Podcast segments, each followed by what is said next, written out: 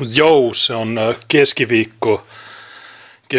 Keskiviikko on monokulttuuripäivä ja mm, mitä, heittää jotain, mutta yskittää. Saatan nyt Tuukka jatkossa.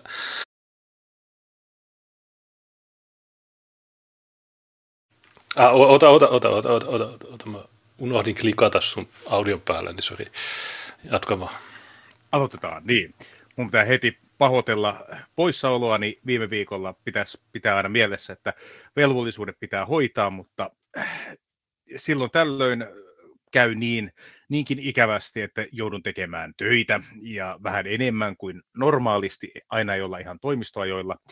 Ja tämän johdosta monokulttuuria joutuu ainakin minun osaltani silloin tällöin vähän siirtämään. Ja viikonloppunakaan sitä ei pystytty pitämään, koska tuolle meidän pikkuselle saapui ihmisiä ihastelemaan tuota uutta elämää, ja en ihan kehannut heille pitkämatkalaisille sanoa, että olkaapa nyt hiljaa, setä alkaa vetää skriimiä, niin jouduin lykkäämään sen ihan kokonaan sitten tälle viikolle.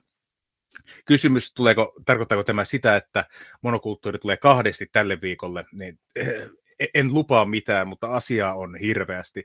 Mua ärsytti helvetin paljon, kun mä näin uutisotsikoita, mä näin S2-keskustelua, mä mietin, että mulla on muutama ehkä ote tähän kyseiseen aiheeseen, mutta jotenkin tuntuu, että niin kuin moni muukin asia, että kun kausti etenee, niin se tulee vielä herkullisempi. Tulee vielä enemmän uutisotsikoita, tulee enemmän näkökulmia.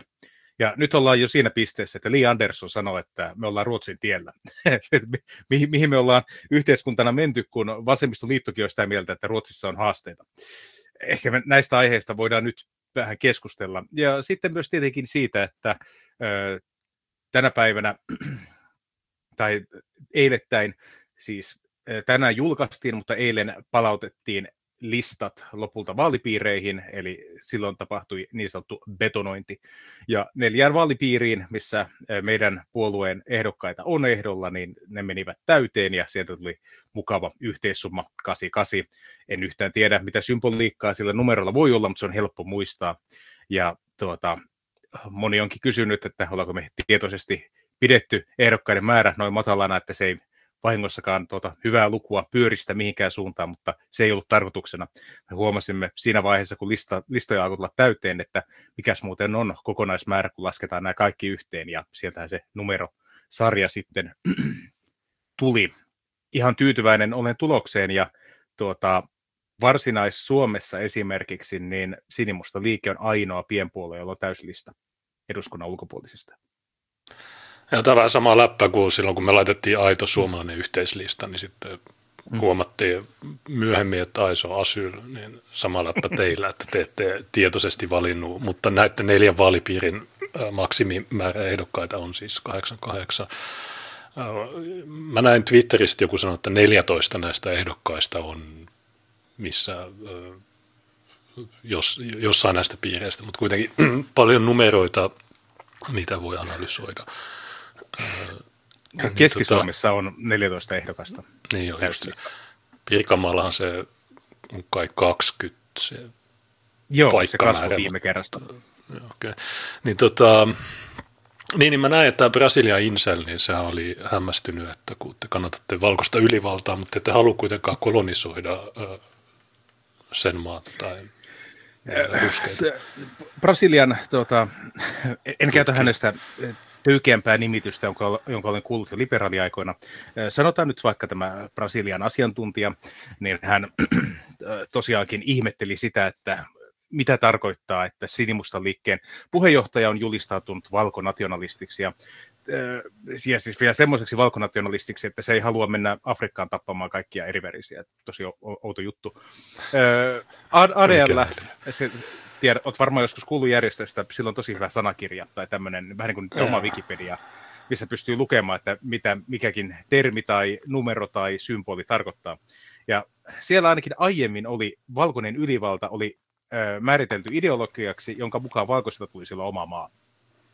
Mä olen miettimään, että joo, kyllä, että jos tämä on se määritelmä, niin ilman muuta kaikkien, kaikkien pitäisi kannattaa valkoista ylivaltaa valkoisissa maissa ja ta, sitten kun kysyttiin tai heille esitettiin näitä kysymyksiä, että no miten sitten, että onko se joku ylivallan muoto, että Israelin perustuslaissa on maininta, että se on juutalaisvaltio, se ö, tietoisesti pyrkii edistämään etnisten juutalaisten määrää arabien kustannuksella ja sen lisäksi se on dumpannut satoja tuhansia laittomia juutalaismatuja länsirannalle, jotka on kaavannut itselleen kaikki makeaveden lähteet ja parhaat viljelymaat sieltä alueelta.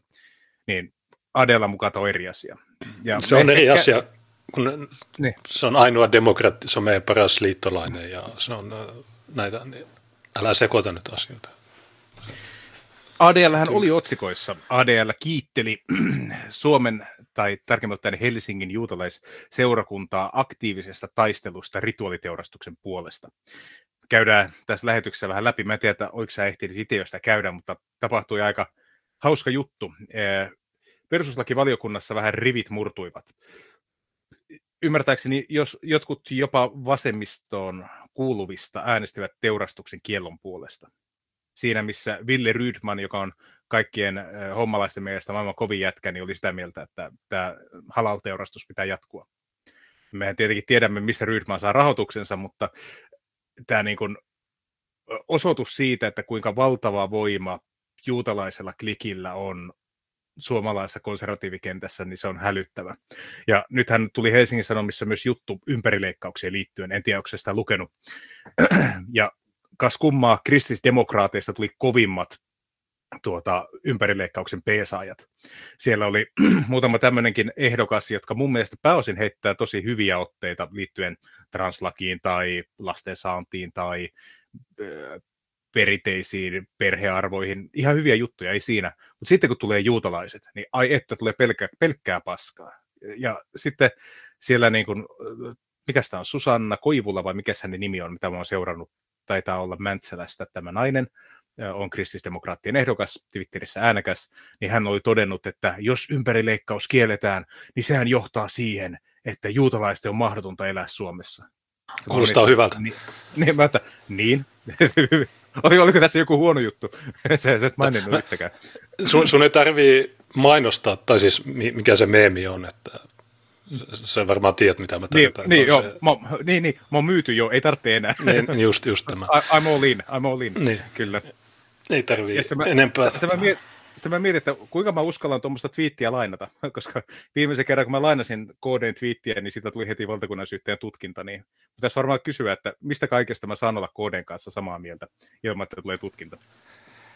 Niin, öö, joo, no tosiaan mä en ole puhunut noista aiheista, kun viimeisin Kiva Puhe FM oli maanantaina ja muist, oli niin paljon aiheita, että ei, ei mahtunut. Plus sitten tietysti sä, että sä, onko sä koskaan käynyt Lahes, niin Lahes, niin kokoomuksella on tämmöinen superaktiivi Simon Ekpa.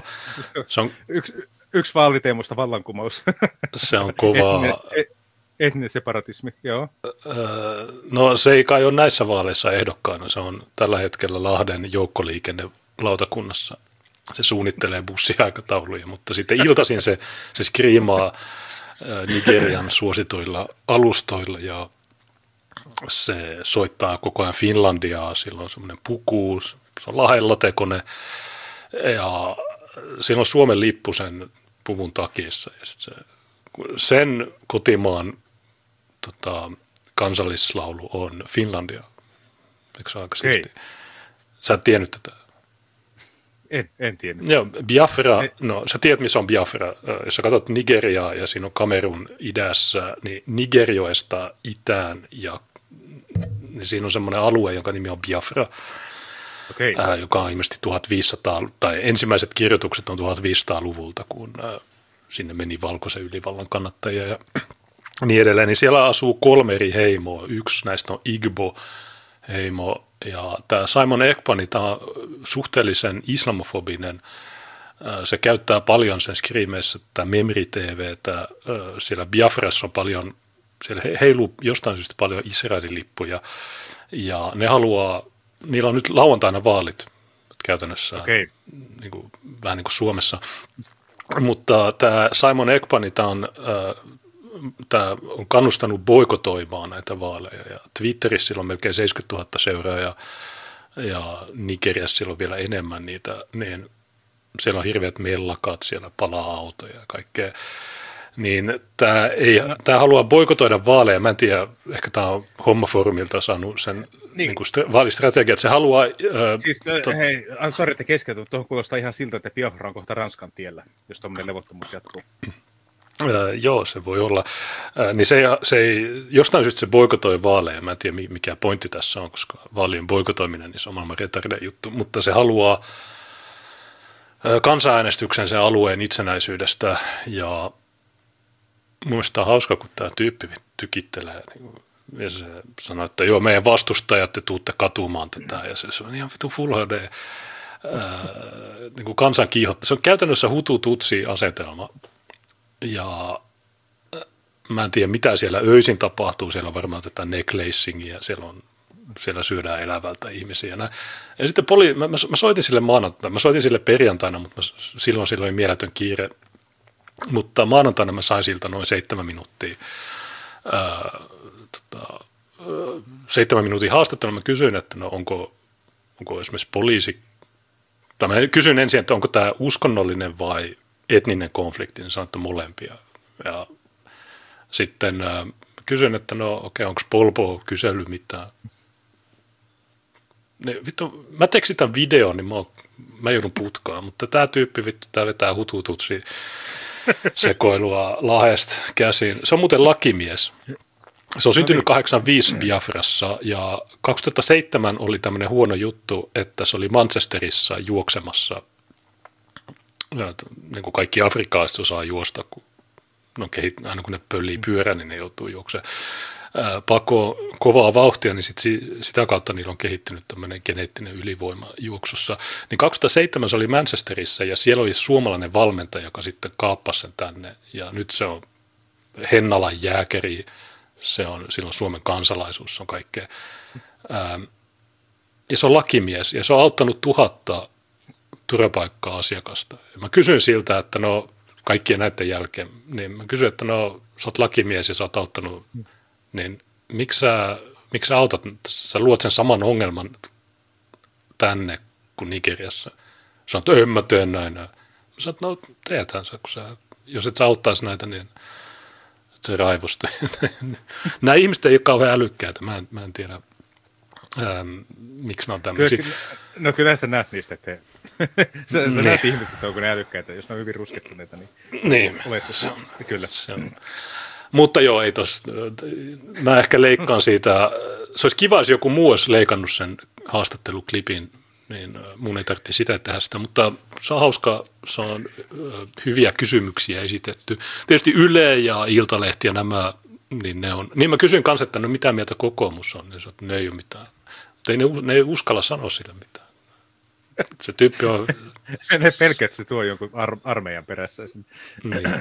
Mutta joo, lauantaina niillä on Nigeriassa vaalit ja katsotaan miten se, ehkä mä teen lauantaina vaaliseurana, niin mä, mä otan Simon Ekpan kommentti, kun silloin, no silläkin on skriimejä, niin ehkä pyydät, voiko mä tulla vieraaksi. Mä tätä, on ihan varma, että tuommoisen kanssa olisi kuitenkin helpompi neuvotella kuin Petteri Orpon kanssa.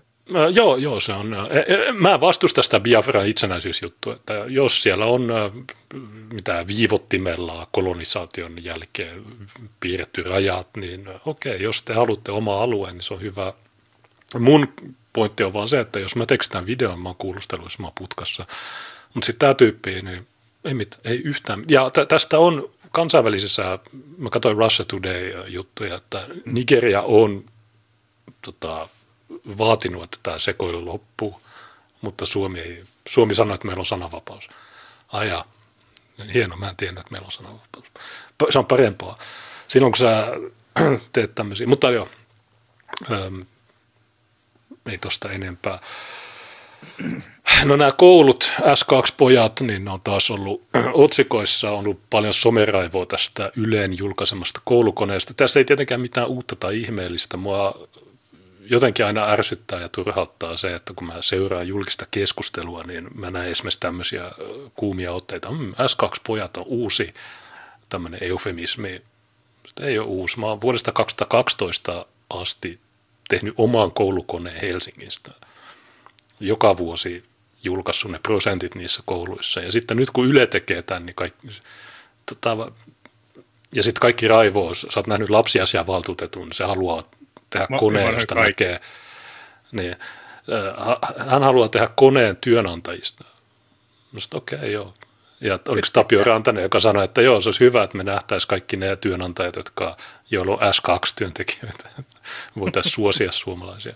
Vähän niin kuin se Koser-kone Jenkeissä, että sä voit katsoa, että mitkä yritykset tekee Koser-teurastuksia. Niin, ja, sä voit välttää oli, tai kannattaa. Ja sit, sä sanoit tuossa ennen kuin lähetys lähti päälle, että Li Anders oli myös Purran kanssa keskustelemassa hieman tästä aiheesta. Se oli kivulias katsomiskokemus. Kivulias siinä mielessä, että ää, mä en ole yhtä niin kuin, liukasta ankeriasta nähnyt kuin Lee Anderson, joka niin kuin, selittää välillä ää, rakenteista, välillä koulun rahoituksesta, välillä asunnoista ja sen niin kuin, sama virkkeen sisällä niin vaihtuu neljä tai viisi kertaa se tulokulma, että millä sitä aihetta lähestytään. Ja sitten se yrittää se, Sannikka oli siinä muistaakseni se toimittaja, se kysyy monta kertaa, että mikä tässä on väärin onko sun mielestä siis huono juttu, että koulussa on paljon S2-oppilaita? Kato, heti kun joku kritisoi Yleä, niin Yle saattaa jopa joskus esittää jotain vastapalloa. Tämä on jotenkin jännä ilmiö. Se kysyy monta kertaa Liiltä, että mikä siinä on huono? Vastustaako itse tätä? Ei, ei, mutta se, siitä saa semmoisen kuvan, että jos on paljon S2, niin sitten se koulu on huono. Mistä se E-, eikö se tee meistä pelkästään rikkaus? Eikö se ole hyvä juttu, että näin on? niin kuin, tuota, minusta on ihan mahtavia kysymyksiä. Todellisuus on tietenkin se, että nämä tietää ihan hyvin, että koulut on paskaa, siksi ne ei laita omia lapsia niihin. Lee Anderson, mä, hänen lapsi on vielä sen verran pieni, että se ei ole vielä koulussa, mutta siinä vaiheessa, kun se tulee siihen ikään, niin se todennäköisesti laittaisi jonkin suomenruotsalaiseen kouluun, jossa on miinus 5 prosenttia mu- mu- muita kuin suomenruotsalaisia. Siellä ei edes ole toimia... suomalaisia. Sinne niin. pää, sinne, siellä on geenitestit käytännössä. niin, niin jo, heti, heti joutuu uuniin, jos sääntää väärin. Niin tuota, ne, ne laittaa lapsensa semmoisiin kouluihin. Ja sitten se oli hyvä, kun Lee Anderson, no kyllä, minä voisin laittaa oman lapseni monikulttuurisen koulun, paskat laitat. Kaikki tietää, että laita. Sä laitat, sen, sä laitat sen johonkin painotusluokkaan jonnekin. Okei, okay, nyt sitten tuli tämä viimeinen kova innovaatio, että hmm, kun nämä painotusluokat, niin ne on täynnä valkoisia, koska siinä on keskiarvovaatimus. Ja sitten nämä stepp, stepperit, niin ne on niissä paskaluokissa. Niin jos me otettaisiin ne painotusluokat pois, laitetaan kaikki sinne paskaluokkiin, niin sitten ne ei ole enää paskaluokkia. Hämmästyttäviä taitoja. Me, meillä on niin kuin semmoinen koulujärjestelmä, missä huomataan, että ollaan tuotu iso määrä paskaa sisään, ja sitten mietitään, jos sotketaan kaikki siihen paskaan, niin se muuttuu paremmaksi. Tämä on niin kuin järjetöntä. Jos joku, joku kysyisi, että niin kuin, miksi näin tehdään, mä sanon, että se on hulluutta. Nämä ihmiset ei ole tyhmiä, ne on korkeasti koulutettuja ja ne tekee sitä siitä huolimatta. Niin se ei perustu mihinkään muun kuin hulluuteen. Et tässäkin esimerkiksi Lee Andersonin twiitti. Voimakas segregaatio asuinalueiden kuin koulujen jakautuminen hyviä huonoihin on juuri se virhe, joka Ruotsissa on tehty. Okei, eli Ruotsi eräänä päivänä päätti, että okei, tehdään tästä koulusta huono ja tehdään tästä koulusta hyvä. Niin kuin siinä tapahtui. Mihin lakiuudistukseen tuo perustuu, että Ruotsi päätti yhtenä päivänä, että tehdään huonoja alueita ja hyviä alueita? Vai johtuisiko se kenties siitä, että tietyillä hyvillä alueilla asuu tietynlaisia ihmisiä? Mitä jos se alueen maine onkin sidoksissa siihen, ketkä siellä asuu? Jos yhteiskunta koostuu ihmisistä, niin asuinalueet ja koulutkin koostuu ihmisistä. Niin, ja toi, toi on vaan tämmöistä diipadapaa, ja tämä on hämmentävää, miten huonosti valmistautuneita nämä on, kun nämä on pyrittänyt tätä paskaa 30 vuotta. Ja nyt kun Yle julkaisee jonkun tämmöisen itsestäänselvän tiedon, jonka kuka ta- siis ne koulut, ne on julkisia paikkoja. Kuka tahansa näkee ne, kuka tahansa, ne joilla on lapset siellä, niin niiden lapset varmaan sanoo, että joo, tämän, mä ainoa suomalainen tällä luokalla, niin kyllä ne tietää sen muutenkin. Niin se, että siitä tehdään lista, niin se ei nyt mikään, mutta tämä pöyristyminen, niin tämä on aivan, tämä on vitun rasittavaa kattomista. Että miksi? Siinä, siinä, pöy, siinä pöyristymisessä näitä häiritsee eniten se, että kun katsotaan suomalaisten isojen kaupunkien kouluja, ja sitten kun siellä on läpsyjen määrä on kuin 60 prosenttia, niitä on aika monessa koulussa, jossa se on yli puolet, niin ihmisillä herää nyt kysymystä, onko tämä normaali asiantila? Ja se herättää tämän niin kuin kysymyksen niiden päässä, jotka asuu niiden pahimpien viidakoiden ulkopuolella. Mä oon aika varma, että ei monikaan noista, jotka asuu valkoisissa pienissä kaupungeissa, niin ei niillä ole mitään kärryä siitä, mitä on joku varissuon todellisuus. Sen takia ne voi imeä tuota niin kuin boomer-paskaa, että me tarvitaan monimuotoisuutta, me tarvitaan lisää maahanmuuttajia. Ja se todellisuus on varissua. Niin ja tosiaan no, tässä nämä yli 50 prosentin koulut näin mikään uusi juttu. Oliko se 2012 jo, niin oli Helsingissä viisi koulua, jossa yli 50 prosenttia oli. Mutta sitten ne on tehnyt sillä että ne on yhdistänyt kouluja. Et kun, mä en muista mikä vuosi, oli ennen 15, niin äh, oli yksi koulu Helsingissä, jossa oli 70 prosenttia. Mutta sitten ne yhdisti sen toiseen, jolloin se prosenttiosuus vähäksi aikaa tipahti, mutta se on taas jossain kuudes. Et se, se nousee ihan nopea, käsittämättömän nopeasti, ja tämä on tietysti meille itsestään selvä juttu, mutta Oula ja kaikki nämä sanoivat, että ei ole väestövaihtoa, niin jos sun koulussa, esimerkiksi Varissuon koulussa yli 80 prosenttia on, niin kai ne, niin kuin, tarviiko tätä niin kuin selittää, että jos se, sen koulun oppilaista 80 prosenttia on tätä, niin ne, nekin vanhenee, että ne ei ole ikuisesti siellä koulussa. Niin 10-20 vuoden päästä, niin nämä on parikymppisiä. Ää, niin mitä se kertoo siitä sukupolvesta tai ikäluokasta? Se kertoo sitä, että ne on enemmistö. Niin ää, en mä, tiedä. mä en tiedä, onko Oula kommentoinut tätä yhtään. Sekin taitaa olla ehdokkaana näissä ää, vaaleissa.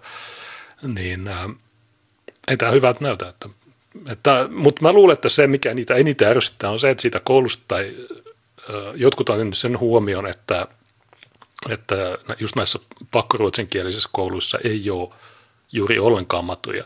Ja tämä ei mullekaan, tai tämäkään ei ole mulle mikään mm. uusi tieto, koska aina kun mä oon joka syyskuu pyytänyt Helsingin kaupungilta nämä tiedot, niin siellä on aina, ne antaa mulle se Excel-taulukon ja sitten siellä on tähti, että jo näissä suomenruotsin kouluissa niin alle 2 prosenttia, joten me ei listata niitä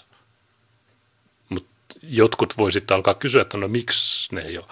Mä näin yhden jonkun Raivo Suvakin vastauksen, että no koska äh, ei niitä voi laittaa sinne, koska tämä kieli on suomi, niin totta kai niitä, ne pitää laittaa Hy- suomalaisiin. Hyvin, hyvin ne oppii Varissuollakin sitä suomea.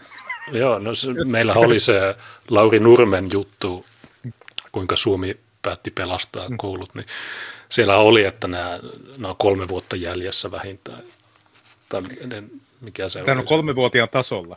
Niin, niin joo, just se, että joo, moi, mä, mä tuun yliopistoon osaksi, no, mä, mä kolme valla, vuotta. Valla, steppasi partiin, minä mun. Ämmä ime banaanis. Joo, kyllä. Mut, mutta me, me ollaan nähty tämä joka ja. paikassa. Ja Li Andersson ja sen typerä asuntopolitiikka, niin ensinnäkin Jari Taponen on sanonut, että Suomessa asuntopolitiikka on tip-top. Niin, niin. Ähm, mutta kuvitellaan, että okei, asutetaan somaleja Westendiin tai Eiraan tai näihin rikkaisiin alueisiin, niin mitä ne tekee siellä? Ei, ne, ne ei viihdy siellä, ne rikkaat ei halua niitä, ei, tietenkään ei Suomen köyhätkään halua niitä, niin mikä tämä, miten ne aikoo, niillä ei ole mitään ratkaisuja, ja tämän takia ne pitää kaikki saada pois sieltä se, se on ihan, ihan just näin. Juuri tuo ei ratkaisuja eikä mitään vastuunkantoa, vaan niin kuin pyristellä niin matikka paskassa heti sen jälkeen, kun joku sanoo, että tämä ei toimi, tai tämä on johtanut tämä teidän ihanne tämmöiseen lopputulokseen. Missä te meitte vikaan? M- mitä pitäisi tehdä toisin teidän mielestänne, että tämä ei toistu? Niin se lähtee niin kuin vesihanheen selästä se vastuu saman tien. Täällä on esimerkiksi, mitä Lee Anderson toteaa. Keinoja on asuntopolitiikka, kaavoitus, tarveperustainen rahoitus, oppilaaksi ottoalueiden rakenteet, painotetut opetuksen järjestämistavat, Mä suomennan tämän. Asuntopolitiikka ja kaavoitus, eli otetaan mutaa, eli näitä matuja, ja sysätään niitä tietoisesti sellaisille alueille, mihin niillä ei olisi oikeasti itsellä varaa. Helsingin kaupunki, Turun kaupunki ostaa tämmöisiä niin kuin matukennoja rikkailta, kallilta alueelta ja sysää ne sinne, koska ne ajattelee, että ne tyypit, ne luku- ja kirjoitustaidottomat stepperi, mitä ne heittää sinne, niin, niin tarttuu menestys jos ne vaan sattuu olemaan sillä oikealla asuinalueella. Tämä on ihan oikeasti, mitä ne ajattelee. Eli no, kaupunki no, käyttää helvetisti rahaa siihen, että ne luo tämmöisiä paskapesäkkeitä alueelle, muuten haluttavia ja kalliita alueita. Sitten sieltä lähtee ihmiset pois, kun homma menee stepperiksi, kaikki ei tykkää tanssikoulusta, niin sitten se alueen arvo laskee. Ja sitten tulee tämä keskustelu, että hmm, tämä valkoinen pako, niin tämä, lisää segregaatiota. Ja sitten kun nämä valkoiset löytää jonkun uuden paikan, kuten Espoolla ja Vantaalla on näitä valkoisia omakotitalo nukkumalähiöitä, niin nämä alkaa dumppaa niitä sinne. Ja sitten tämä sama homma toistuu tasan niin kauan, kun Suomessa ei ole enää yhtään paikkaa, mihin voi mennä piiloon. Niin, mutta hän kun me ollaan nähty, että joissakin kouluissa niin oppilaat on käyttänyt enemmän puukkoa kuin kynää, niin äh, jos sä laitat ne rikkaiden kouluihin, niin silloin niitä ei ehkä tarvii niin paljon käyttää puukkoa, kun ehkä ne rikkaat antaa helpommin ne Kanadakussit. Niin ei tarvitse vain kerran viikossa ryöstää. Kun jos, jos laitat ne, on kö, niin sä saat kerralla ison satsi, saat koko vaatekomeron täyteen Kanadakusseen, niin sitten se, se ehtii lukea enemmän läksyjä se S2-poika. Niin tämä voi olla se. Otto Meri, sähän tiedät tämän kokoomuslaisen lakimiehen, niin se, Pelkästään niin se, joo, se sanoi, että joo, mutta jos me jaetaan nämä kaikkiin kouluihin. Mutta ilmeisesti, mä en ole itse laskenut, mutta joku sanoi, että jos ne kaikki jaettaisiin tasaisesti Helsinkiin, niin se olisi jokaisessa koulussa olisi 8, jotain prosenttia. Ja tutkimusten mukaan, niin jos yli 5,2 tai 5,3 prosenttia on koulussa, niin sitten se koulu puff, niin, tota, joo, tässä on vaan huono juttu, mutta Lee Anderson, niin mitä muuta se selitti? Mä katsoin tosiaan maanantaina sen. Siinä on... mä, mä, mä, mä, mä kerron, jatketaan tähän. Hän sanoi, että tarveperustainen rahoitus, jos joku, Jonnet ei ehkä muista, mutta tarveperustainen rahoitus on sama kuin maturaha. Se on niin sanottu haasteellisen koulun rahoitus, positiivisen diskriminaation rahoitus. Eli mitä paskemmin koululla menee, se enemmän saa valtiolta rahaa. Ja sanoo sitä myös reppurahaksi. Joo, Nasima Joo. Rasmier järkkää tätä Helsingissä tai pääkaupunkiseudulla, ja tuota, se on toiminut tosi hyvin. Eli sulla on tämmöinen tanssikoulu, joka täydä steppereitä, sä sysäät kaikki kaupungin rahat sinne, ja siitä ei tule mitään muuta kuin paskaa. niin tuota, sitten nämä sanoo, että tarvitsee lisää rahaa. Ja siinä A-studion keskustelussa, jos tähän keskusteluksi voi kutsua, Anderson sanoo, että tämä hallitus on tehnyt enemmän segregaation purkamiseksi kuin mikään aiempi hallitus. Se on antanut enemmän tasa-arvorahaa. Eli täysin yksi yhteen tämä Viljakaisen kanssa. Eikö se ollut Viljakainen sukunimi tämä kaupunginjohtaja? Äh, siis äh, Ritva Viljanen. Viljanen, ei, niin, Viljanen. Niin Joo, ihan sama homma, että tämä, menestys mitataan sillä, kuinka paljon rahaa saadaan hukutettua paskaan. Joo, ja... Ylpeä, ylpeä siitä, että huonoihin kouluihin on laittu paljon rahaa. Joo, ja kun Lee Anderson keksi tämän pyörä uudelleen, että joo, me ollaan, että ei ole, ei, se ei ole totta. Ritva Viljanen sanoi jo 2012, se puhuu silloin tästä PD-rahasta, eli positiivisen diskriminaation rahasta, se puhuu reppurahasta. Se sanoi, että matuille kolminkertainen, eli no mä en tiedä, onko nämä luvut enää varmaan noussut, mutta siihen aikaan se oli, että 25 euroa per haasteellinen oppilas, mutta jos se on matu, niin se on 75 euroa. Ja ää, mä tuossa maanantainakin kerroin, että kun mä olin 2015 vaalipaneelissa Oulun kaupungintalolla ja siellä oli Tytti Tuppurainen, joka jauhoi sitä paskaa ja sitten mä keskeytin, että lopetan valehtelua, vitun valehtelija. Niin siitä aiheutui kausti, mutta mä muistan, että se, se kausti oli maaliskuun viimeinen tai 30. tai 31. Ja sitten seuraavana päivänä Oululehti sanoi, että Junes lokkaa yöttää. Ja äh, itse asiassa huhtikuun ekaa silloin 2015 niin tuli tämmöinen äh, tieto, että ne kymmenkertaistaa tämän äh, kuntarahoituksen. Joo. Eli se oli, siihen aikaan se oli 45 miljoonaa. Nyt se, silloin 2015 nousi 500 miljoonaa. Niin ne nosti jo sen silloin. Että tämä Lee Anderson, en mä se vaan valehtelee. Ja kaikki, jotka sanoo, että niin 2015 pakolaiset, niin ne ei liity mitenkään tähän. Nämä stepperit, ei, nämä kuoriutujia, jotka on syntynyt sillä ajalla, kun Suomi otti noin 3000 turvista vuodessa, eli hyvin pienet määrät suvakkien mielestä, mutta silti nämä pienetkin määrät on johtanut tähän ihan vitumoiseen kaaukseen, niin se ei ole Lee Andersonin vikaa tietysti se vika on, että se on jatkanut tätä mielisairasta ideologiaa, mutta kaikki ne edellisetkin, en mä tiedä ketkä ne edelliset opetusministerit on ollut, mutta siinä on vaan se, että kun näillä puolueilla on tämä ideologia ja kukaan ei uskalla sanoa mitään ja näin, niin niin sitten se menee näin. Ja siksi just tämän takia tarvii tämmöisen nationalistisen vaihtoehdon, joka sanoo, että ei, tämä on ihan paskaa ja kaikki ulos täältä. Joo, jo, jo, ja tässä vielä siihen A-studion, musta teikin Purra nyt oli paljon järkevämpi, mitä Andersson tässä nyt mitään ihmeellistä. Mä varmaan aika monesta asiasta Purrakas samaa mieltä, mutta en kaikista johtopäätöksistä enkä käytetystä retoriikasta. Äh, mutta niitä on ihan mä ymmärrän, tai näen, että heillä on samat huolenaiheet. Monissa asioissa heillä on samat huolenaiheet, mitä meillä. Mutta sitten tuota, hän totesi koko ajan, tai vei keskustella koko ajan maahanmuuttoon. Mä ymmärrän, että maahanmuutto on siinä mielessä oleellinen, koska nuo S2-stepperit, niin ne on aikaisemman maahanmuuton tulosta. Mutta et sä enää niin kuin tulevaisuudessa tehtävillä maahanmuuton tiukennuksilla muuta mitenkään noiden koulujen tilannetta. Koska ne on syntynyt Suomessa, kuten sä sanoit. Ne ei ole ikinä asunut päivääkään Somaliassa, Eritreassa, Irakissa, Afganistanissa, mistä ne on tullut. Tai Biafrassa. Niin, tai, tai Biafrassa, jos ne on kokoomuslaisia. Mutta tota, se, keskustelu on se, että miten noista pääsee noista tyypeistä eroon. Ja se on se keskustelu, mitä perussuomalaiset ei uskalla käydä. Koska nuo stepperit, niin ne on syntynyt Suomessa, niillä on Suomen kansalaisuus aika monella. Jos sä haluat niistä eroon, niin sun pitää tehdä rodullinen preferenssi. Sun pitää sanoa, että me halutaan näitä täältä pois, koska ne ei kuulu tänne. Mutta perussuomalaiset enemmän ottaa kantaa siihen, millä ehdoilla Suomeen saa tulla, eikä siihen, että miten täältä saadaan ketään pois. Ja me tiedetään, mihin se johtaa, jos tänne tulee aina vaan porukkaa, mutta ketään ikinä lähetetä helvettiin.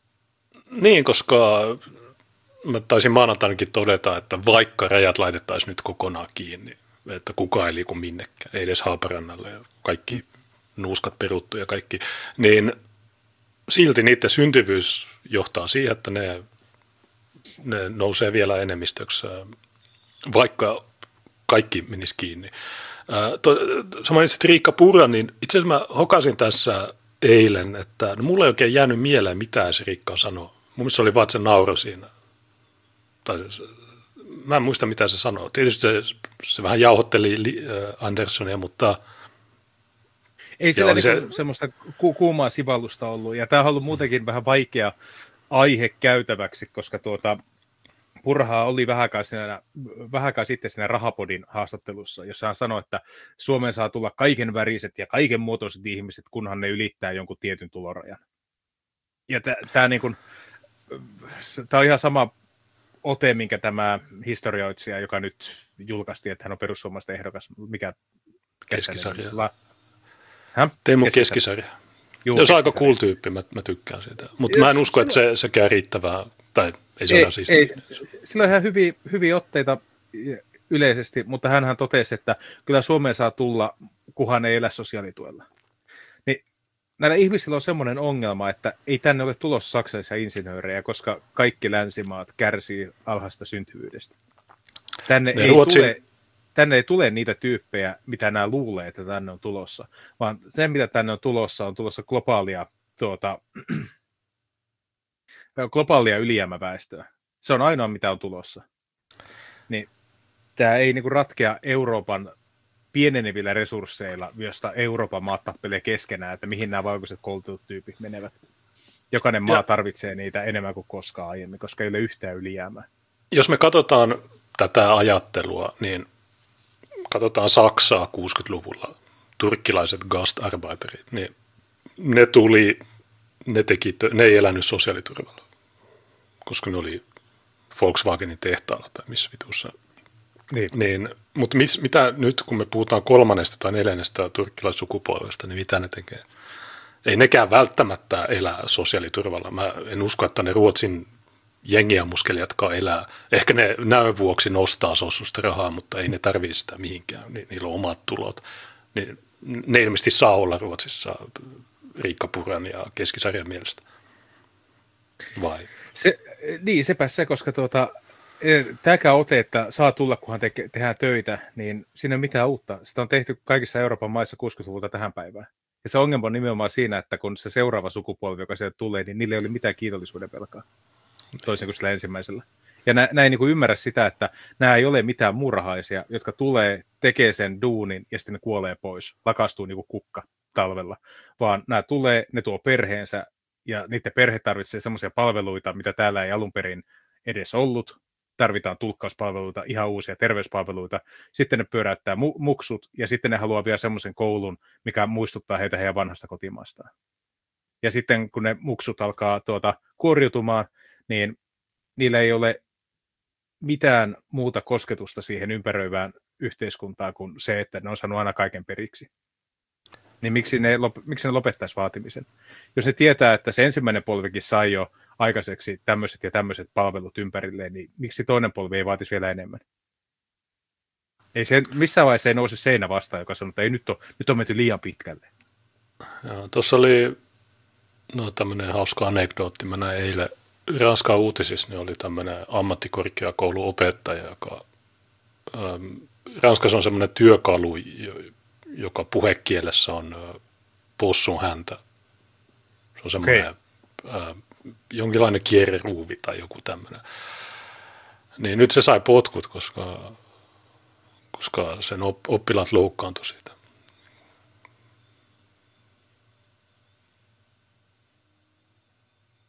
Joo. Niin, okei, okay, toi on tietysti mitätön juttu ja näin, mutta en mä tiedä, mua vituttaa ihan saatanasti tuommoinen.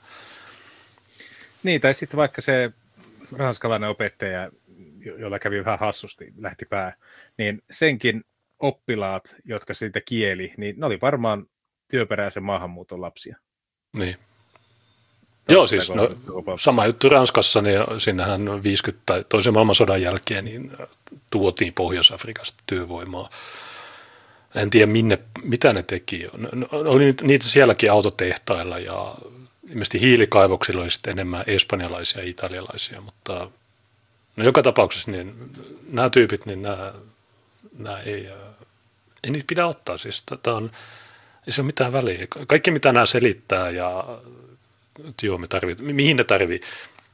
Tässä jotkut on huomannut, että tämä Vaasan talousnero Matias Mäkynen, niin se nyt haluaa neljän, tunni, äh, neljän päivän työviikkoa en mä sinänsä vastusta, mutta jos saman aikaan massiivinen työvoimapula ja me tarvitaan joka, me pitää kääntää kaikki kivet, että me löydetään kaikki työntekijät, niin, niin se on vähän ristiriitasta ajaa tämmöistä neljän päivän, kun eikö silloin, jos meillä on pulaa työntekijöistä, niin et sä voi sanoa niille työntekijöille, että okei, neljä päivää viikossa riittää. Mutta toisaalta mä en ole talousnero niin kuin Matias Mäkynen. Mä en, Onko sä nähnyt sitä kaustia? En ole nähnyt kaustia. Neljän päivän työviikkoa, niin sehän on varmaan jokaisen vaalien alla joku väläytellyt sitä.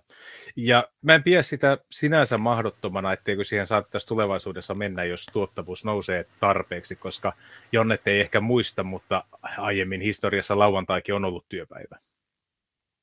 Että se oli siihen aikaan normi, että sunnuntai oli lepopäivä, muut päivät tehtiin duunia. Ja sitten se on siitä ajan saatossa vähän pienentynyt, että kuinka pitkät on työpäivät, onko se kahdeksan tuntia vai enemmän, vähemmän. Ja sitten se, että onko se viitenä päivänä viikossa. Niin varmaan siihenkin aikaan, kun käytiin keskustelua, että hei, mitä jos viisipäiväinen työviikko, niin joku sanoi, että ei, koko yhteiskunta, talous romahtaa siihen. Mutta siitä huolimatta ei ole romahtanut mutta ehkä jossakin vaiheessa niin saatetaan siirtyäkin siihen. Onhan ymmärtääkseni niin kuin yleisesti työtuntien määrä vähentynyt länsimaissa, siis vuosittainen työtuntimäärä, kun mennään niin kuin vuosikymmeniä eteenpäin. Joo, mä muistan pari vuotta sitten, niin demarit Ranskassa sai 35 tunnin viikon, kun se oli 39, niin se, ne sai sen 35, ja Hollannissa taitaa olla yleisesti 32 tuntia ja niin edelleen. Et ei siinä mitään väärää, mutta ilmeisesti kun niille pitäisi maksaa sama palkka kuin viidestä päivästä, niin en mä... Ehkä, mutta tosiaan, no okei, no miten se työvoimapula mutta joo. Sitten Andersson jatkaa oppilaaksiottoalueiden rakenteet, painotetun opetuksen järjestämistavat. Mitä tarkoittaa suomeksi? Oppilaaksiottoalueiden rakenteet tarkoittaa siis sitä, että tehdään semmoisia alueita, että värillisiä tuodaan semmoisiin kouluihin, missä niitä ei ole nämähän valittaa siis sitä, että nämä alueet on semmoisia, että jos sä muutat yhdeltä alueelta toiselle, niin sun lähikoulu muuttuu. Eli jos sä haluat päässä gettokoulusta pois, niin sit sä tuota muutat naapuri niin kuin piiriin, ja jos on vaikka enemmän suomalaisia, niin nämä haluaa muuttaa sen sillä tavalla, että se koulusoppailu on mahdotonta. Nämä haluaa laventaa niitä piirejä siten, että sä et pääse sitä värinää karkuun metsä minne tahansa. Niin, ja nehän muuttelee noita piirejä. Että onko niitä seitsemän Helsingissä näitä mitä opetuspiirejä, niin ne vähän niin kuin Jenkeissä republikaanit aina muuttaa mm. vaalipiirejä, niin, niin Suomessa muutetaan näitä koulupiirejä, jotta ne prosentit näyttää, mutta ne ei pysty enää tekemään sitä. Se, se, se määrä vaan nousee koko ajan, niin sitä ei pysty äm, enää tekemään. Niin en, en mä, no Joe Biden esimerkiksi vastusti kovasti tätä bussikuljetuksia. Mm. We don't need no nigger big shots. 70-luvulla se vastusti. Ei kukaan sano, että se on rasisti. Aha. Painotetun opetuksen järjestämistavat. Tämä viittaa siihen, että yleensä painotetut linjat on semmoisia, jossa on kova keskiarvovaatimus. Jos sillä on kova keskiarvovaatimus, se tarkoittaa, että sinne ei tule S2. Jolloin ne halutaan avata, että Ahmedkin pääsee jonnekin viultusoittoon painotteiselle luokalle tai vastaavaa. Ja se varmasti tietää hyvää sen luokan niin kuin yleisen viihtyvyyden kannalta. Eikö ne ole puhunut, että ne haluaa kieltää musiikkiluokat? Joo. No, vaikuttaako tämä tanssikoulu? ne haluaa kieltää musiikkia, mutta haluaa tehdä joka koulussa tanssikoulu. nä, nä, näitä pitää ei, tulkita. Ei kovin johdonmukaista politiikkaa. Tuota, Helsingin uutiset, kävikö tätä Ritva Viljasen tiukkaa tekstiä läpi aiemmin? Ö, en tämä halunnut... Okei, käydään läpi. Mä olisin halunnut tämän niin kuin yli, ylipäätään käydä läpi silloin monokulttuurissa, mihin en ehtinyt. Mä heitän sen linkin vielä tonne, jos se on ha- hakusessa. Ritva on, mm, me fanitetaan suuresti. Hän, hän on niin OG-suvakki. Hän oli tämmöinen megamädätys suvakki ennen kuin se oli coolia. Se on pelottavan niin Tosi pelottavan näköinen. Mutta eikö se nyt mennyt eläkkeelle? Siitä en ole varma, mutta hän kirjoittaa. Vantaa on Suomen kansainvälisin kaupunki, metropolialue Suomen Vantaa on Suomen kansainvälisin kaupunki ja metropolialue Suomen kansainvälisin alue. Koko Suomen vieraskielistä väestöstä yli puolet asuu Helsingin seudulla.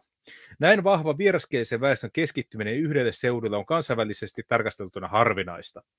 On myös ymmärrettävä, että kyseessä ei ole yksi yhtenäinen ryhmä kaupunkilaisia, vaan että alueella asuu hyvin erilaisista taustoista tulleita, eri kieliä puhuvia, eri syistä tänne tulleita ja erilaisia palveluita tarvitsevia ihmisiä. Pääasiassa kyse on kuitenkin työikäisistä kaupunkilaisista. Okay. Niin, mä, mä haluan viisi ydinpommia nyt Vantaalle. Kun jos, jos joku kehtaa heittää tuommoista psykopaattijargonia, se kuvailee jotain Koivukylän tai mitä vitu, Hakunilan slummia, jotain kansainvälinen. Me, vittu, me tarvitaan palveluja, okei. Okay. No työikäisiä, no joo, niin on parikymppisiä. Niin, näin. Vitu mielisairas. Ämmä. Ja, ja, ja tämä on hauskaa, että niin kun, äh, tässä annetaan ymmärtää, että siinä on jotain perustavanlaatuisesti väärin, että näitä läpsiä ei ole pääkaupunkiseudun ulkopuolella. Tämä, on niin kiusallinen tilanne, että tämä on kyllä vähän, että nämä on kaikki täällä pääkaupunkiseudulla, nyt ei oikein sen ulkopuolella, että se on vähän kansainvälisesti tarkasteltuna erikoinen juttu, pitäisi olla joka paikassa ihan samanlainen meininki. Näin tuo pitäisi ymmärtää. Pääkaupunkiseudun vieraskielisten määrä on kaksinkertaistunut viimeisen kymmenen vuoden aikana. Okei, no, väestövaihtoa ei ole, mutta kaksinkertaistuminen kymmenessä vuodessa. Se on hyvä. Maahanmuutto on verrattain uusi ilmiö koko Suomessa, vain harva Suomeen muuttanut on asunut täällä pitkään. O- okei. Vieraskielisten määrä kaksinkertaistuu kymmenessä vuodessa, se on ilmiönä uusi, mutta se ei kuitenkaan aiotun politiikan tulos, se on luonnonvoima. Se vaan... Jos paitsi ne on syntynyt Suomessa, niin ne on suomalaisia. Totta. Pääkaupunkiseudun maahanmuuttajista noin kolmannessa asunut Suomessa korkeintaan viisi vuotta. Väestöennusteen mukaan seudun kansainvälistyminen jatkaa kasvuaan tulevina vuosina. Osa siis tapahtuu myös vieraskielisten sisäisen muuttoliikkeen myötä. Kuuteen suurimpaa kaupunki on väestö, väestöennusteen mukaan muuttamassa seuraavan 15 vuoden aikana 240 000 vieraskielistä lisää. Eli vieraskielisten määrä kaksinkertaistuu jälleen tulevan 10-15 vuoden aikana. Okei, tämä ei kuitenkaan väestövaihtoa. Tämä on nyky... Tämä tilanne on jo nyt aitsia. Se oli jo kymmenen vuotta sitten aitsia, niin kohta se on apinarokko. niin, ja siis jos joku miettii, että 240 000, että onko se paljon, niin Rovaniemellä on 60 000 ihmistä. Niin se on joku neljä, neljä Rovaniemeä pelkkiä matuja. Joo, nehän silloin noin kymmenen vuotta sitten hän sanoi, että 80 prosenttia Suomen matuista asuu Tampere, Turku, Helsinki ja pääkaupunkiseutualueella. Ja niistä 50 prosenttia Helsingissä, tai siis niin puolet asuu Helsingissä ja jos katsotaan näitä muita kaupunkeja, niin 80. Oulu on verrattain ei kansainvälinen, kun täällä taitaa olla 5 tai 6 prosenttia väestöstä näitä. Tosin kun mä olin valtuustossa, niin mä öhötin paljon näistä, mutta se meni vähän hukkaan, kun ei kukaan kuunnellut. Mä, mä yritin varoittaa, että ette kuunnellut, kattokaa missä me nyt ollaan. Nyt meillä on natsipuolueita, joilla on 88 ehdokusta. Nyt tulee tiukka. Kaupungit ovat kotouttamisen asiantuntijoita. Okei. Okay. Ritva Viljanen tosiaan 2012 Helsingin kaupungin, mikä vitun, mä muistan se seminaari, Ää, joo, Helsinki on onnistunut kotouttamisessa erinomaisesti. Me ollaan nimetty tämmöinen kotouttamisjohtaja, joka saa palkkaa niin kuin miljardeja. Ää, ja sitten meillä on tämmöinen raha, me käytetään rahaa.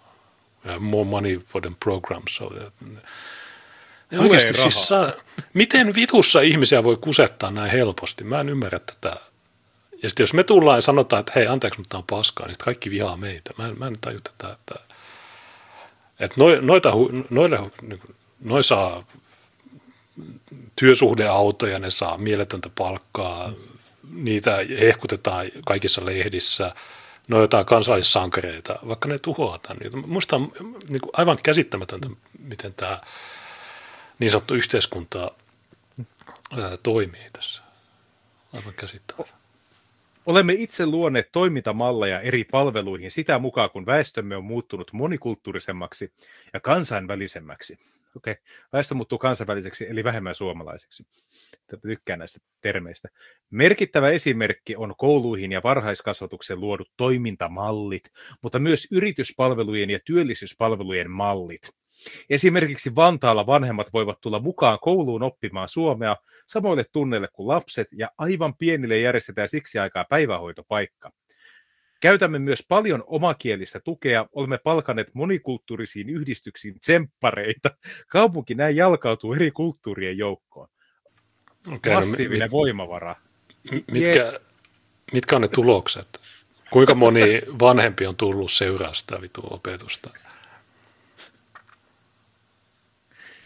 Ai että, ja mietit, tätäkin niin menestystä katsotaan siitä näkökulmasta, että paljonko tähän on upotettu rahaa. Ei mitään muuta. Ainoa, millä mitataan se, että paljonko tähän on saatu rahaa haaskattua. Ne, no ei mitään tuloksia.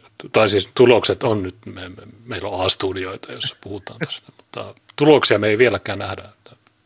Se olisi hyvä, jos meillä olisi aktivisteja, jotka menisivät näihin kouluihin, koska edelleen koulut on julkisia paikkoja, sinne voi kuka tahansa mennä seuraamaan opetusta. Hmm. Siellä saa skriimata, siellä saa tehdä mitä haluaa, niin se olisi hyvä, että joku menisi sinne katsomaan, että minkälaista se on. Mutta toisaalta me tiedetään jo, että mitä se on. Mutta ei sinä. Vantaalla kaupunki ostaa yritysten neuvontapalvelut Yritys Vantaalta, joka asiakkaista teki puolet on vieraskielisiä. Jos te mietitte, että miten toimii tämmöinen kokoomuslainen markkinatalous, niin se on sitä, että sä perustat firman, joka myy mokupalveluita ja kaupunki ostaa, kaupungin joku sun kaveri virkamies ostaa sulta ne palvelut. Mä en tiedä, mikä yritys Vantaa on, kun meillä Oulu taitaa olla kansainvälisempi, kun meillä on semmoinen kuin Business Oulu. Ne taitaa olla samaa. okay. Tai mä, mä en tiedä, onko, onko, se, onko sen firman nimi Yritys Vantaa. On tärkeää panostaa jatkossa entistäkin enemmän maksuttomaan yritysneuvontaan ja sen riittävään resurssointiin. Yrittäjyys antaa monelle vieraskieliselle mahdollisuuden työllistää itsensä, usein myös muita, mutta he tarvitsevat alkuvaiheessa erityisen paljon apua ja tukea yrittäjyyteen. Öö, mitä tämä tarkoittaa on se, että kaupungin rahaa, valtion rahaa käytetään jotenkin pizzaravintoloiden pystyttämiseen, jotka menee konkkaan neljässä viikossa, ne ei maksa euroakkaa veroa. Näetkö Kauhajoella oli yksi hyvä pizzayrittäjä, joka voitti verottajan? Sillä en, ollut, en, se oli vitu hyvä se PDF. Siinä oli, kaikki oli pielessä. Kirjanpitoa ei mitään, mutta silti syytteet hylättiin. Niin, Okei. Okay. Mutta nyt, nyt sitten tuli vastaisku ilmeisesti, että Polpo ja, ja verottaja alkaa seuraan tehotarkastuksella näitä kebab-ravintoloita. Se, se on niin. meillä aiheenakin, ja siellä Joo. todettiin, että kun kebab-ravintolassa on havaittu muun muassa ihmiskauppaa, että okei, että nyt, nyt on niin OG-meininki, että, että ei, ei ole ihan niin kuin viaton aurarulla enää. Että Mutta Suomi, Suomi on aina tämmöinen hyvä, että niin kuin, annetaan näiden ku, niin kuin, kuoriutua 30 vuotta ja sitten, tää, tietysti nämä maksaa veroja. No, Okei, täällä on kuka... orjakauppa, no, no hui. No, kaikki Okei, tiestään. Nää... Okei, nämä orjakaupat on perustettu kaupungin rahoilla, no, no hui. Niin.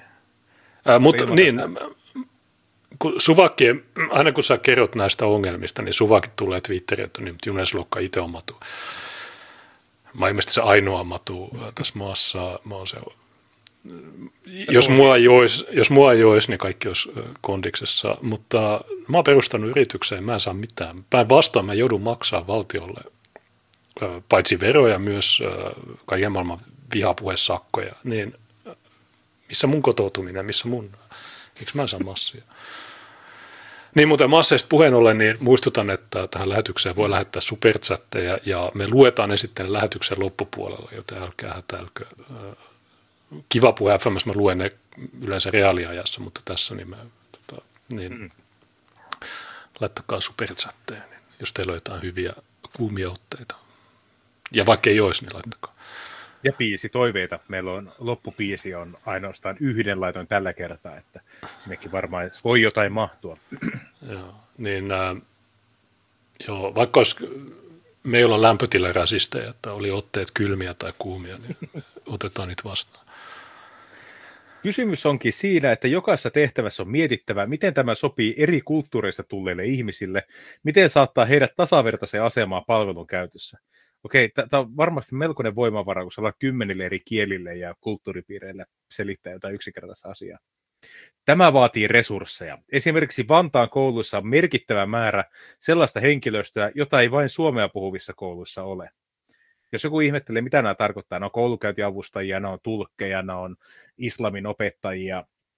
Siis, ne on sellaisia tyyppejä, jotka on jouduttu palkkaa sinne, koska niitä on yritetty alkuun paimentaa suomalaisen peruskoulun metodeilla, sitten ollaan huomattu, että tästä ei tule vittuakaan, niin sitten se on, niin kuin, se on melkein yhtä paljon henkilökuntaa, mitä sillä oppilaita. Niin, ja itse asiassa mä sanoin tämän siinä, kun mä katsoin maanantaina sen Lee Andersonin ja Riikka Puren jutun, että jo pitää resursseja, niin mä heitin tämmöisen, että no okei, no jos me tehdään niin, että tämä koulu olisi semmoinen, että jokaisella oppilaalla olisi oma opettaja, et, ja niillä olisi jokaisessa niin kuin, omat huoneet, ja siellä olisi joka huoneessa yksi oppilas ja yksi opettaja. Ja yksi koulukäynniavustaja, joka tekee ne läksyt. Niin, ja yksi järjestyksenvalvoja ja yksi poliisi, joka on valmiina etälamauttaa, jos, jos tulee liikaa, jos se matu yrittää raiskata sen. niin, niin silloin ehkä, mutta ei se silloinkaan välttämättä, koska jos se tyyppi on vaan niin retardi, niin et sä pysty sille tekemään mitään. Että, niin tämä resursseista puhuminen, niin tämä on vähän huono, mutta Tämä on se ainoa, mitä ne, ne pystyy tuottamaan meille. Niin sen, jokaisen niin, pitäisi nähdä, että nämä on pelkkiä paskapuhujia. Ja miten tämä voi muuttaa, niin huhtikuun toinen on vaalit, niin käyttäkää ääntänne järkevästi. Kyllä, ja siis äh, tässä niin kuin, koko tuo resurssipohjainen keskustelu antaa semmoisen olettamuksen, että tämä jotenkin johtuisi resurssien puutteesta. Kun resursseja on tarpeeksi, niin nämä ongelmat poistuu. Kellään näistä ei käy mielessä, että miksi näitä resursseja ei koskaan tarvittu silloin, kun ne oli pelkästään suomalaisia oppineet? Tähän on vastaus. Mä näin otsikon, että okay. Suomen peruskoulu, niin se on suunniteltu homogeeniselle yhteisölle, joten siksi... Joo, tämä oli Yle juttu. Joo, niin. mä, mä en ole lukenut sitä, mutta mä näin otsikon. Voi, voi, voidaan lukea, se on aika syöpäinen. Luetaan vaan. Noista resursseista niin tuli myös tämä mieleen, että tuossa viime viikolla Twitterissä oli tämmöinen viraalivideo, jossa valkoiset oppilaat esitteli jotain koulua Jenkeissä. Sä oot ehkä nähnyt, tai mä en tiedä, mutta se on varmaan, monet on nähnyt sen, niin siinä on valkoisia, äh, oliko se Indianassa tai jossain siellä, no kaukana näistä isoista kaupungeista, niin siihen tuli faktantarkistajat sitten, ja sitten faktantarkistajat sanoivat, että niin no itse asiassa tämä koulu käyttää kolme kertaa vähemmän tai saa liittovaltiolta kolme kertaa vähemmän rahaa per oppilas. Ja se oli semmoinen mm. luksuskoulu, jossa oli oma TV-kanava, oli auditoriot, oli, kaikki oli valkoisia, ei ollut mitään tappeluita. Niin tämäkin on, että kun ei se rahaa ole, sä, sä voit dumpata miljardeja johonkin. Okei, sanotaan, että mm. okei, nyt meillä on miljardi. Vantaa koulua annetaan miljardi, niin mitä ne tekee? Ei mitään. Jos ne, ne, ne ihmiset, niin ne on, ne on huonoja, niin ne on semmoisia. Sama, se on sama juttu kuin kuvittele Afrikkaa ja kehitysapu tai Ukraina ja kehitysapu, niin ei, ei, ei siellä tapahdu mitään, koska ne ihmiset on mitä on. Niin, ähm, ehkä joku päivä nämä sitten, en mä usko, kun mä oon entistä enemmän vakuuttunut siitä, että nämä on vaan sosiopaatteja, jotka sai ne rahaa tai ei, niin ne vaan jostain vitun typerästä ideologisesta syystä ajaa tätä valtion tuhoamista. Niin ei niitä pidä vakuuttaa, vaan sitä just sitä äänestäjäkuntaa, että hei, nämä ei ole hyviä, nämä on itse asiassa, nämä on sun pahimpia vihollisia, niin ne pitää saada kokonaan pois sieltä sen takia. Ja ainoa keino, mikä meillä on, on käyttää tätä niin sanottua demokratiaa. Ja se on vähän hankala, mutta yritetään käyttää sitä. Mm. Teille ei ole kyllä ehdokkaita ei. täällä muun vaalipiirissä. Varmaan mm. joudu immosta äänestämään. No, Immonen on varmaan vähiten huono, mitä siellä Oulussa on tarjolla. No se parempi kuin Tynkkynen. Mä yritin tässä etsiä sitä tuota Ylen juttua. Mä muistan vaan sen, että peruskoulun aika on ohi, mutta sitten mä muistin, että Helsingin Sanomilta tuli Helsingissä ala jossa 95 prosenttia työntekijöistä kohdannut väkivaltaa tai uhkailua. Tämä oli ihan hauska. Joo, se on lyöty pesäpallomailalla hampaat. Ja... Joo. Niin, no joo, ju, mutta si, siinä kerrottiin, että vakuutus ei korvaa se opettajan hampaita. Niin just tähän tarvitsisi resursseja. Et jos Ritva Viljanen voisi mennä siihen kouluun ja antaa resursseja sille opettajalle, jolta hampaat on. Sä syöt hampaat. Niin se, sillä, meillä on tämmöisiä hampaattomia opettajia. Niin. Viime aikoina on keskusteltu myös inkluusion haasteista. Keskeinen ongelma tässäkin on sen vaatimat lisäresurssit. Valtio ei tunne eikä tunnista tilannetta. Esimerkiksi valtionosuusjärjestelmä lähes täysin sivuttaa kansainvälisen kaupungin tarpeet kansainvälisen kaupungin tarpeet. Mä luulin, että monikulttuurisuus on rikkaus. Mutta kun meillä ei edes ole hoitajia, meillä ei ole hammaslääkäreitä, meillä ei ole, lääke- meillä ei ole mitään. Niin... Meillä ei ole hampaita opettajilla. Niin. Ne on vienyt ham- tai niin kuin natsit, natsit värästi kultahampaat. Niin matutanit oikein natsei. Niin mikä, mistä ne repii niitä ja mitä ne repii sinne? Jotain satana kasvatustieteellisen tiedekunnan jotain vitu idiotteja, jotka matut raiskaa. Niin, mä sanoin maanantaina, että se, mitä tarvittaisiin, olisi semmoisia kovia tyyppejä, joilla on auktoriteetti. Ei se vaadi mm. mitään resursseja. Ja sitten mitä sodan, jälkeen, sodan jälkeinen Suomi, niin ketä siellä oli opettajina? Oliko niillä edes koulutusta? Ne vaan meni sinne ja jos joku perseili, niin sit se, se koulutettiin. Niin, mm. niin joo, mä tiedän, että Suvakit ei tykkää tämmöisiä nostalgia-vetoihin, mutta, tai, vedoista, mutta, mutta silti se on kuitenkin totta, että silloin kun sulla on koulutus ja resurssit, niin niillä on mitään, ei ole mitään vaikutusta mihinkään, vaan kyse on siitä, että onko sulla sopiva henkilö johonkin hommaan. Niin, se tyyppi voi niin, olla ilman rahaa, niin, ilman koulutusta ja se, se osaa se homma. Niin, niin onko sulla semmoinen henkilö, jolla on toimintavaltuudet? Vai meneekö se silleen, että sä otat oikean henkilön ja sitten kun se kerran korottaa ääntä, niin se heitää pussin alle? Niin mä sanoin tämänkin, että, niin. että, että myös näitä, että pitää olla oikeus hoitaa ne asiat, mutta mä en ole varma, että kumpi on se isompi ongelma, se etteikö saa tehdä vai se etteikö pysty tekemään. Niin. Eli kun ei ole oikeutta kurittaa oppilaita, mutta vaikka sä antaisit näille nykyisille opettajille sen oikeuden, niin kykenisikö ne siihen? Mä en oikein usko. Ei. Ja kun nykyään kaikki on näin tämmöistä individualistista, että sä näet monesti videoita, jossa varsinkin Jenkeistä tai Ranskasta, jossa ää, opettaja tappelee jonkun oppilaan kanssa ja sitten kaikki vaan kuvaa, kuka ei niin kuin me auttaa sitä mm. opettajaa. Tai mikä tahansa tilanne, poliisi vastaa rikollinen tai mikä tahansa juttu, niin kaikki vaan seisoo siinä ja kuvaa sitä. Tietysti se kuvaaminen on hyvä, mm.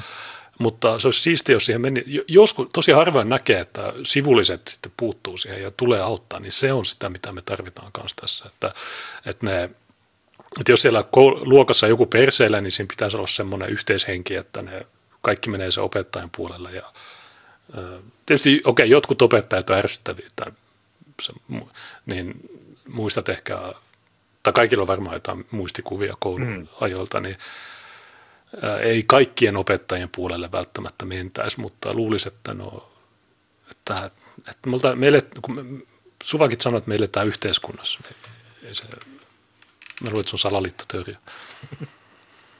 Kotouttaminen on kuitenkin valtakunnallisesti merkittävä tehtävä, eikä se voi jäädä vain kaupunkien harteille. Valtion pitäisi ottaa kaupunkien sisäinen kansainvälisyys paremmin huomioon valtionosuusjärjestelmässä ja esimerkiksi koulujen ja työllisyyspalveluiden rahoituksessa. Eli mitä tämä sanoo suoraan on se, että Helsingin, Vantaan ja Espoon ulkopuolisten kaupunkien ja kuntien pitää elättää näiden matut, koska heillä ei ole itsellä rahaa. No. Mietitkö hyvä, mietitkö hyvä järjestelmä? Sä, sä oot tommonen supersuvakki. Sä otat sun koko kaupungin täyteen matuja. Sitten tulee viidakko. Ja sitten sä huudat, että muiden pitää tulla rahoittaa tätä. Niin. Se on... Äh, meille aina sanotaan, että Helsinki elättää muu, muun maan. Joo. Mä en ole koskaan nähnyt mitään taulukoita, mä oon nähnyt vaan tämmöisiä julistamisia. Että toinen osapuoli sanoo, että ei kun maaseutu elättää Helsingin ja sitten ja toinen puoli sanoo, että mä en koskaan nähnyt mitään faktaa tähän liittyen. Mutta mä sanoisin, että no joo, ihan, ihan sama. Ei ne rahat ole se tärkeä juttu. Se, se että toi hmm. väestöpohja on tuhottu, niin se on, se on paljon isompi ongelma. Siispä, miten tuleva eduskunta saadaan ymmärtämään Helsingin seudun sisäinen kansainvälistyminen ja sen vaatimat kustannukset. Okei, okay, se, se, okay. monikulttuurisuus ei olekaan enää rikkaus. Nyt se on kustannus. No mä luulen, että, että, että kaikki ymmärtää tämän, tai niin no, ehkä mä, mä luulen väärin, mutta kaikki varmaan tietää, niin kuin ainakin intuitiivisesti. Välttämättä ne ei sano sitä ääneen, mutta ne kaikki tietää, että tuo tuhon tuomittu projekti, mutta silti kukaan ei uskalla puhua tästä. Ne kovimmat oikeistolaiset sanoivat, että Voke on mennyt liian pitkälle ja mitä ei saa sanoa, mutta ne ei sano mitään. Ja heti kun ne saa jonkun rikosilmoituksen, niin sitten, mitä ei saa sanoa, mitä vitu väliä silloin. Mm. Pointti on saada se juttu muutettua niin, että me saadaan nämä kaikki vittuun Tämä pitää loppua. Ja tässä ei ole mitään muuta siinä päämäärä, tai siinä, kun me päästään siihen lopputulokseen, mitä nämä haluaa, niin se on se, että siellä ei yhtään suomalaista. Ainoat, jotka rahoittaa sitä, on just ne, jotka ei asu siellä, eli suomalaiset. Eli suomalaiset joutuu rahoittamaan tämmöistä. Mitä muuta kuin tämä on tämmöistä loisimista. Mm. Ihmisiä, tyypillisesti rangaistava puhe on semmoinen, jossa verrataan ihmisiä loisiin. No, jos mä vertaan, vaan mä rinnastan nämä, niin onko se sitten mitä muuta tämä on oikeasti? Voiko joku sanoa mulle? Herra ja kerro. Niin ja mitä sen jälkeen, kun kaikki Suomen kaupungit on vastaavan lisätuen piirissä, kuka sen silloin maksaa? Sitten YK antaa meille kehitysapua. yes. yes, me saadaan vihdoin. Yes. Tota, onko sä käynyt läpi tätä Katjalotan normaalia työpäivää? Öö, onko, niin, niin Katja Lotta oli se pesäpallomuja. Oh, oh, joo, pesi. Se ei ollut, se, se ei ollut opiskellut pesäpallo juttu. Se, se ei osaa urheilla. Se ei ollut saanut koulutusta, että miten että pitää heittää pallo. Kun jos sä pelaat semmoista suomalaista pesistä, niin sä heität sen ilmaan, mutta jos sä oot jenkeissä, subtala räpylä ja niin se ei tiennyt tätä. niin ne oppilaat tuli ja sanoi, että okei, tässä on. Mutta miksi, niin, ja sit se on, hauska, se, on hauska, kun siinä jutussa, no okei, sä voit lukea sen, mä, mä käyn ihan nopeasti kusella, mutta se, mä käyn kanssa, se va- tehdään tämmöinen yhteinen ennen kuin siirrytään seuraavaan. Synkro. Okei, okay. yes. yes. Okei, niin tota, pidetään lyhyt tauko. Harmi olisi pitänyt vaan antaa Tuukaa lyhyttä, mutta niin tosiaan joo, vaalit, niin se katkaa ne. Ähm, pidetään lyhyt tauko, älkää menkö minnekään.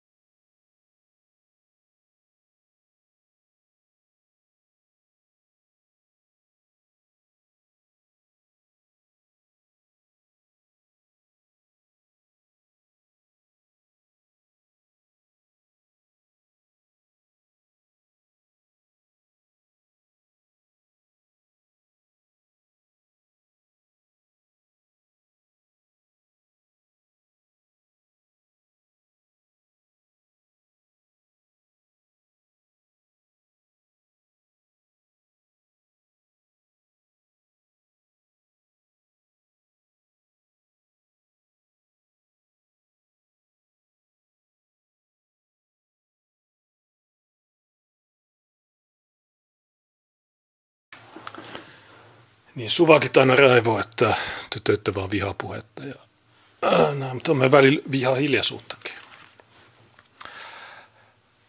Ähm, joo, niin mitäs? Mitä? Okei. Okay. No niin. Tosiaan olin vaan kysym, kysymässä sitä, että onko lukenut tätä Katjan tarinaa vielä No kyllä pintapuolisesti tai jos sillä nopeasti käy mukaan. Mä nykyään jaksa lukea mitään. Mutta, joo, se oli opettajan huoneessa, ne käyttää mustaa huumoria, jotta ne jaksaisi. Mutta se ei kauaa kestä, se ei, ne saa burnoutteja ja kun siinä opettajahan on semmoinen henkilö, joka haluaisi niin kuin, no, välittää tietoa, niin sitten kun se huomaa, että nämä, nämä ei edes ymmärrä suomea, niin se turhautuu nopeasti ja sitten se tarttuu kaikkiin mahdollisiin. Mulla on hy- hyviä tarinoita Ranskastakin, että joo, että mm. se ainoa luokan ranskalainen, joka jotenkin edes palautti sen tehtävän niin kuin normaalisti ja jonka käsialasta sai edes jotain selvää, niin se opettaja ta- takertuu täysillä siihen, että joo, vittu on hyvä. Ähm, niin äh, se on, äh, no se on niille ikävä juttu, mutta ne on suvakkeja, joten me yritettiin varoittaa. Mutta jos miettii, että niin kun tämä S2-keskustelu, niin se oli iso joukko ihmisiä sössöttämään, että no että koulujen keskiarvot on ihan, ihan sama kuin muualla. Niin, no kouluhan voi antaa vaikka matulle kympin, mutta ei se tee niistä PISA-testeissä yhtään sen parempia niistä oppilaista. Sitä ta- niin ymmärrä. Tämä on totta. Siinä VTV-tutkimuksessa 2015 elokuulta, niin mm. siinä just sanotaan, että opettajat laittaa niille äh, positiivisen diskriminaation arvosanojakin. Ja niin muuten yksi juttu, mitä Lee Anderson äh, väitti, niin mä, ja mä kolauttasin sen, mm. kun se sanoi, että joo, kun nämä hyväosaiset sitä ja tätä ja ne ei halua tätä ja tätä, niin mä kävin pari semmoista, mä nopeasti poimin kaksi esimerkkiä siitä koulukoneesta ja mä huomasin, että okei, sulla on, otetaan kaksi koulua, jossa on vähän S2-oppilaita. Toisessa on korkeampi keskiansio, toisessa pienempi, niin monesti niissä, missä on pienempi keskiansio, on parempi, paremmat arvosanat, koska ei hyvä osa ne tarvita automaattisesti myös, niin kuin, että se mm. olisi samaan aikaan hyvä oppilas.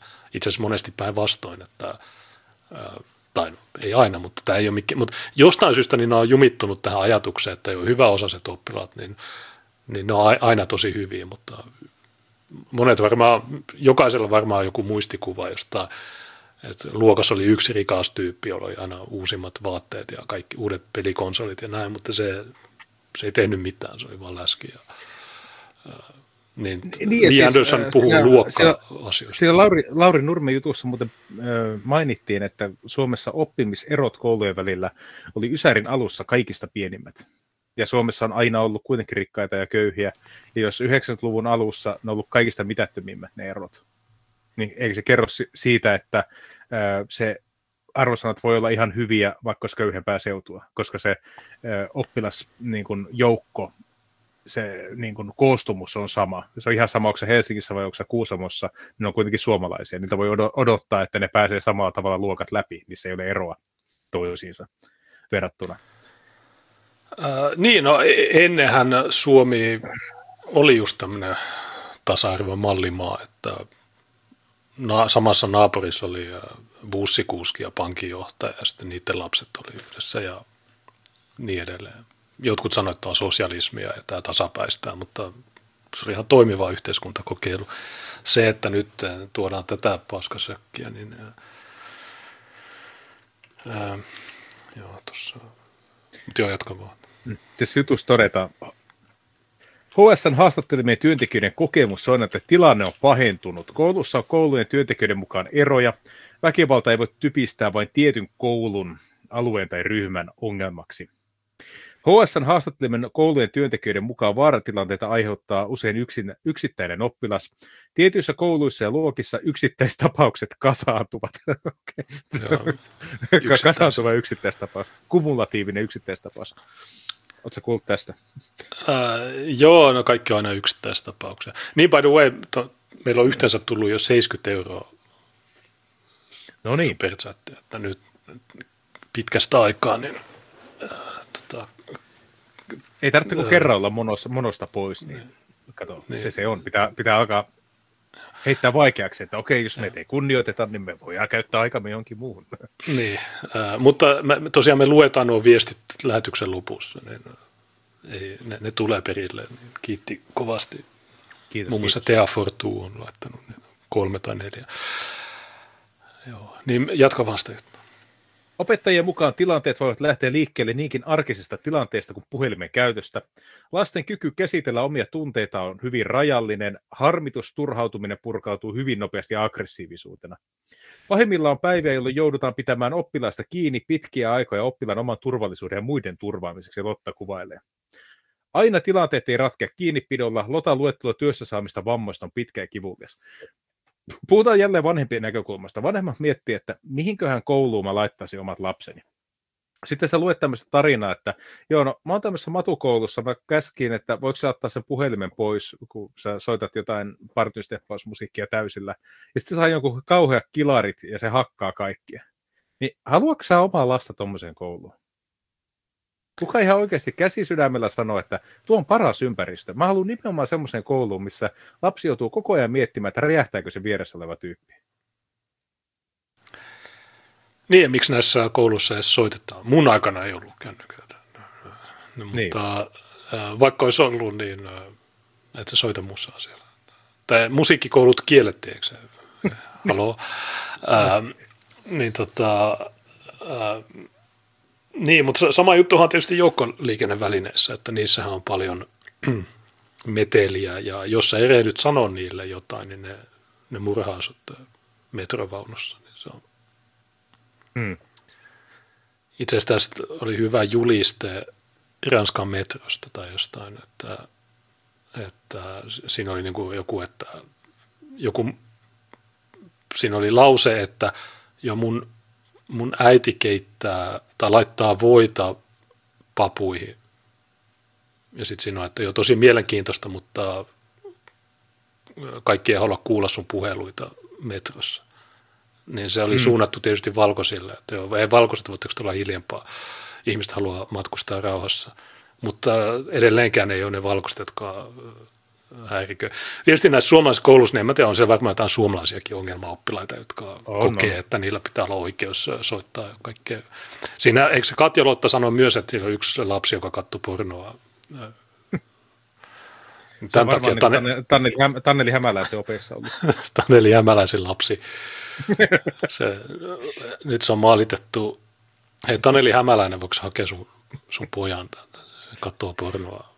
Sun vaimon pojan äkkiä pois koulusta. Niin, sun, sun, sun poikaystä, vaimon poikaystävän poikani katsoo tämän pornoa. Niin me tiedetään, että sä et halua kieltää sitä, mutta hei, kamo, tämä sun poika ekalla luokalla, niin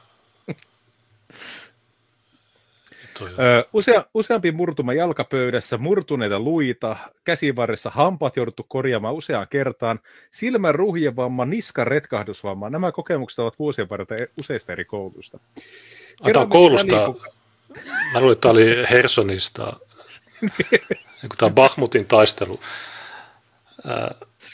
Tämä on suomalainen peruskoulu, niin. S2-poikien kanssa. No teillähän on yksi ehdokas, joka on Ukraina-veteraani, niin sille ei ole näin pahoja. Kumpi, haluatko olla opettaja Havukoskella vai haluatko mennä Ukrainaan? Kumpi on turvallisempi? Kummassa paremmat selvitymisprosentit? Ukraina on. Ja muuten näistä kouluista niin oli se San Franciscon uh, ukrainalaispakolainen, niin San Francisco Chronicles-lehdessä oli vitun hyvä juttu, kun tämä 13-vuotias tai 11-vuotias Jana, se oli se muijan nimi, niin ekalla viikolla se ihmetteli, että mitä vittuu, ihmiset, hypp- oppilaat hyppii pulpeteilla ja ne solvaa opettajaa. Sitten se viikossa tajusi, että okei, tämä on normaalia. Mutta sitten mut sit, sit ne muut oppilaat huomasivat, että hei, toi on valkoinen ukrainalainen. Sitten alkoi sitä, niin se ei uskalla enää olla siellä. Se sanoi, että mä haluan takaisin Ukrainaan. Se meni pakolaiseksi Kaliforniaan, se haluaa takaisin Ukrainaan. Näitä tapauksia on tosi monia. Mut joo. Mieti, mieti, mieti, kuinka onnistuneita nämä yhteiskunnat on, että köyhän ke- sotaa käyvän kehitysmaan pakolaiset haluaa muuttaa takaisin sinne sotaa käyvään maahan. Joo, tämä ei ole mikään yksittäistapaus, vaan meillä oli se Ruotsin keissi, jossa Örebron äh, vokissa ensin oli arabijengi ja sitten somalijengi tai toisinpäin, joka hakkasi ove, että where the Ukrainian women at. Äh, ne sanoivat, että me halutaan takaisin Kiovaan. Äh, sitten sulla oli missä, no Düsseldorfissa oli se raiskaus, jossa oli kaksi Ukraina kansalaista, jotka oli Nigeriasta ja mistä vitusta, niin sitten no Ranskassa oli myös tämmöinen koulujuttu, jossa ne ukrainalaiset sanoivat, että no, me ei osata kieltä, mutta tämä matikka on tosi helppoa. Ähm,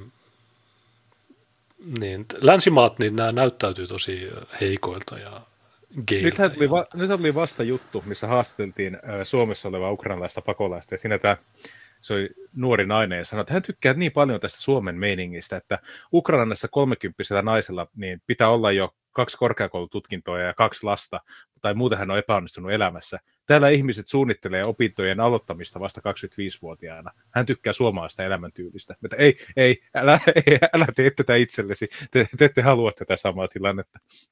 Niin, se on... Mutta joo, entiset neuvostomaat, niin en, ne, no, ne on asiallisia. Niin, se sirkusteltta ei vielä ylettynyt sinne asti. Ne on vielä vähän niin kuin elänyt semmoisessa menneen maailman niin kuin aikakapselissa. Niin, no Puola menee vähän huonoon suuntaan tällä hetkellä, mutta muuten niin ne vaikuttaa siltä, että ne on ihan ok. Ja ei Puolakaan nyt ole katastrofaalisessa tilanteessa, mutta vähän huonoja merkkejä sieltä, mutta No mitä se Kaisa Lotta muuta ilmoittaa? Kerran meni väliin, kun kaksi oppilasta tappeli, kolmas tuli sivusta vetämään pesäpallomailalla. Lyönti osui suoraan hampaisiin. Lotan mukaan hammasremontteja on ollut useampia, työnantaja ei ole niitä maksanut. Haastateltujen ammattilaisten mukaan yksi syy väkivaltaiseen käytökseen löytyy perheistä.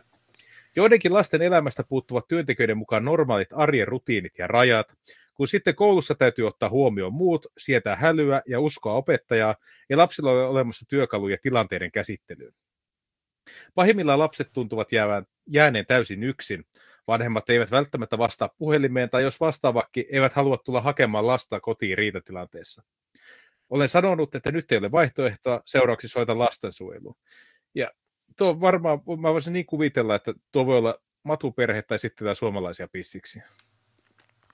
Joo, tuosta on vaikea sanoa, koska jos se sanoo olla, ensinnäkin millä kielellä se puhuu niille, vai onko matuille niin kuin selitetty, mikä on lastensuojelu, niin ne tietää, että se on tosi huono. Mutta niin tässä vaiheessa, niin kandeeko se enää remontoja niitä hampaita? Tulisi vaan sinne hampaattomana, että haha, lyökkää uudestaan, ei tunnu missään. Vai onko tuota, se rasismia, varmaan... jos et saa uusi hampaita, koska sä, sä haittaa mieti... niiden menestystä pesäpallon uralla. Mutta mieti ylipäätään tuommoista tilannetta, että sulla on jotain tuommoisia pärinäeroja ja ne on kasvatettu sillä tavalla, että äiti on tehnyt OnlyFansia ja isä on joku sekakäyttäjä ja sitten tuota, koko lapsuus on mennyt jonkun tietokoneen näytön tai Netflixin ympärillä. Ja kukaan ei ole ikinä niin kuin, tehnyt yhtään mitään, ei ole harrastettu ikinä yhtään mitään, ei ole koskaan opittu yhtään mitään. Sä katot jotain, jotain jynkkyä päivä pitkät sun puhelimesta, ja sä tulet kouluun ja opettaja tuota puhelin pois, oot jonkun raivarin. No, on varmaan tosi turhauttavaa. Sitten yritettiin jollekin niin kuin vanhemmalle selittää, että pitäisikö sun tehdä jotain tälle lapselle. Niin, oliko se teidän ohjelmassa tai jossain tiedotteessa, että te olette ainoa puolue, joka näkee, että politiikalla ei ratkaista kaikkea, vaan mutta tämä on vähän niin kuin sitä, mitä Thomas Korupskis sanoi Prabudimas konferenssissa, että politiikkaa ja kulttuuri, ne itse asiassa on toisinpäin. Että se on kulttuuri, joka luo politiikkaa eikä toisinpäin. Niin tämä on just semmoinen esimerkki, että Lee Anderson, okei, okay, no sulla on tämä tilanne, miten sä korjaat tämän? Kielläksä puhelimet, ai ei voi, että mit, mitä sä teet?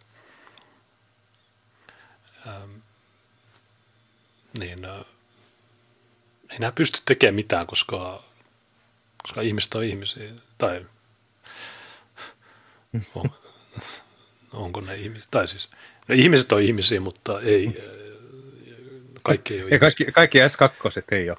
Niin. Opettamisen muuttuminen huonoimmillaan vartiointitehtäväksi vaikuttaa opettajan mielestä oppimistuloksiin.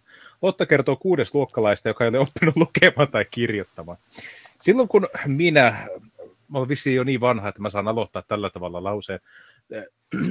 Silloin kun minä olin nuori, niin jos et sä osannut ekaluokalla lukea tai kirjoittaa, niin se jäät luokalle. Niin. Se, se oli vaatimus, että pääsi seuraavalle asteelle, että osasi lukea tai kirjoittaa. Aika moni osasi lukea ja kirjoittaa jo ennen kuin ne menivät kouluun. Minä osasin tehdä sen viisivuotiaana, koska mulle opetettiin sitä kotona. No sä oot gay, koska mä aloitin koulun Pelkiassa ja siellä koulu aloitetaan viisivuotiaana. Okei. Okay. Ja mä osasin jo ennen sitä lukea. Niin, no niin. Tai, mutta sä, nämä, sä oot se alkuperä, alkuperäinen gangsteri. Nämä vantaalaiset, niin nämä ei osaa tehdä mitään. Jos kutosluokalle ei vielä osaa lukea tai kirjoittaa, niin hui. Minkä ikäisiä ne on? 13? 12. Niin, okei. Okay. Mä en osaa lukea. Mieti, kun ne lähtee yläasteelle tuosta. Kuka ei ole missään vaiheessa jättänyt luokalle? Miten sä valvot millään tavoin, että niin kuin, osaako joku jotain, jos sä pääset kuudennelle luokalle että sä saat lukea? Niin. Miksi ne edes laitetaan kouluun? Eikö tässä vaiheessa olisi vaan, että no okei, pysykää kotona. Ihan sama. Älkää tulko tänne. Itse asiassa voisiko tämä muuten olla kuumoute, että lopetetaan koulutkin. Ennen mä oon sanonut, että lopetetaan yliopistot, niin okei, voidaanko lopettaa kaikki koulutkin, koska mitä hyötyä on tästä, ne ei opi lukea, ne ei opi kirjoittaa, niin pysykää kotona. Tällä hetkellä Lotan oman ryhmän oppilaista kukaan ei puhu suomea äidinkielenään. Myös oppilaiden keskinäisten kielen puuttuminen aiheuttaa turhautumista ja ärsyntymistä, jota ratkotaan nyrkein. Mieti, sulla on luokka, mikä on täynnä niin kuin erimaalaisia steppereitä ka- kaikissa sateenkaaren väreissä. Ne ei puhu keskenään samaa kieltä, ne ei puhu samaa kieltä kuin opettaja. Ne ei puhu mitään kieltä. Tämä on... Sitten ne räjähtelee toistensa päälle. Ja sitten se... Lian, sit Li Anderson ihmettelee, että miksi suomalaiset vanhemmat ei halua tunnella oppilasta. 60-70-luvulla aloitettiin niin sanottu vapaa kasvatus ja vaikka se olikin aitsia, niin homogeenisessa yhteiskunnassa jotenkuten toimi, koska niistä vapaasti kasvatetuista niin muutama ehkä oireili sillä, että ne käyttäytyi huonosti, mutta kuitenkin se suurin osa oli, että no en mä kehtaa. Että, niin silloin se toimi, mutta kun tämä, sä tuot jostain Biafra-viidakosta tyyppejä, niin ne huomaa, että ei, ne voi tehdä mitään vaan, niin ne totta kai ne tekee sen. Niin sä, sä tuot maailman röyhkeimpiä ihmisiä maailman vaatimattomimman kansan keskuuteen, ja sitten sä mm. ihmettelet, kun käy tällä tavalla. Niin, mutta onko se oikeasti niin, että ne, ei, että ne on kieltänyt kaikilta puhumiseen ja kaikki noudattaa tätä kieltoa, vai miten tämä on mahdollista, että niin kuin maailman kehittyneimmissä yhteiskunnissa, niin ei, ei mitään niin normaalia keskustelua mistään. Kaikki on aina semmoista vitun vammasta. Tietysti pois lukien meidän kanavalla. Meillä on parhaat keskustelut. Sen on kuullut siis, koska opettajat ei kaikki tee tuota ihan pelkästään siksi, koska on super hauskaa halata noita pesäpallomailla rehuvia matuja, niin se on kuulemma niin yleisesti tiedossa opettajien keskuudessa, että mitkä on hyvämaineisia kouluja ja mitkä on huonomaineisia. Ja opettajat ke- kertoo keskenään, että älä vittu, älä ikinä mene sinne. Ja sitten ne, jotka noihin menee, niin ne on niitä, jotka ei ole päässyt mihinkään parempaan, tai sitten niillä on sellainen elämäntehtävä, että ne haluaa olla jotain Freedom Ridersin työjatkajia, ja ne tulee sinne kertomaan gettoon, että miten me kaikki rakastetaan toisiamme. Ja sitten ne saa vähän pesäpallomailasta, ja sitten ne yleensä kaikessa hiljaisuudessa etsii vähän rauhallisempaa työpaikkaa, kun on mennyt niin kovin levottomaksi. Niin, no muissa maissahan, jos ne suostuu niihin haasteellisiin kouluihin, niin sitten ne saa todella hyvät palkat. Niin kuin se Rinkeby muija. Ka, mitä se, se on niin kova palkka, että se, se vuokraa autotallia Rinkebystä. Ja, koska sinne ei voi mennä metrolla, koska se on se metro. Ää, niin sama juttu Ranskassa, että niillä on mielettömät, jos ne pysyy kolme vuotta siinä koulussa, niin sitten, sitten ne voi, sitten ne voi sit, niitä ei tarvitse enää koskaan olla töissä käytännössä. Ähm, tai ja Jenkeissä, jenke, Jenkeissä kanssa, kun yritetään mm. niin kun mustin kettokouluihin saada opettajia, niin siellä on myös semmoista negrirahaa, mitä siitä saa. Niin, niin tota, mutta en mä tiedä, tämä, tämä juttu ei vaikuta kauhean rikkaudelta. Tai siis, tämä näyttää, haasteita, niin kuin, haasteita vaikuttaa olevan. Tai vähän niin kuin sä yrittäisit, että sulla on joku torakka infe, infestaatio ja sä yrität poistaa se ilman mitään myrkkyjä ilman, että sä niin kuin, tallot niitä. Sä yrität selittää niille, että hei. niin. mä, mä, ennen, ennen kuin lähetys alkoi, niin mä yritin niin kuin miettiä, että miten tämmöistä niin kuin Lee Anderson-maista tämmöistä suvakkilogiikkaa, niin miten se toimii parhaiten. Niin mä sanoisin, että se on kuin lastenlääkäri, joka pyrkii hoitaa lapsia hakkaamalla niitä mail, pesäpallomailalla. Ja sitten kun se huomaa, että se lapsi, niin tuota, sille vaan sattuu ja tulee enemmän haavoja, se miettii, että hän ei ole lyönyt tarpeeksi. Se johtuu siitä, että se ei parane. Ja sitten kun ulkopuolinen sanoo, että miksi vitussa hakkaat sitä mailalla, niin se lääkäri sanoo, että aijaa, sä vihaat lapsia. Tämä on niin se sama tapa, miten käydään tämmöistä väestöpoliittista keskustelua Suomessa. Niin, tässähän kaikki nämä on sanonut, että te leimaatte lapset, te teette sitä, vaikka kukaan ei leimannut mitään. Tai sitten, että niin. joo, tämä on ilman kontekstia annettu. No, ja lukijat voivat itse tehdä johtopäätöksiä. Li Andersson sanoi tämän. Niin, niin no. pitäisi olla, yle, yle pitäisi kertoa, äh, kehystää tämä, huoma, kehystää, ja kertoa, että S2 on rikkaus ja voimavaraa, ja jos ikinä yrität shoppailla koulua, niin sä oot rasisti ja sitten Taponen tulee sun ulkovesta sisään ja tapahtuu kauheuksia. Ei kannata tehdä. Nyt tulee lastensuojelu. niin, mutta mun lapsi ei hakannut pesäpallomailla. No se on just se ongelma, että se ei hakkaa. Nyt me otetaan sut huostaan. Tämä on anarkotyrannia. Tämä on anarkotyrannia 2.0 tämä maa. Ei mitään muuta. Tämä on mielisairasta paskaa, jossa kidutetaan psykologisesti ihmisiä, tuhotaan niiden lapset ja verotetaan ihmiset kuoliaaksi ja mitään ei saa. Niin mä en ymmärrä, että miten enemmistö on tyytyväinen tähän. Sipola Johannes esitti ihan hyvän kysymyksen tuossa jonkin aikaa sitten, kun tuli tämä kausti. Että eikö se ole hyvä juttu, että harrastetaan koulusoppailua, koska silloinhan kaikkien rasistien lapset lähtee pois noista koulusta että eikö tämä pitäisi olla suvakkien mielestä hirveä voimavara, että kouluihin ei jää mitään muuta kuin suvakkien lapsia ja matuja. Mutta siinä on se ongelma, että kun ne on ne, jotka rahoittaa sen homma. että sen takia ne ei halua, että ne lähtee pois. No joo, tätä on myös persuissa, että no eikö tämä ole hyvä, että meillä on koulukone, että jos sä haluat rikkautta, niin sä voit mennä sinne. Mm. Joo, se ja, mutta tietysti no Sipolan juttu, niin onko rasistien lapset, onko ne rasisteja, niin se on sitten, mm. se ei ihan just toimi, mutta monestihan se on toisinpäin, että jos sun vanhemmat on suvakkeja, niin sä rupeat vihaa suvakismia ja toisinpäin. Niin. Mutta, mutta tämä näette ulina, että jo mä laittaisin lapset, no okei, no sä laittaisit, mutta miksi sä oot laittanut niitä? Niin, ja miksi et sä tule ikinä laittamaan? Niin. Mä mietin, mä mietin tämmöinen tarina, että okei, siellä tuota, ei ole yhteistä kieltä, sitä vähän räjähtelee ja sitten saa kaikki vähän puukosta. Niin tuota, kun se tulee se suvakki, suomalaisen suvakkiperheen lapsi, joka on niin kuin joutunut tuommoiseen gettoon, että se niin kuin menee selittää niille omille vanhemmille, että mikä on ollut koulupäivä. Mieti, kun ne on sellaisia boomersuvakkeja, jotka ei usko sanakaan tai alkaa vähättelemään sitä kokemusta. No ei sinä vaan ymmärsit väärin ja vähän haasteita ja älä ole rasisti. Se, vittu se, se lapsi, niin se... Sieltä tulee sie, sie, siekemaski äijä sitten lopulta. Mä meinasin just sanoa, että se kirjoittaa Turner Diaries tai Mein Kampf 2.0. Mm. Olin koulussa. Vähitellen aloin vihaamaan heitä. Väkivalta ei Lotan mukaan rajoitu nykyiseen työpaikkaan. Aina on ollut aggressiivisesti käyttäytyviä oppilaita. Aina on ollut. Mutta viime vuosina tilanne on muuttunut sietämättömäksi. Useat hänen kollegansa ovat irtisanoutuneet. Opettajat vain selviytyvät päivästä toiseen. Okei, aina on ollut oppilaita, jotka perseilee, mutta nyt tulee niin paljon turpaa, että tota, on pakko, pakko miettiä vähän toisia juttuja. It's a concrete jungle we are surviving. Uh, Mutta joo, tämä on, uh, mä muistan 2011 oli tämmöinen opettajalehti. Sen lehden nimi on Opettaja, se on ammatti tämmöinen julkaisu, vähän niin kuin juristeilla on omat ja kaikilla on omat.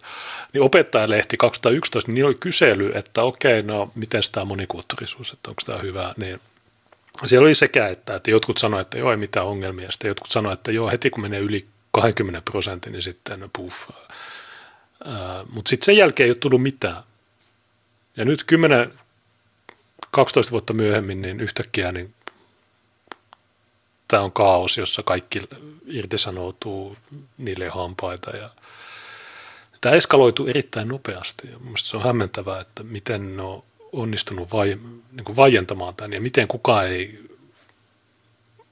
ei ole näitä niin sanottuja mitä whistleblowereita tai tämmöisiä, jotka ja ei me tarvittaisi niitä mihinkään. Mutta ongelma on se, että jos me sanotaan ja me kerrotaan faktoja, niin sitten kaikki vaan, kun sä, keksit. Hmm. No miten nyt, kun nämä opettajat itse sanoo tämän? Niin onko sekin niin. nyt keksitty? Tulee joku, joku boomeri ja sanoo, että kun sä et osaa opettaa, anna mä tuu opettaa. No okei, no mene sinne. Sä, sä et periaatteessa päivääkään siellä. se, jos ei ole niin pomminpurkaja asua päällä ja panssarivaunu. Se mietin, kun Maria Pettersson teki suu, että alkuun, että joo, kävin maailmassa, en kuollut, niin tuleeko seurauksia? Jo kävin samassa peruskoulussa. tuota, lähti vaan hampaat. Rasistit servattu. No, puhelin pöllittiin, Kanada Goose myös ja hampaat lähti. Tuulikaapissa puukotettiin. Ja... Niin se tuulikaappi-juttu, mehän silloin viime jaksossa niin puhut, mutta siinä, mä, mä, sain sen pdf, mutta siinä ei mainittu, että minkä merkkinen takki. Niin. Tosin eilen, tai, tai oliko se maanantai, niin maanantain tuli pdf, jossa oli ensimmäistä kertaa 200 vuoteen mainittu oikeuden päätöksessä Canada Goose. Se oli kyllä hu- hulvaton se, oota toi katkes, se varmaan lähtee, okei nyt se taisi lähteä Juu. takaisin.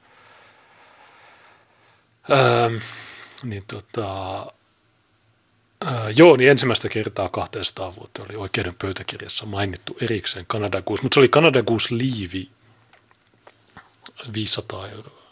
Se, se ei ollut takki. Joten äh, on, onko meidän debunkattu nyt? Mutta jos tuota, jatketaan aiheesta. Helsingin Sanomat teki, julkaisi uutisen, mutta tänään tullut. Pitäisikö koulusoppailusta päästä eroon? Eli n- nyt ollaan niin kuin sen kysymyksen äärellä, että saako vanhemmilla olla oikeutta vaikuttaa siihen, että missä hänen lapsensa käy koulua. Ja Pitä, pitä, pitäisi päästä on, eroon, mutta niin, eri ja, syistä. Niin, vihreät ja vassarit on sitä mieltä, että valkoisia oppilaita on pakko niin kuin, siirtää sinne somalien syötäväksi, koska jos ne ei mene sinne somalien syötäväksi, niin sittenhän ne jää syömättä. Ja siis nehän haluaa, niin kuin, että mahdollisimman moni valkoinen joutuu kärsimään, niin sen takia tämä on ihan johdonmukaista politiikkaa. Sitten on semmoisia ehkä kokoomuslaisia pelkureita, jotka kannattaa mokutusta, mutta ei omille lapsilleen. Ja sitten on niitä, jotka sanoo, että nyt on minun voketus liian pitkälle. Mutta e, yleensä ottaen tämä koulusoppailu niin on vasemmistolle arka aihe, koska se antaa semmoisen vaikutelman, että maahanmuutossa on jotain pialla. Siinä on joku, joka ei olekaan vetovoimatekijä, vaan se on luotaan työtävä tekijä. Te haluatte eroon koulusoppailusta, koska te haluatte matuja joka paikkaan. Me halutaan eroon koulusoppailusta, jotta matuja ei olisi missään. Emme ole samanlaisia. Niin. Jep. Koulujen eritymiseen pitää puuttua, mutta ei painotettuja luokkia lopettamalla, sanoo pääkaupunkiseudun kansanedustajat. Ja tämäkin on hauska, että koulujen eritymiseen pitää puuttua. Ne koulut eriytyy, koska te tuotte sinne muita kuin suomalaisia. Onko tämä nimetön kansanedustaja? Hän kertoo anonyyminä, kun hän ei uskalla. Vai kuka se on? Mainitaan Helsingin kouluihin on suunniteltu muutosta painotettuun opetukseen. Se lopettaisi esimerkiksi musiikki-, kieli- ja taideluokat nykymuodossa. Tarkoituksena olisi estää niin sanottua koulusoppailua, jolla tarkoitetaan sitä, että vanhemmat pyrkivät valikoimaan lapselle jonkin muun koulun kuin lähikoulu. ja no. tämä on sille hauska, kun eletään aikana, jolloin ole oma itsesi ja kuka ei saa puuttua sun valintoihin ja tuota, jokainen saa itse valita sen, mikä sopii parhaiten, paitsi silloin, jos sä yrität saada koulun, missä ei ole silloin, silloin ei ole valinnanvapautta. Mutta jos sä kiellät musiik- musiikkikoulut, niin sä et pääse eroon koulusoppailusta, sä pääset, tai et sä pääse partyyn steppaamisesta. Mutta missä ne oppii sitten keräppiä? se, se on totta. Mutta tähän johtaa lopulta siihen, että nämä muuttaa kokonaan sieltä kaupungista pois, nämä perheet. Ei, ei, ei sille, että jos niillä on se pikkupirkko siinä, niin miettii, että tämä pitää mennä tuonne Mahmudin syötäväksi, niin kyllä ne lopulta tekee se ratkaisu, että oikein muutetaan Helsingistä vittuun. Eikä ole ihan ainoa perhe, joka niin tekisi, koska nythän on ensimmäistä kertaa viimeisen kahden vuoden aikana, niin Helsingistä on muuttanut enemmän ihmisiä pois kuin sinne on muuttanut sisään. Joo, näistä on tilastoja, me ollaan nähty. Se muuttaa joka vuosi tuhansia pois. Tilalle tulee rikkaat. Mutta tätä ei saa sanoa väestönvaihdoksi, muuten Oula, Oula raivoo. Kumpa tietäisimme miksi? No Oulahan on Jad Vasem aktiivi. Kyllä, ja hän on myös Ihran aktiivi. Ja siitä huolimatta se vaatii vaalirahaa. Ei vissi juutalaista ei parhaammalle sapatti Gojimille maksa tarpeeksi. Niin, se, mutta Rydmankin paljastui juutalaiseksi, niin Oula ei ole vielä. Mutta Oula pitäisi jossain vaalipaneelissa niin koolautata, että hei sä oot, miksi sun tili on Oula Silver? Onko sulla, niin. onko antaa sun DNA-testin? Mä, mä, mä heittänyt joskus jossain toisessa, tai muutama viikko sitten sanoin, että Oula pitäisi provosoida niin, että se sylkisi sun päälle – sitten sä ottaisit sen syljen ja voisit lähettää sinne DNA-firmaan ja, ja tota, sitten, sitten me saataisiin vihdoinkin selvyys, että, että kuinka monta prosenttia tällä on sitä perimää. Vaikka kyse on vasta suunnitelmasta, ajatus on ehtinyt herättää runsaasti keskustelua. HS kysyi pääkaupunkiseudulta valituilta kansanedustajilta, pitäisikö viime aikoina puhuttanut koulushoppailu estää, mitä koulujen eritymiselle pitäisi tehdä. Mulla on tähän yksi ratkaisu. Palataan siihen tilaan, missä oltiin 90-luvun alussa, milloin näitä eroja koulujen välillä ei ollut. Onko sä vie- vieläkään katsonut sitä THX 1138 leffaa? En. Se on vitun hyvä. Se on George Lucasin äh, ennen kuin se teki Tähtien sodan taitaa olla vuosi 71, niin se on ihan satanan kova. THX 1138 on se leffan nimi, Ja se on siitä, kun se kaikkien ihmisten nimet on tuommoisia koodeja, no, niin kuin mm. henkilötunnuksia. Ja sitten järjestelmä vaan sijoittaa ne asumaan sinne ja tänne. Niin, ja järjestelmä myös pakkolääkitsee ne.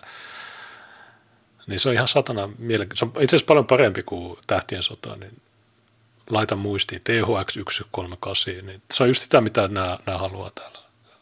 Mm. Että okei, sun, sun, sun, ai, sun on lapsi, okei, no se, se nyt on sijoitettu tänne ja sä et pääse koskaan sieltä eroon. Niin, no. Pitää laittaa ylös. Jalonen on kanssa muistaakseni varmaan joskus maininnut tuosta. Se on, äh, myös Henrik Palmgren on äh, vedaisissa. Hyvä leffa. Hussein, Hussein al-Tae, eli rauhantae, mukaan koulujen eritymiseen täytyy puuttua ensisijaisesti koulujen resursseja lisäämällä. No joo, to, to, to on tosi helppo vaan sössöttää tuota paskaa, koska kaikilla on annettu joku muistio, että joo, more money from the programs, okei. Okay. Mutta vaikka sä antaisit miljoonan taskurahaa näille peroppilas. Niin, peroppilas, niin lopettaisiko ne? Ei. Niiden tilillä olisi nyt se miljoona euroa, mutta ne jatkaisi tota, koska se on hauskaa. Ne, ne tykkää tehdä sitä. Niin. So, Soroksellakin on miljardeja ja silti se aiheuttaa aitsia, niin uh, miksi? Pitäisi sillä antaa lisää rahaa. Jotkut ihmiset on paskaa ja ne, ne on tommosia. Vasta sen jälkeen voidaan katsoa koulupiirejä uusiksi. Ajatus siitä, että lapset kävelisivät äh, lähikoulunsa ohi toiseen kouluun, olisi Suomen historiassa harvinaista. Niin.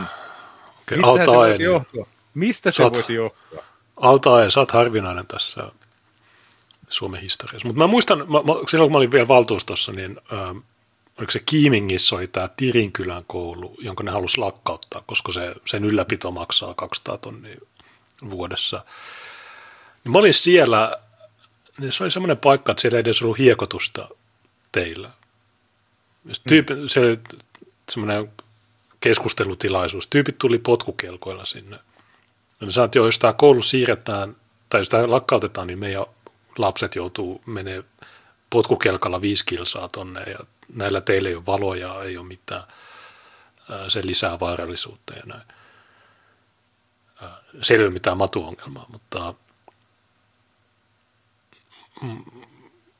mutta joo, kyllä ihmiset, ja Oulu kannatti tätä politiikkaa, että suljetaan pikkukouluja, jotta sillä ei ollut mitään väliä, että joutuuko ne matkustaa viisi kilometriä tai pitääkö Kelaan maksaa niiden taksit tai mitä liian. Niin, äh, niin sitten nämä puhuu tämmöisestä oikeasta ongelmasta. No ei me voi tehdä näin, me voi tehdä näin. Niin no, teillä on kaksi äh, juttua, että joko te haluatte sitä sekoittumista tai sitten te ette halua sitä. Niin onko se se on ongelma, jos suomalaiset päättää mennä toiseen paikkaan. Mutta jos te itse päätätte, että me kuskataan näitä matuja toisiin kouluihin, niin silloin me maksetaan kaikki. Me maksetaan niille kelataaksit ja bussit ja kaikki, että ne ajaa kymmenen kilsaa toiseen siihen valkoisempaan kouluun. Eikö se ole näin Hussein altaen? Näin mm. se on, eikö näin? Niin miksi näin Hussein altaen näetkö sinä ihon väriä? Minä en. Koulusoppailun estämiseksi on painotusluokista luopumisen lisäksi ehdotettu mallia, jossa oppilaaksiottoalueita muutetaan niin, että saman alueen sisällä olisi useita kouluja. Eli ei voi tehdä niin, että on yksi koulu, joka on valkoinen ja hyvämaineinen koulu, sä muutat lähelle sitä koulua, saat oman lapsesi sinne. Näin se olisi toiminut aiemmin. Nyt nämä pyrkii siihen, että tulee iso alue, missä on tuota neljä tai viisi koulua, ja sitten sun lapsi määrätään sinne matukouluun niin se, sun pitää muuttaa jo aika kauas, että sä pääset uudelle alueelle, missä ei ole noita ongelmakouluja. Joo, niillähän on, tai siis ei tossakaan mitään mun mielestä uutta tai ihmeellistä, mutta Helsingissä taitaa olla seitsemän koulupiiriä, ää, itäinen koulupiiri ja koillinen ja niin edelleen. Ja ne aina muuttaa välillä niitä, ja ne välillä yhdistää kouluja, jotta ne prosentit saadaan tippumaan. Ne oli Soinisen koulu 70 prosenttia, ne, ne yhdisti kaksi koulua, jotta ne sai sen alle 60. Nyt se taisi olla melkein 70 taas. Niin se ei, tämä homma ei toimi. Teidän pitäisi herätä niin kuin, lopettaa tuo sekoilu. Että joko se on rikkaus tai sitten se on paskaa. Se ei voi olla molempia yhtä aikaa. Altaen mukaan äh, hänen kotikaupungissaan Vantaalla koulujen eritymiseen on puututtu muun muassa maksamalla bonuksia opettajille, joiden koulussa on erityisen paljon oppimisvaikeuksia. Eli jälleen kerran, jälleen, suojeluraha, jälleen kerran, mitä mä oon sanonut, valtio maksaa eniten siitä, että tulee paskoja tuloksia. Ne. Ja, ja vähiten rahaa sinne, missä on hyviä tuloksia. Niin, tämä on vähän nuripäin. Eikö se pitäisi mennä niin, että valtio tukee menestymistä, koska se menestyminen auttaa yhteiskuntaa eniten. Se, että joku tuommoinen perseille ja niiden keskiarvo on miinus neljä, niin ei ole mitään hyötyä yhteiskunnalle. Niitä pitäisi kurittaa siitä, että ne on niin huonoja.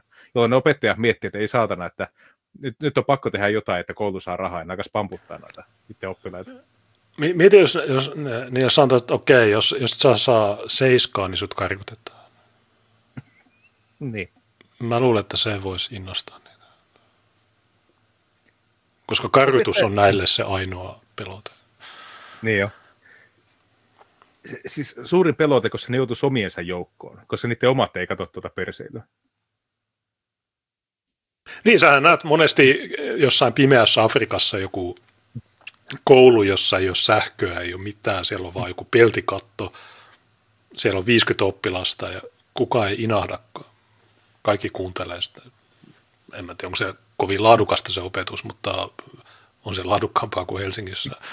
Ää, niin, ää, silloin, ja tämä on myös se, mitä mä heitin, että, että että kyse ei edes ole mustasta tai valkoisesta, vaan ö, homogeenisyydestä. Että jos se luokka on homogeeninen ja siellä on kuri, niin silloin se toimii. Mutta jos luokassa on eri rotuja, niin monirotuisuus on itse asiassa se ongelma. Koska jos, jos ei ole homogeeninen luokka, niin sitten puff.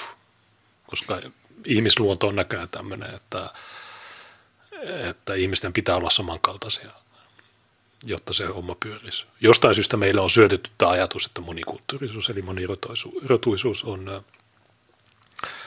rikkaus, mutta itse asiassa on tilanne on täysin päinvastoin. Opettajille maksettujen korvausten avulla on haluttu kannustaa opettajia pysymään pidempään samassa koulussa. ne on niin hyviä työpaikkoja, että sun on pakko lahjoa että ne pysyisi vielä pari vuotta lisää. Tämä on olennaista myös oppimistulosten näkökulmasta. Hänestä olennaista on myös se, miten eri kaupunginosia yleisimmin kehitetään. Kaupungit voivat kaavoitusten avulla sekoittaa asuntorakennetta, okei, hyviä nämä termit, muun muassa sijoittamalla vuokrataloja kaikkialle kaupunkiin, eli matuja kaikista rikkaimmille alueille.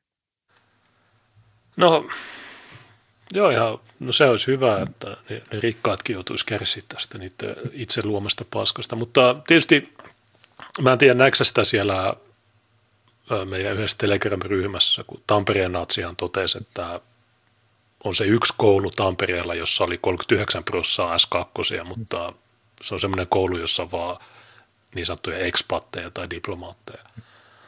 Niin vaikka no, siellä on runsaasti S2, niin silti se on ihan, siellä ei puukoteta eikä tehdä mitään, koska ne on rikkaita. Niin tämä monikulttuurisuus toimii tämmöisten rikkaiden alueilla, mutta jos sä tuot sinne muutaman maliksen, niin ehkä, ehkä ne tajuaa.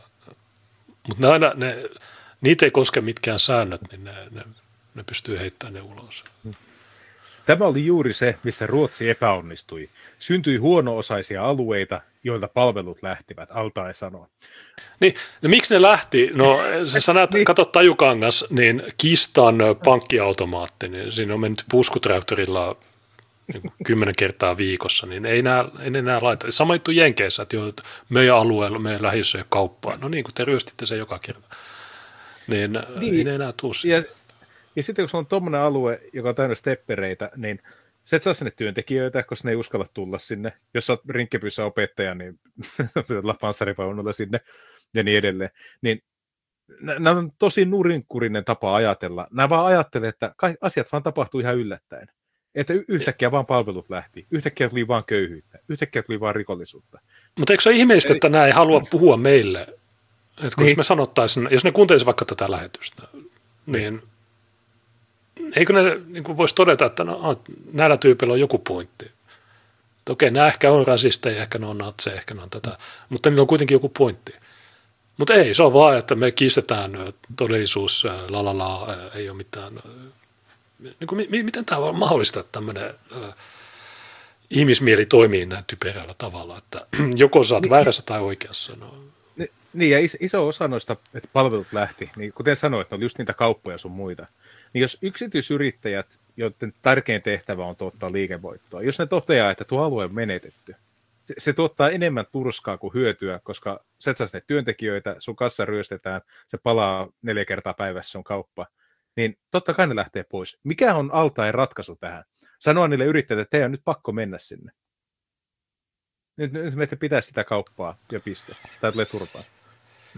Niin. No, mä oon kuullut yksi se Mike Enoch, joka sanoi, että niillä on semmoinen sanaton sopimus, että viinakaupan tyyppejä ei ryöstetä ja niiden parkkipaikalla ei ammuskella, koska muuten sekin lähtee sieltä. Se on kohteliasta. Niin, niin Suomessa meillä on alko, niin jos me siirretään sinne alko sinne, niin, niin, niin ryöstääkö ne tai onko Suomessa ryöstetty alkoja aseellisesti? Ei. Ehkä ei niillä on täälläkin joku, en mä tiedä. Luulisin, että matut hakis kaikki viinansa laivalla. On ne sen verran älykkäitä. Hmm. Tai... Perussuomalaisten Mari Rantanen ei kannata koulusoppailun kaitsemista. Ja tämä on, Mari Rantanen, niin tähän on yleisesti ottaen ihan ok tyyppi. Ainakaan hirveän paljon huonoja mielipiteitä mennä nähnyt sen.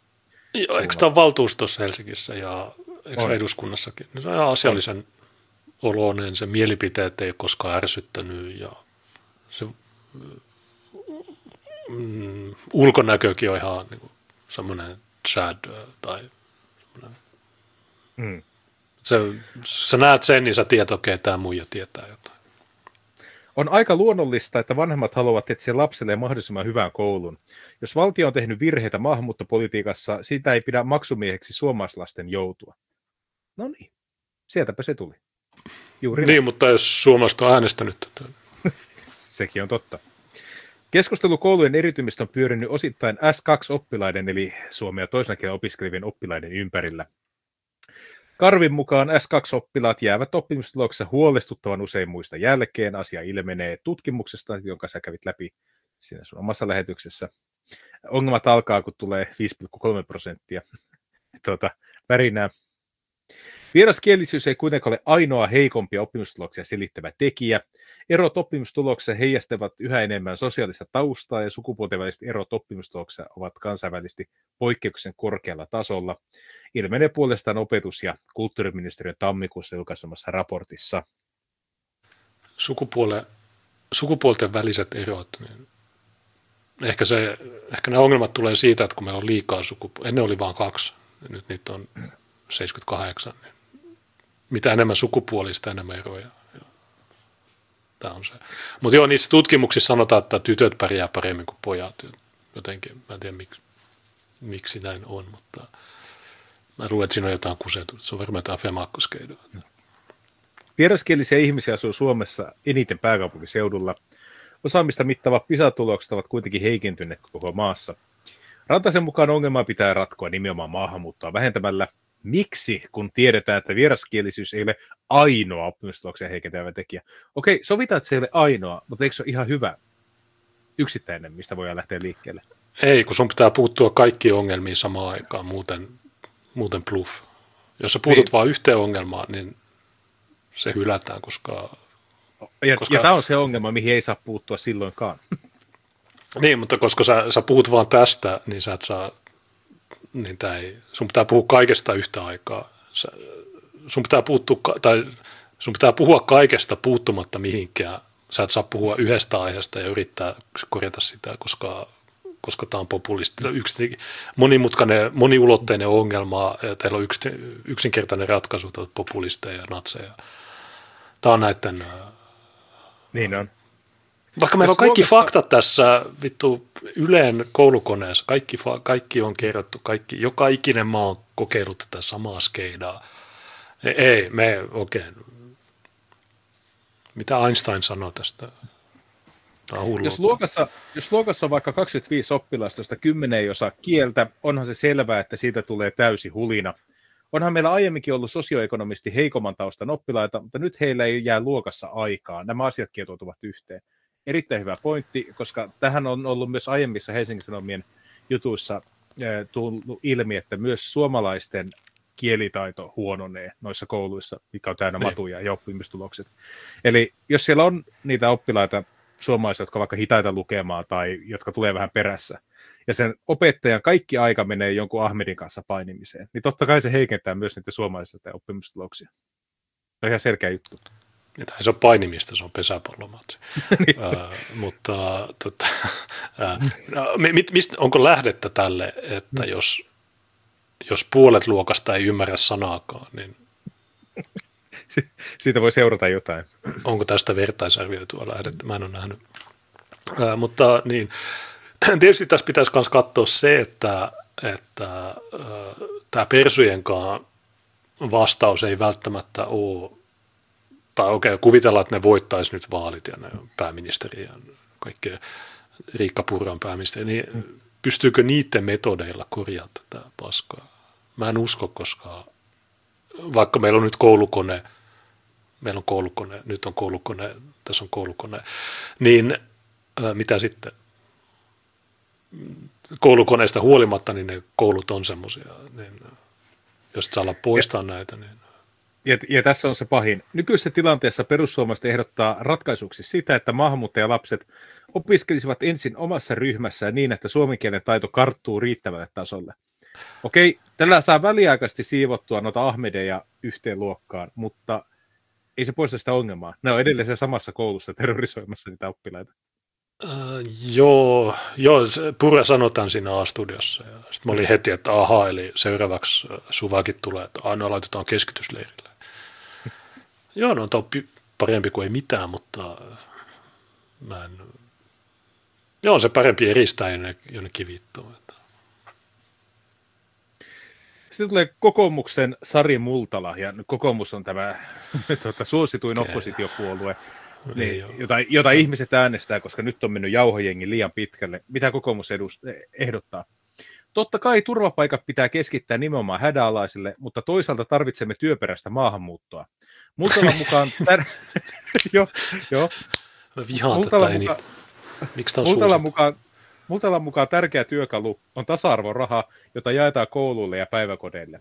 Sen avulla pienryhmäopetusta, opetusresursseja voidaan kohdistaa enemmän kouluihin, jossa useat eriytymistä osoittavat merkit täyttyvät. Okei, nyt kyllä kannattaa äänestää kokoomusta. Tää, Missä mun? Tämä on, on, on ihan eri juttu kuin tuo, mitä nuo ajaa tällä hetkellä. Eikö mä tarvitsen tasa-arvorahaa? Missä mun, mulla ei tasa-arvoa. Rupeaa uire, uirehtimaan tässä. Painotetun opetuksen suhteen Multalan mukaan keskustelu pitäisi kääntää toisinpäin. Eli käyttää painotettuja luokkia ratkaisuna koulutuksen eritymiseen. Jos halutaan vahvistaa jonkin koulun vetovoimaa, voitaisiin pohtia, voitaisiinko sinne lisätä painotettua opetusta. Eli okei, sinne Itäkeskuksen peruskoulu, kun järjestetään se tuota, klassisen musiikin linja, niin sinne varmasti tulee ihan hirveästi ihmisiä. Mut, mikä painotettu? Voisiko nämä luopua näistä typeristä sanoista? Mä, mä, mä en jaksa näitä. Painotettu hmm. tasa-arvorahaa Okei, voitteko te puhua näistä asioista niin kuin aikuiset eikä poliitikot? Se oikeasti, mikä näitä estää olemasta normaaleja? Ja miksi nämä mm. voittaa vaalit? Tämmöiset satana idiotit, jotka sössöttää paskaa, niin nämä voittaa mieti, vaalit, tämä on hyvä. Mieti, kun, mieti, kun kymmenet tuhannet ihmiset on sitä mieltä, että ne on hyviä otteita. Nyt mä, mä äänestän tämän perusteella. No, mä en, Vihreiden kansanedustaja Saara Hyrkkö sanoi, että koulus, keskustelussa koulusoppailusta ei pidä leimata lapsia eikä syyllistää vanhempia. Olennaisinta on, että koulun valikoitumiseen ei olisi sen tähden tarvetta, että ei voisi luottaa siihen, että jokaisessa koulussa on hyvä oppia. Niin, niin mutta kun se tosiasia on se, että osa koulusta on paskaa, niin mit, mitä tällä sössytyksellä, ei se muuta sitä todellisuutta mihinkään. Niin, se, ja näin ei tee mitään sillä. Että tosiaan, että okei, niin, että okei, no e- esimerkiksi ensimmäinen juttu olisi, että, että kun nämä tykkää puhua aina pelisäännöistä, kun mm. luodaan pelisäännöt. No, okei, no, tässä on kerrankin paikka, jossa te voitte luoda nämä vitun pelisäännöt. Eli milloin syyskuussa vai elokuussa koulut alkaa, niin okei, meillä on pelisääntö yksi, jossa perselet, niin me hakataan sut ja heitetään sut tuonne toiseen huoneeseen, niin ei tehdä mitään tämmöistä. Tyyppi pesäpallomailalla katsoo pornoa, niin tämä, tämä tilanne on aika huono. Hyrkkö puhuu rahoituksen lisäämisen puolesta. Joo, mutta edelleen se raha ei, ensikään meillä ei ole rahaa. Niin. Meillä ei mihinkään. Meillä ei mihinkään rahaa. Mä en tiedä, onko ihmiset nähnyt, mutta ja sitten toinen, niin se raha, niin sillä ei tee mitään. Me otetaan, me otetaan, me otetaan ainoastaan 8 miljardia velkaa joka vuosi. Kyllä rahaa on. Meillä noin 20 prosenttia budjetista katetaan tällä hetkellä valtiovelalla. Mutta tähän tarvitaan rahaa, koska tämä on tärkeää. Hyrkkö korostaa, että koulujen erityminen on alueellisesti painottunut asia. Hänen mukaansa valtakunnan politiikassa pääkaupunkiseudun erityistarpeille ei riitä kiinnostusta. Valtaosa tämän maan päättäjistä on aika kova korvaisia pääkaupunkiseudun ongelmille. Jos emme tunnista sitä, että kaupungit tarvitsevat tämän ongelman ratkaisemiseen valtion tukea, emme pääse asiasta eteenpäin. Te itse otitte kaupungin täyteen näitä tyyppejä. Nyt nauttikaa niistä. Niin, ja kun te, teille yritetään sanoa, niin te, te ette kuuntele. Me ei tunnisteta. No, menkää sinne paikan päälle, ei tämä ole vaikea. Jutelkaa niiden pyytäkää opettajia kertomaan anonyymisti, ottakaa yhteyttä vanhempiin, joilla on ongelmia. Ja mitä nämä poliitikot tässä vitun feikkivaltiossa tekee? Ei mitään. Nostaa vaan rahaa siellä ja hän sössettää jotain typerää paskaa, joka sitten toistetaan suvakkimediassa, mm, lisää rahaa. Ei, mä, mulla ei rahaa om, niin kuin omiin kuluihin, niin äh, mä haluan rahoittaa, niin kuin, mä, mä haluaisin maksaa veroja tästä niin, äh, Pitäisi sun radikalisoitua. Se, no, on tarpeeksi rahaa ohjelmiin. Joo. Mieti, silloin kun me aloitettiin monokulttuuri. How it started. How it... Tässä on ollut kova, kova muutos tässä meidän retoriikassa ja mielipiteissä. Hesari jatkaa. Tutkija toteaa, koulushoppailu on arkipäivää Helsingissä. Tätä yllättävää. Miksi no, kuka keksi tämän, tämän typerän sanan, että koulusoppailu? No, ei se ole mitään soppailua. Jos me, jos, jos me sanotaan turvapaikkasoppailu, joka on oikea ilmiö, niin tuo on natsismia. Ja sitten nämä itse puhuu koulusoppailusta ja sekin on natsismia. Niin. Mitä näiden pitää tehdä? Miksi Eikö perustuslaissa ole vapaa liikkuvuus, kuudes tai yhdeksäs pykälä, mm. ää, niin, niin eikö ne, op, ne oppilaat saa mennä minne haluaa? Niillä on, niillä on vapaus hakata pesäpallomailalla, mutta ne ei missään nimessä saa mennä naapurikouluun. Okei, okay, vitun loogista satana. Näiden, mä haluaisin päästä keskusteluihin näiden poliitikkojen kanssa ja heittää näitä vaalipaneeleissa. Vittu ne niin. jauhottuisi niin pahasti, mutta sä oot telkkarissa maaliskuun 16. Kyllä. Mä muuten kuuntelin sen sun podcastin, jossa oli jakso Joo. 22, niin sä sanoit, että siinä, että se on suora lähetys, mutta onko se totta? Koska ainakin David sanoo silloin, että se nauhoitetaan se pienpuoletentti. Ja sitten siinä oli mielenkiintoista nähdä, että tämä oli mulle uutta tietoa, kun sä kerroit siinä kohdassa 43 minuuttia jotain, niin että että sä radikalisoidut Rotterdamissa silloin, kun me oltiin siellä. Että, että siinä, kun tultiin takaisin Rotterdamista, niin sulle tuli tämä ajatus, että Suomesta ei koskaan tämmöinen. Mm. Niin, tätä mä en tiennyt. Sä sanoit, että se oli marokkolaislähiö, mutta mun mielestä se oli Rotterdamin keskusta. Se, se oli se, missä tuli niitä, tuota, oli pelkkää matokoukeroa. Joo, joo. Mä, missä oli se yksi ainoa kapakka, missä oli valkoisia, ja kaikki muut oli niitä tuota, arabikahviloita ja baareja. Mun mielestä se oli keskustaa, että kun me oltiin siinä Airbnbissä, jossa oli se ainoa hollantilainen ja siellä oli Millennial Wows ja niin edelleen, niin ja sitten me käytiin siinä ruokapaikassa, jossa ne marokkolaiset olivat, että ne puhuu hollanniksi, että kankermense, no syöpä ihmisiä. Sitten mä tulkkasin sulle tämän. Ja sä, mutta mun se oli keskusta. Ja mä just maanantaina totesin, että oli hauskaa, että kun mulla kävi sama juttu, mutta Amsterdamissa. Mä olin 2007 mm. Amsterdamissa. Ja kun mä, tulin, mä olin siellä vuoden töissä, niin kun mä tulin takaisin, niin mulle tuli sama juttu kuin sulla. Että Suomesta ei koskaan tämmöinen. Niin Hollanti on se oikea punapillerivä maa. On silmiä avaava. Ja tuota, mä oon usein sanonut sen eri yhteyksissä, että se on siinä mielessä silmiä avaava, että kaikki keskustelu kotoutumisesta, integraatiosta, kielen omaksumisesta, verojen maksamisesta tai tämmöistä, niin se metää kaikki merkityksessä, kun sä huomaat, että sä oot ainoa valkoinen kadulla. Tiedätkö? Että siinä, siinä, ei ole, siinä ei kertakaan semmoista oloa, että, että, että jos nämä tarpeeksi hyvin integroituu, niin nämä muuttuu niin kuin sama, samoiksi ihmisiksi mun kanssa. Se on niin kuin se no. niin kuin, ha, ha, hahmotus, että ei, ei vittu. Niin, mutta ainakin meillä on perustuslaki. Niin. Ja no mä en näe ihonväriä ja mittaileksä pääkalloja. niin. Mä, mä leikin tässä jotain Twitter Muddy Watersia tai tämmöistä. Niin, ja sitten varmaan Petra katsoo tätäkin lähetystä ja tuota, oi joo, Tuukka näki eka kertaa värillisiä ja säikähti. No, en, hei, mä, mä, mä niin. Turkissa. En, en, en, mä, siellä säiky, koska mä tiedän, että Turkissa asuu turkkilaisia. Se on ihan, Sä oot syntynyt se, Iranissa. niin, se on, se on mulle ihan ok. Mut, Petra oli mut niin sä... katsonut sen saman podcastin, mihin sä viittasit ja sanoi, kun mä heitin siinä sen vitsin, että ainoastaan silloin voi olla hetero, jos siitä on todiste, niin sitten Petra oli, että Tuukka tiesi ö, olevansa hetero vasta sen jälkeen, kun sai lapsen, niin se oli ihmisiä suvakkeja kommentoimassa, ai jaa, sanoko, todella outoa, ei seksuaalisuus kyllä normaalisti noin toimi. Ja mä mietin, että nämä ihmiset äänestää. Nämä ihmiset on ihan niin kuin, varmaan niin kuin normaaliälyisiä. Mä olin hämmästynyt, kuinka vitun tyhmiä ihmiset on. Tutkimusten mukaan niin alle 0 prosenttia suvakeista ymmärtää läppiä. Niin. Tämä on totta. Tästä on joku, oliko se vi, kuudes, joka kuudes vihreä ymmärtää sarkasmia tai jotain. Niin.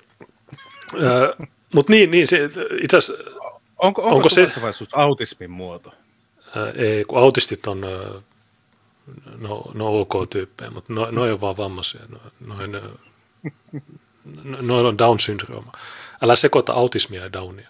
Ää, tota, Asperger ja Down, ne on kaksi eri tutkijaa. Ää, niin toi, mutta siinä niin, vaalikoneessa niin mä huomasin, että oli mikä iltalehti, iltasanomat, että pelkää liikkua kaduilla. Ja sitten mä huomasin, että Sinimustan puheenjohtaja pelkää liikkua kaduilla. Tämä...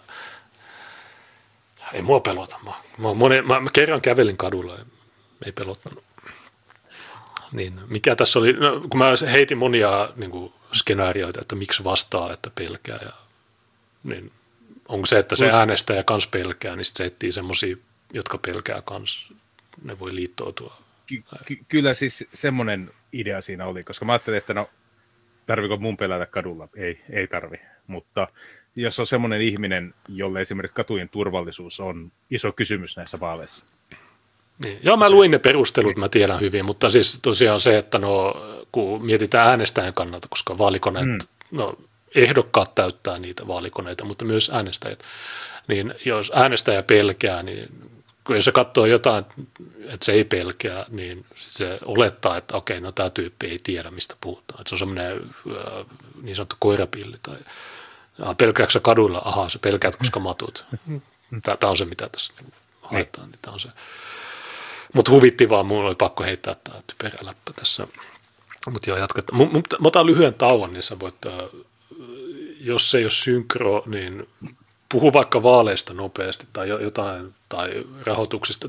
Tarvitte julisteita Joo. varmaankin, kun teillä on Joo, pit, siellä pit, niissä teidän vaalipiireissä on useita kaupunkeja, jotka, kun te toimitatte vaan ne julisteet kaupungin talolle, niin ne käy itse liimaamassa ne. Niin, Kyllä. Niin, ja to, mä oletan, että Cecilia ja sen jengi on repimässä niitä, niin kande ostaa niitä riittävän määrä. Että ne... Joo, joo, kyllä. Ja sitten jos miettii, että on, on semmoisiakin kaupunkeja kuin Tampere, niin siellä saattaa ehkä pari julistetta mennäkin.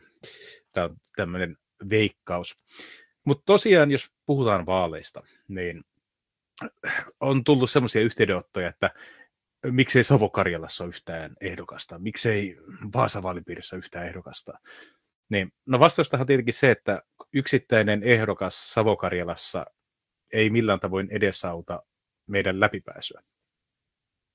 Suomi jakaantuu vaalipiireihin ja valtakunnallisella kann- niin kannatuksella ei ole mitään merkitystä sen kannalta, että kuka menee läpi, vaan siinä vaiheessa, kun lista saa karkeasti arvioiden 13 000 ääntä, niin siitä listasta menee yksi ihminen läpi. Ja se, että jos sulla on, kuten Uudellamaalla, sulla on 37 ehdokasta samalla listalla, niin yhden ehdokkaan vaatima äänimäärä on silloin pienempi kuin missään muualla. Se on alle 350 muistaakseni Uudellamaalla. Ja sitten jos sulla on tämä yksittäinen ehdokas Savokarjalassa tai Lapissa, niin sen pitäisi yksin saada se 13 000 ääntä.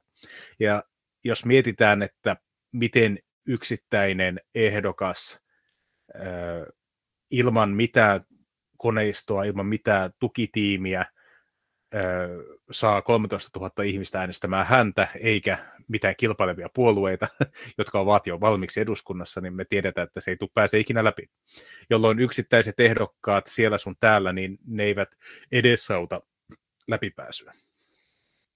Ja sitten, jos miettii vaikka tätä meidänkin ratkaisua, että meillä on neljässä vaalipiirissä ihmisiä, niin me oltiin esimerkiksi Varsinais-Suomessa eduskuntapuolueiden ulkopuolella ainoa porukka, jolla oli täyslista. Niin se todennäköisyys, että esimerkiksi Uudellamaalla tai Varsinais-Suomessa tai Pirkanmaalla tai Keski-Suomessa menisi yksi läpi, on huomattavan paljon korkeampi niillä, joilla on täyslista. Ja tämä on sitten se syy, miksi me keskitettiin näin. Me ei nähty siinä mitään järkeä, mitä monet pienpuolet tekee, että laittaa kahta kolmea ehdokasta joka suuntaan. Sillä ei tule ikinä mene yksikään läpi. Ja edes piraattipuolue, joka on ollut pisimpään pystyssä, joka on saanut myös valtion rahoitusta tuota, oikeusministeriön kautta nuorisojärjestölleen, niin niillä ei ollut nyt kuin parikymmentä ehdokasta, ja nekin oli jaka, jakautunut useaan eri vaalipiiriin. Ikään kuin he eivät edes yrittäisi saada yhtä läpi. Niin, hommafoorumilla on todettu, että nämä äänet menee hukkaan. Ja me, me ollaan testattu tätä, että me nähdään, että ei se toimi, niin teidän strategia on ihan hyvä. Ja nuo täydet listat, niin okei, niistä saa otsikoita. Eikö se ollut jossain mediassakin, että ainoa puolue? Tai onko, se, onko ne vielä uutisoinut sitä, en tiedä, mutta ehkä ne jossain vaiheessa tekee se. Keskisuomalainen ja tuota, oliko Turun Sanomat on ainakin uutisoinut täysistä listoista. Niin ja vaalikopeelta mulla on se kokemus, että joillekin äänestäjille se on tärkeää, että on täyslista. Mutta ne on tyyppejä, jotka ei oikein ymmärrä sitä juttua. Mutta se on totta, että mitä enemmän ehdokkaita, niin tämä Dontin menetelmä suosii niitä matemaattisesti. Ähm, niin, niin, ihan hyvä strategia vetää noin. Ja... Mutta miksi teillä ei ole Oulussa mitään ehdokkaita? niin, no, no, näitä kysymyksiä on Oulussa niin yksittäisiä jäseniä, mutta heidät on sitten sijoitettu semmoisiin vaalipiireihin, jossa heillä on joko sukulaisia tai kavereita tai jossa he ovat joskus asuneet. Aha, eli tämä on väestönvaihto. Kyllä, jaha, puhutte väestönvaihdosta, mutta itse vaihdatte vaalipiiriä. Niin. Tota, joo, niin katsotaan, miten se, millainen numero tulee. Tosiaan ne julisteet kande olla jo käytännössä painovalmiita ja sitten se päivä, kun tulee numerot, niin sitten heti painoa. Ja, ja tosiaan no, Tampere taitaa olla semmoinen, että itse pitää vielä ne julisteet, mutta esimerkiksi Ylöjärvi, niin siellä vie kunnalle, niin ne muistaakseni. Ja Nokia taitaa olla semmoinen, että kun, mä en ole ihan varma, mutta Joo, kannattaa perehtyä Turku, tuohon. Turku hoitaa kans itse. Joo, sen mä muistan. Ni, joo, ja tuota, Uudellamaalla ainakin Espoo hoitaa sen itse. Ja Van, Vantaa taitaa myös olla. Niin, Tämä on tosi tärkeä juttu, koska äm, no mä muistan viimeksi puhuttiin tästä näkyvyydestä, ilmaisesta näkyvyydestä, niin semmoiset, varsinkin semmoiset kunnat, jossa sä itse vaan viet yhteen paikkaan kaikki julisteet ja ne hoitaa sen. Niin Helsinki myös tekee sen, mutta se maksaa tonnin plus alvi. Mm. mutta Espoo ja Vantaa ja Turku, Ylöjärvi, ehkä Nokia, niin ne on semmoisia, että ei maksa mitään. Ja jotkut kunnat tekee, tämäkin on vitu ärsyttävää, että tämä on niin, tässä ei mitään keskittää. Tämä on semmoinen, missä pitäisi olla keskitetty systeemi, mutta tietysti ne ei kannata, ne, ne tekee, mä, mä, silloin kun mä olin Oulussa valtuustossa, niin mä ehdotin tätä, että no, miksi Oulu ei tee tätä, koska ilmastonmuutos ja demokratia, mutta ne hylkäsi sen, ne sanoi, että puolueet voi itse päättää. Mä sanoin, että niin, no, tämä oli mun aloitteen pointti, että sen sijaan, että 17 puoluetta kiertää 50 telinettä, ää, niin miksi kaupunki samalla kuin vie ne telineet, niin veisi myös ne levyt ja julisteet. Mutta, hmm. mutta ne tykkää siitä, koska niillä on joka, joka kadun kulmalla asuu joku Ulla Kaukola, joka vie julisteet ja tuhoaa kilpailijoita. Niin mutta joo, okei, no vaaleista siirrytään takaisin näihin. Koulushoppailun maailmaan.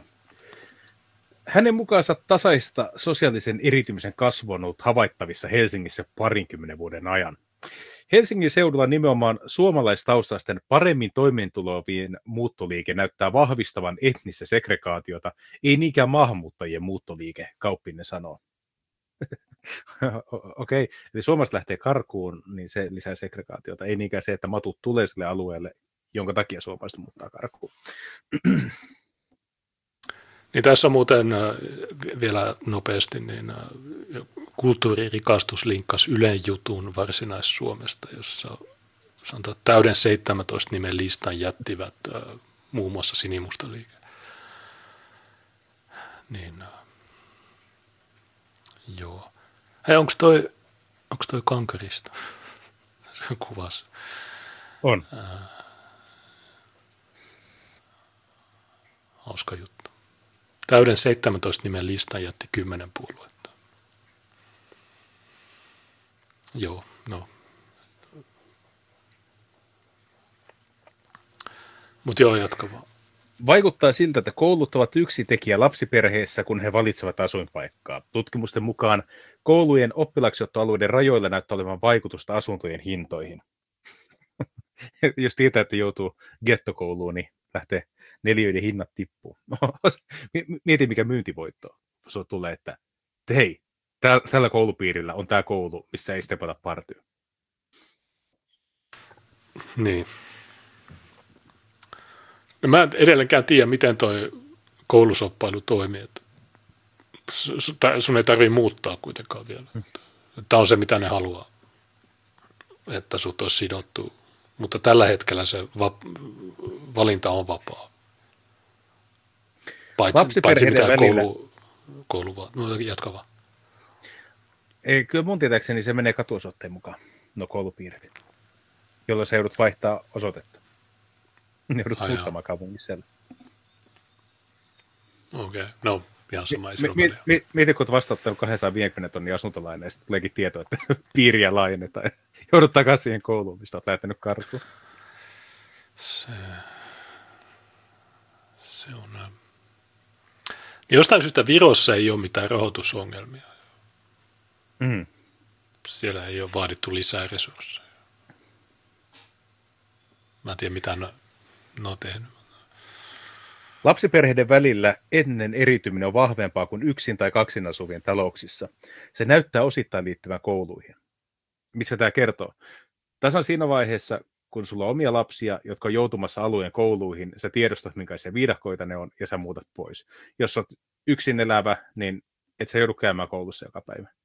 Sä voit linnoittautua siihen omaa kämppää ja katsoa nettipornoa ja animea päivät pitkät. Se on ihan sama, vaikka se koko ympär, ympäristö muistaisi viidakkoa, kun sä et koskaan poistu kotoa. Mutta lapsiperheet joutuu.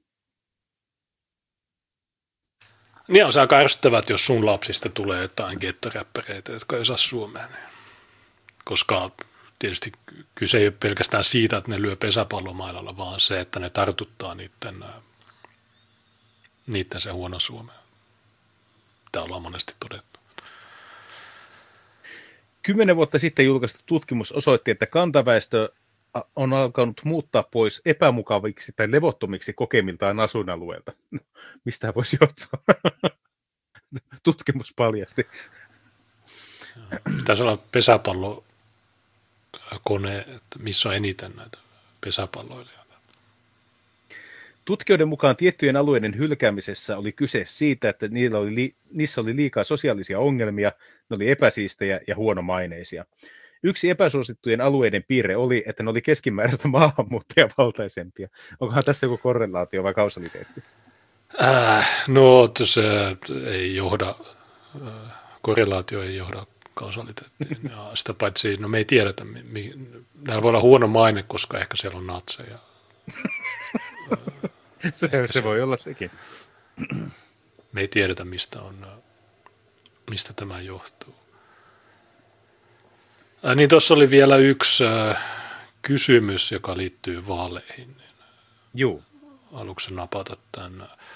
Tosiaan Fenomania oli maalittanut teidät. Ympäristöstä. Oli, äh, joo, että tämä on sinimustaa vihersosialismia. Niin Amundsen kysyy, että voitko Junes nyt kysyä sinimustan viherpolitiikasta ja yhtenäisistä vastauksista vaalikoneeseen. Niin mähän kävin jo sen läpi ja mä tarkistin Fenomanian faktat, niin mä katsoin niitä perusteluja, niin okei, vaikka ne oli vähän outoja, niin kuin, tai no outoja, jotkut, varsinkin persut ja tämmöiset niin sanotut äärioikeistolaiset, niin ne, ne ei ymmärrä, tai sosialismi on pahempi kuin mikään muu, mutta jos natsit oli kansallissosialisteja, niin on sosialisteja ja näin, mutta teillä oli, että pitääkö laittaa lisää tukia, että sähköistetään liikenne, pitääkö tukea vähäpäästöisiä autoja tai jotain tämmöisiä. Ja sitten kaikilla johtoporukalla oli samat vastaukset, täysin samaa mieltä. Perustelut saattoi olla vähän vaihtelevia, mutta kaikilla oli samat, niin, niin Fenomania Se... sanoi, että tässä on joku salaliitto, että olette pimeässä sikarihuoneessa sopineet nämä vastaukset. Semmoinen salaliitto se tietenkin on, että kun on puolueohjelma ja on eduskuntavaaliohjelma, niin mehän tietenkin... Aha, teillä on puoluekuri, mitä? niin, tuota, puoluehallituksessa tietenkin kun lähdetään vastaamaan, niin mehän pyritään katsomaan, että miten eduskunta, eduskuntavaaliohjelman esimerkiksi ympäristöosio, niin miten sen henki välittyy parhaiten vaalikoneeseen. Koska eihän vaalikoneessa ei su, niin kuin kysytä koskaan täysin samoja asioita, mitä sulla on ohjelmassa, mutta ajateltiin silleen soveltaa, että jos tämän ohjelman hengessä lähtisi vastaamaan näihin kyselyihin, niin miten niihin vastattaisiin. Koska tietenkin haluttiin antaa semmoisia vastauksia, jotka olisi mahdollisimman lähelle meidän tuota, syyskokouksessa hyväksytty eduskuntavaaliohjelma, joka julkaistiin ja jossa on se tuota, 30 sivua ja myös ympäristöosio. Ja mun nähdäkseni se ei pitäisi olla mitenkään yllätyksenä, että siellä on aika paljon ympäristöön ja luontoon liittyviä kohtia, koska niitä on ollut siellä ihan siitä lähtien, kun Sinimusta liike perustettiin puolueena. Sehän on hyvinkin vihreä ja suhtautuu kansantalouteen ehkä semmoisena, että se, se ei ole kaiken toiminnan keskipiste, vaan se on asia, joka pitää elää tasapainossa esimerkiksi luonnon uusiutumiskyvyn kanssa – ja sitten myös tietenkin, kun puhutaan omavaraisuudesta ja siitä, että kuinka sidoksissa me ollaan esimerkiksi raakaöljyyn, joka tuotetaan Suomen ulkopuolella, niin siinä on myös semmoinen niin ajatus taustalla, että pyrittäisiin luomaan semmoinen sen kaltainen talous, mitä suomalaiset pystyisivät mahdollisimman pitkälti omasta maaperästä niin kuin ylläpitämään ja omin käsin. Ja se voi tarkoittaa sitä, että esimerkiksi nykyiset kulutustuotteet, mitä suomalaiset ovat tottuneet käyttämään, niin niitä ei välttämättä ihan vastaavaa valikoimaa enää olisi, koska kehitysmainen halpatuonti olisi laitettu kuriin ja sitten oltaisiin pyritty siirtymään sen kaltaiseen energiantuotantoon, missä ei oltaisi niin riippuvaisia enää öljystä. Ja tämä nyt pohjautuu ihan siihen, että me eletään tällä hetkellä semmoisessa taloudellisessa järjestelmässä, johon meille ei riitä itse työvoima, meillä on rakenteellinen alijäämä, millä me ei pystytä maksamaan tuota, vanhempien sukupolvien synnyttäviä kustannuksia, ja sen lisäksi tuota, se on sen verran tuota, riippuvainen fossiilisista energialähteistä, että se tulee jonakin vuosikymmenenä loppumaan. Tietenkään ei kannata ajatella niin, että 20 vuotta niin se loppuu, 30 vuotta kun se loppuu, mutta jossakin vaiheessa joudutaan pakostakin siirtymään sellaiseen tilanteeseen, missä merkittävä osa kaikista energialähteistä on uusiutuvia. Tai vähintäänkin semmoisia, joiden saatavuus on varmistettu sadoiksi vuosiksi.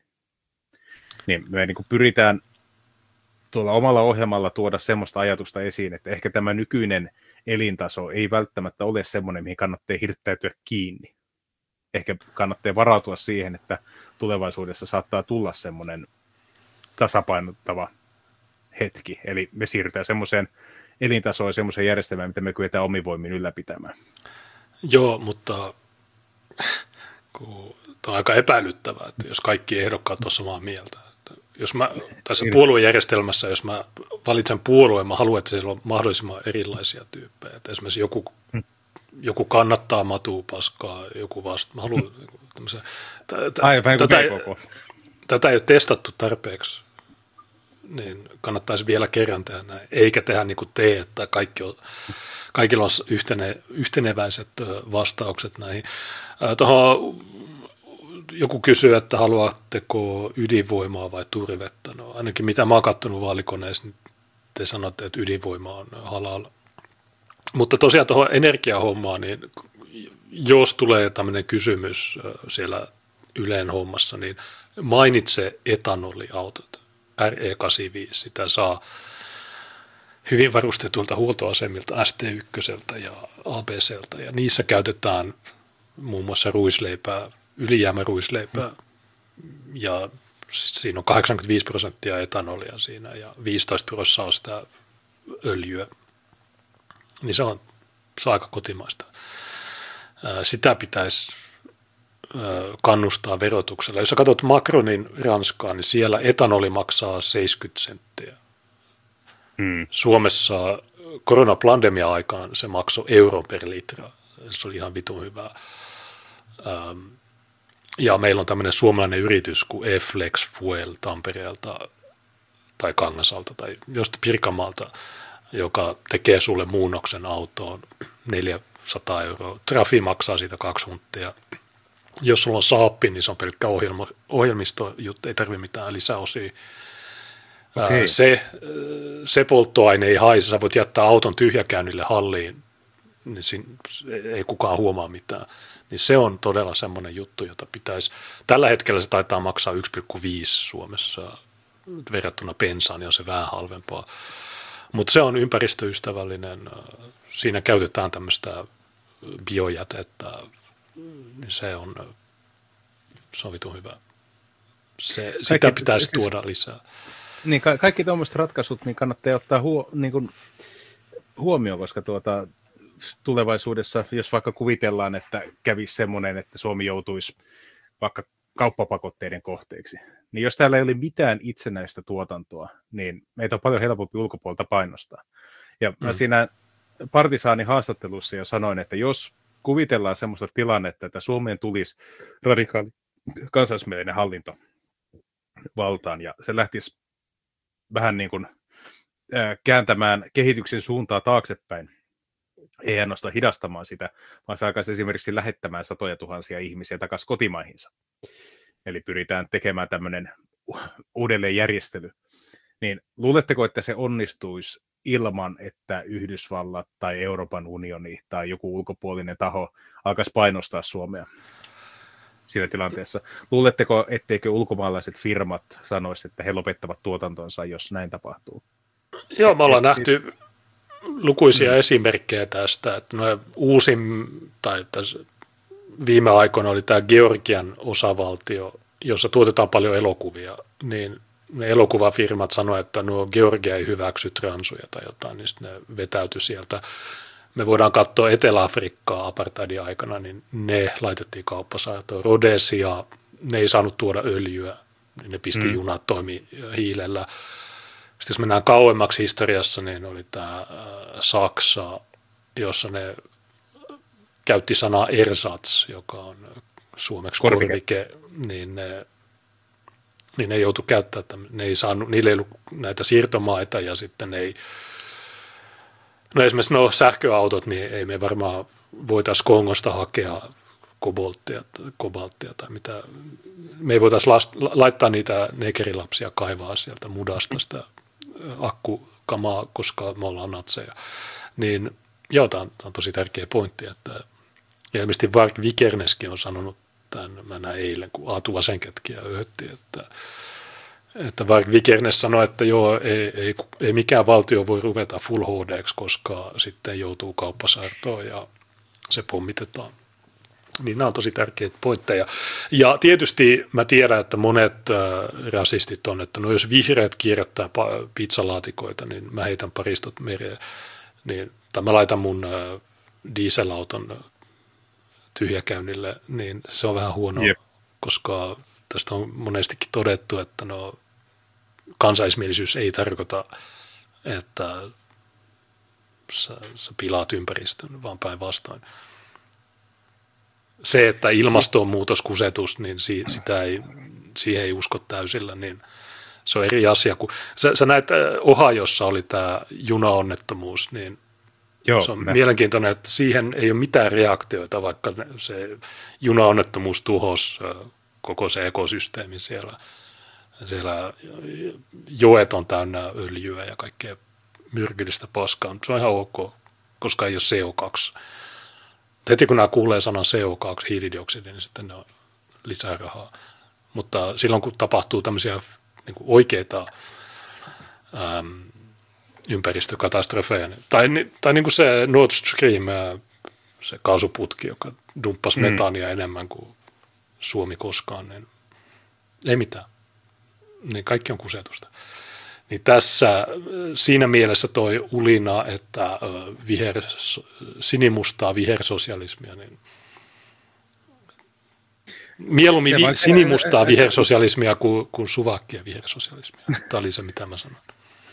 Niin, niin ja siis mun mielestä ihmiset on hyvin ö, sinisilmäisiä, jos ne luulee, että tämmöisiä yhteiskunnallisia muutoksia voidaan tehdä ilman, että se tulee olemaan vaikutusta talouteen jolla, jollakin tavalla. Ja jos käviskin näin, että tämmöinen, käytä nyt kärjistettyä nimitystä, dieselpersu, joka ajattelee, että yhmöy, että tuota, kaikki matut vittu ja niin edelleen, ja bensiinihinta alas ja niin edelleen. Niin kuvitellaan, että Suomi lähtisi tekemään jonkun perussuomaisten johdolla tämmöistä takaisin palautussuunnitelmaa, ja sen jälkeen tuleekin ilmoitus, että Suomi joutuu pakotteiden kohteeksi. Siinä vaiheessa, kun jos koko kannatus on perustunut koko ajan siihen, että elintaso pysyy korkeana, niin kumpi antaa ekana periksi siinä tilanteessa? No, kas kumman rajat, rajat aukeaa ja sitten tulee taas halpaa bensaa.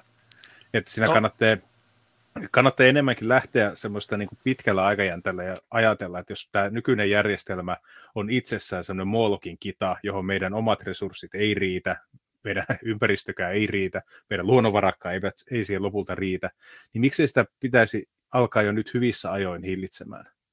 Että sen ei tarvitsisi romahtaa tulevaisuudessa, vaan sillä tavalla, että päästäisiin semmoiseen, semmoiseen ekosysteemiin ja tasapainoon, että me ei tarvittaisi massiivisia määriä maahanmuuttoa, me ei tarvittaisi massiivista riippuvuutta muutamaa harvaa valtaa Suomen ulkopuolelta. Että on, lisäksi... onko, ne niin, on, onko ne niin karmeita ideaaleja, eikä se tarkoita sitä, että kaikki päättyy huomenna, vaan se, että mitä vaikka tapahtuu seuraavien vuosikymmenten aikana.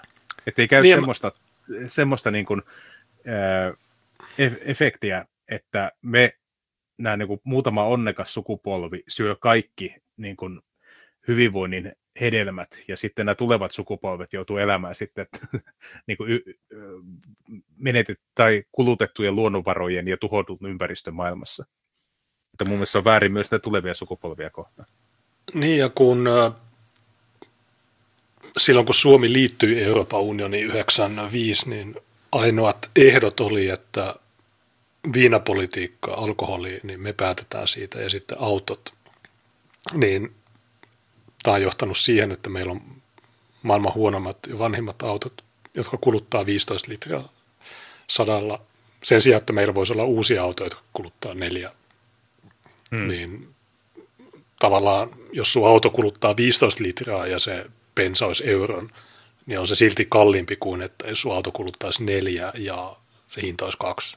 Niin, niin tämä, ja plus ympäristön kannalta, niin se on, varsinkin isoissa kaupungeissa, niin ei, niin kuin, maaseudulla niin ei, ei ketään kiinnosta toi, että haiseeko pensa vai ei, mutta jossain Helsingissä tai tämmöisissä, varsinkin Keski-Euroopassa, niin se on iso ongelma. Mutta tosiaan etanoli on semmoinen hyvä kotimainen vaihtoehto, johon kannattaa mun mielestä se on hämmentävää, että Ohisalon mies, niin se pyörittää ST1 tai jotain tämmöistä. Ja Jep. Silti ei ole mitään verohelpotuksia tälle ympäristöystävälliselle polttoaineelle. Tietysti jos me jouduttaisiin pakotteiden alle, niin meillähän on tuossa itärajan takana yksi naapuri, joka voisi tuottaa pakotteista huolimatta pensaa, mutta mä tiedän, että teillä on vähän, ähm, no se ei ole vaihtoehto teille, mutta itse en sanoisi ei niille, mutta tietysti kande Joo, tai omavaraisuus, niitä on osa sitä. Jotkut, kuten Fenomania, on sitten öyhöttänyt tästä, en tiedä miksi, mutta se piti keksiä joku juttu, että josta voi vinkua, ei sillä ole väliä. Hyvin perusteltu mun mielestä, ja Amundsenkin sanoi, että kiitos tästä. Niin, äh,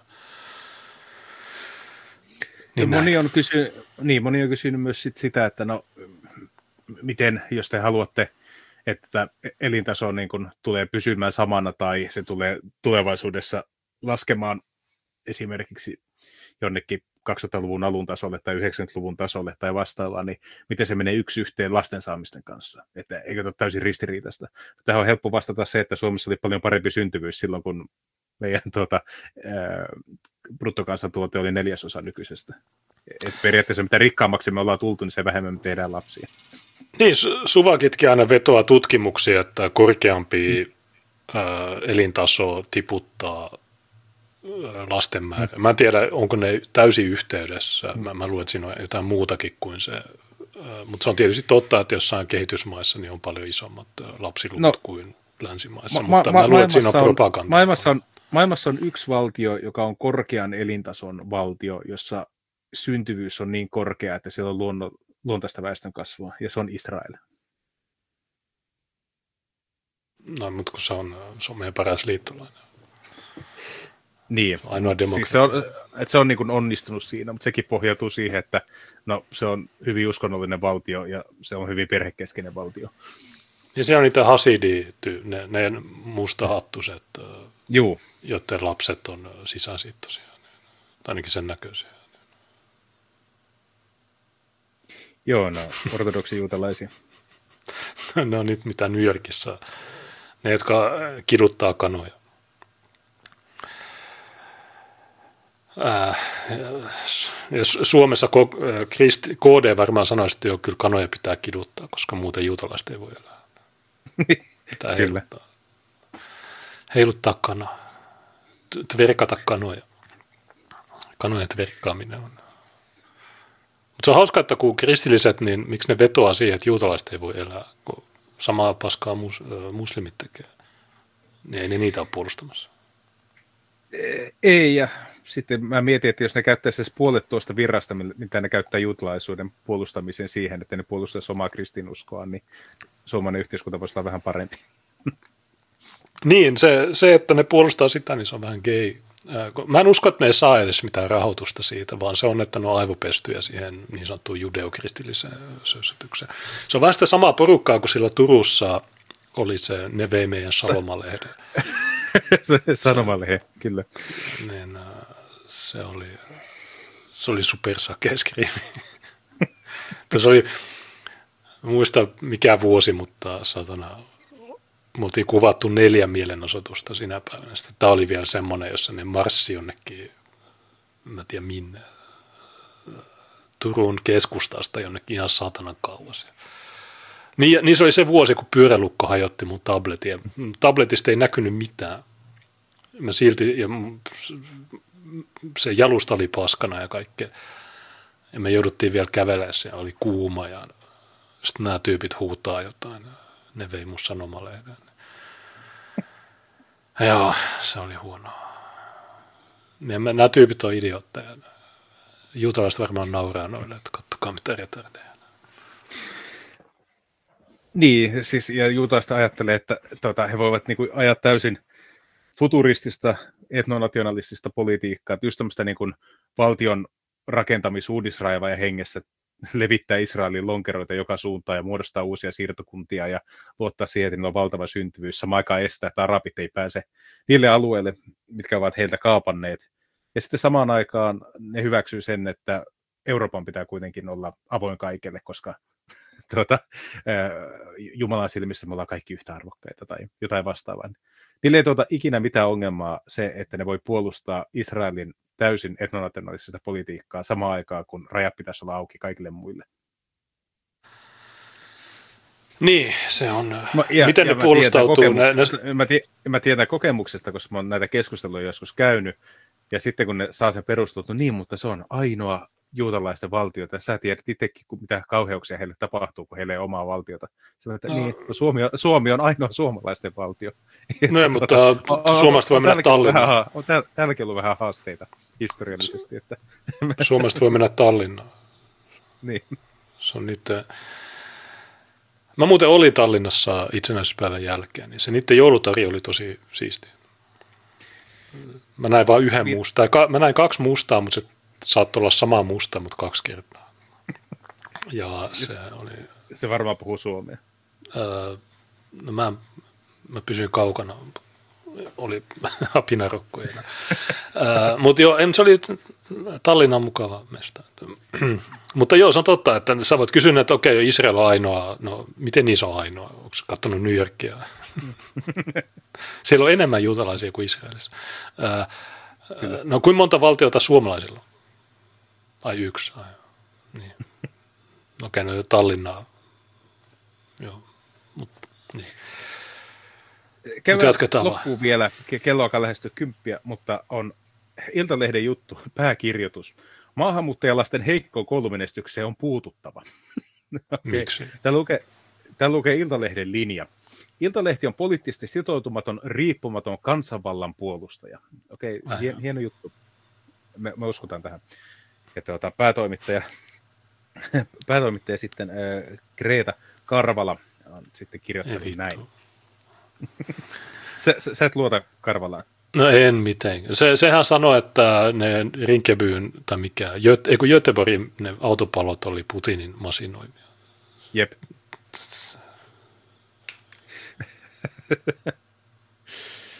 Mahmutteen heikompaa menestystä ylläpitää malli, jota Marinin hallituskaan ei ole halunnut muuttaa. Okei, eli he ovat, he ovat uhreja. Onko tämä misogyyninen, kun tämä vihaa Marinia?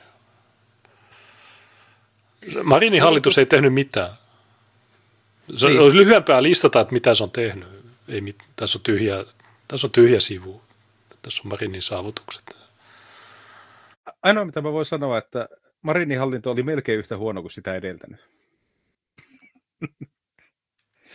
Um, no kyllä mä sanoisin, että on huonompi, mikä se edellinen oli, Petteri Orpo, Sipilä ja... Soini.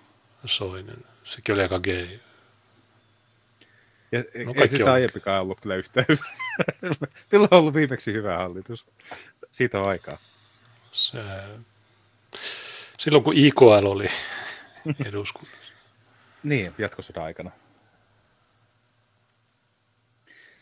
Jonne te ehkä muista, mutta silloin kaikki Suomen puolueet oli hallituksessa. Ja Annalla oli muistaakseni liikenneministeri. Oli peistä. Mutta joo, 80-luvun, 70-80, niin okei, ne loi pakkoruotsin 70-luvulla, se oli huono, mutta maahanmuuttopolitiikka oli ihan ok. Eila Kännö. Missä on nykyajan eilat? Tarvitaan lisää eiloja. Niin. Suomessa maahanmuuttajataustaisten oppilaiden ja kantaväestön oppimistulos erottavat OECD-maiden suurimmat. Tässä on kuvateksti vielä, että tuoreen tutkimuksen mukaan joissain koulussa S2-oppilaat eivät kolmannen luokan alussa yltäneet edes sille tasolle, jolla heidän luokkatoverinsa aloittavat koulunkäynnin. No, ei ole kauhean tuore edes. Ja tuo OECD-juttu, niin on mä en tiedä, vuosi tai kaksi vanhaa juttu, jossa sanotaan, että Suomen erot matujen ja suomalaisten välillä on suurimmat koko OECD-alueella. Ja silloin kun tämä tuli, niin kukaan ei puhunut. Me oltiin ainoat, jotka puhuttiin tästä. Erot eivät selity niinkään sillä, että Suomessa asuvien mamujen oppimistulokset olisivat huonoja, koska ne ovat kansainvälisesti vertaillen hyviä. Merkittävä ero selittyy sillä, että kantaväestön tulokset ovat edelleen OECD-maiden kärkeä. Okei, okay. eli matut ei ole huonoja, suomalaiset ovat helvetin hyviä. Tai olivat, ennen kuin tapahtui asioita. Öö, Arviointikeskuksen Karvin 1-3-luokkalaisten oppimistulosten arvioinnin mukaan kaikkien koulujen oppilaat ovat kehittyneet kahden vuoden aikana riippumatta heidän lähtötasostaan. Tässä on tätä perus niin taustottamista. Tilanne on huolestuttava oppilaiden yhdenvertaisten mahdollisuuksien kannalta, mutta myös yhteiskunnan kannalta, koska Suomen väestönkasvu kertyy nyt ja tulevaisuudessa maahanmuutosta. Sen ei tarvi olla näin. Tämä ei ole ainoa tie. On selvää, että S2-oppilaat tarvitsevat kohdennettua tukea, jota on jo annettukin niille koululle, jossa opiskelee paljon mamutaustaisia oppilaita. Samalla pitää puuttua myös siihen kysymykseen, miksi monien S2-oppilaiden lähtötaso on koulun mentäessä niin paljon heikompi kuin muilla. Hmm. Pitää puuttua kysymykseen. No kun ne ei osaa kieltä ennen, niiden AO on alle 80. Okay. Se voi johtua siitä, että ne ei ole suomalaisia, tai, tai ne ei ole valkoisia. Tämä on aika niin. hyvä yleispätevä selitys. Tähän on syynä muun muassa se, että maahanmuuttajaperheissä suositaan lasten hoitamista kotona, jonka poliitikkojen päätöksellä vuodesta toiseen on siunattu kodinhoitotuki mahdollistaa. Aha, okei, se oli kodinhoidon tuki. Joo, eli... ei ole. Mä, itse asiassa eli, eli... kotihoito, niin mä muistan 2015, niin mä olin Rotuarin lavalla ja Tynkkyn oli mun vieressä ja meiltä kysyttiin tästä kotihoidon tuesta ja sen kotihoidon tuen lisäksi niin kunnat voi laittaa jotain lisää ja Oulussa oli Oulun lisä, oliko se 110 euroa per lapsi. Niin jos et sä laita lasta päiväkotiin, niin valtio antaa sulle sen tai jotain ja sitten kaupunki voi antaa sulle lisää. Niin mä en muista mitä Tynkkynen sanoo. Mä sanoin, että että joo, tämä kotihoidon tuki, niin se voidaan maksaa suomalaisille, mutta ei matuille. Ja se pointti, se oli 215 niin se, tai 19 tai 15 se taisi olla. Niin pointti oli, että no pakotetaan ne matut päiväkoteihin, mutta nyt mä oon ehkä vähän eri mieltä. Että, että, niin, että tämä on hauskaa, että just noista aiemmissa artikkeleissa, mitä käytiin läpi, valitettiin sitä, että vanhemmat ei ole läsnä lasten elämässä ja niitä ei kiinnosta ne jutut. Mutta hmm. sitten jos suomalainen äiti jää kotiäidiksi lasten kanssa, niin sitten sekin on järjestelmän uhri. Se, mitä järjestelmä haluaa, on se, että se menee mahdollisimman nopeasti töihin, ja vielä parempaa on se, että se on, tekee uraa ja on töissä, ja se ei koskaan estee lapsia. Niin, niin. Ja tämä kodiho- kodihoidon tuki, jos mennään vaikka sinne Pohjois-Pohjanmaalle, missä säkin asut, jos siellä on jotain tämmöisiä, sanotaan vaikka uskonnollistaustisia lestadiolaisia perheitä, jotka saa tätä kodihoidon tukea, niin ei niiden lapset ole yhtään paskempia koulussa. Että ei ole mikään peruste. Kyllä suomalaisetkin isolapsiset perheet nauttii tuosta tuesta, mutta ei, ei ne ala steppaamaan koulussa. Niin, ja tietysti parempi on, että ne pidetään kotona, kun viedään päiväkoteihin, jossa on drag satutuokioita ja jotain muuta sekopäitä. Niin... Joku homot verkkaamassa. Niin. Tutkimusten mukaan laadukas varhaiskasvatus tasaa kotitaustassa johtuvia eroja oppimistuloksissa. Esimerkiksi alle kolmevuotiaana varhaiskasvatuksessa olleet jatkavat toisen asteen koulutukseen, menevät lukioon ja opiskelevat korkeakoulussa muita useammin. Yhteys on sama sekä matalasti että korkeasti koulutettujen vanhempien lapsilla. Okei, okay. mikä määrä varhaiskasvatusta pitää olla, että stepperistä tulee kirurgi? Tai siis ne, on siis käynyt kun... suom- ne on käynyt suomalaisen päiväkodin, ne ei puhu suomea. Niin, Maahan tullessa ne oli kirurgia ja akavalaisia, mutta sitten kun ne tuli tänne, ne taantuu stepperi tasolle ja nyt ne pitäisi saada uudelleen koulutettua. Ne ei ole saanut sitä suomalaista kirurgin tutkintoa. Ähm, mutta joo, mä, minusta olisi mielenkiintoista tietää tämä kotihoidon tarina, että mistä tämä DDR jälkeen, niin näähän keksi päiväkodit tai jotain, niin Ähm, niin mikä on sitten johtanut siihen, että on kuitenkin tämä mahdollisuus pitää ne lapset kotona ja sitten jos sä pidät ne kotona, sä saat vielä rahaa siitä, niin Mikä on no, ollut se, se poliittinen keskustelu, joka on johtanut tähän? Se olisi tietenkin mahdollisimman hyvä, että tuota, valtio tukisi sitä, että ollaan kotona. Että ei käy sillä tavalla, että lapsen saaminen tarkoittaa elintason välitöntä romahtamista. Tai semmoista elintason romahtamista, että sä et pysty niin kuin esimerkiksi ostaa vauvalle tarvittavia vaatteita tai vauvan tarvikkeita. Ja myös se, että silloin, jos se lapsi on kotona, niin silloin se ei tarvitse päivähoitoa. Se ei tarvitse mitään niin kuin keskitettyä kasvatusta. Joo, mutta mut kato, vaikka se... sä laitat sen sinne päiväkotiin, niin pitäähän sille silti ostaa niitä vaippoja. Niin. Niin mikä on se, joka on johtanut, että, että jos sä pidät sen kotona, niin sä saat vielä lisäksi bonusrahaa siitä. Tämä on, kukaan tämän saanut läpi, mikä on hyvä. Mä sanon, että on huono, tämä on hyvä päinvastoin. Niin, ja mä ihmettelen, kun tämä yhdistyy vielä siihen tota, absoluuttiseen oikeuteen saada päiväkotiin, niin mun mielestä ylipäätänsä pitäisi normalisoida sitä, että lapsi, lapsi kasvaa perheensä tykönä. Valtion pitäisi niin kuin, tukea perheitä siinä, että ne kykenevät mahdollisimman pitkälti kasvattaa lapsia omassa perhepiirissä. Eikä silleen, että minimiaika olla lapsen kanssa, että se heitää päiväkotiin tuntemattomien kasvattamaksi, ja sitten tuota, oma aika menee sen jälkeen jollekin kasvattomalle ylikansalliselle yritykselle, ja sitten ollaan stressautuneita. Niin kuin se on, tämä järjestelmähän on siinä mielessä vinoutunut, että se defaultti-asetus on, että totta kai sä laitat ne päiväkotiin, koska niin. molemmat vanhemmat on töissä. Mutta okei, no kuvitellaan, että olisi normaali tilanne ja vain toinen vanhemmista on töissä. Ja sitten sä haluat, että se lapsi, niin sitten tulee ihminen eikä eikä ste, tverkkaa ja stepperi, niin ää, niitä on hyvä, että on tämmöinen, niin ne, koska ne puhuu paljon tästä kotihoidon tuesta, niin se tarkoittaa, että ne haluaa poistaa sen. Tämä on ihan sama keskustelu kotihoidon tuen kanssa. Ajatellaan, että se pitää äitiä kotona, niin sen takia se vaikuttaa äitien urasuunnitelmiin ja niiden saamiin rahoihin ja miehet tienaa enemmän kuin naiset ja össön sössön. Ikään kuin se isän tekemä työ ja isän saama palkka ei menisi sen perheen elättämiseen. Niin. Että, että, että jotenkin näin niin feministit ajattelee, että se, että se isä tienaa siinä enemmän ja elättää sillä koko perhettä, niin se kaikki raha menee sille miehelle itselleen. No, sanot, että ei, feministit ei, ajattelee, niin tämä on, tämä on ajatusvirhe, ne ei ajattele. Ne julistaa niin. asioita. Ja tämä on ihan sama homma, kun puhutaan vanhempainvapaista. Että jo, pitäisikö valtion pakottaa, että isä ja äiti on yhtä paljon vanhempainvapaalla? No, mitä hyötyä siinä, kun isät tienaa enemmän, mitä äidit yleensä, niin siinä vaiheessa, kun isä pakotetaan vanhempainvapaalle, sen tulot tippuu, niin perheen tulot laskee. Niitä euro on 80 senttiä. Niin. Tässä sanoo Femakoille, että haluatko että näiden lasten euro on 80 senttiä? Antakaa miesten hoitaa nämä duunit. Niin, ja sitten jos miettii, että lasta pitää imettää ja niin edelleen, niin paljon enemmän se on äidissä kiinni kuin isässä.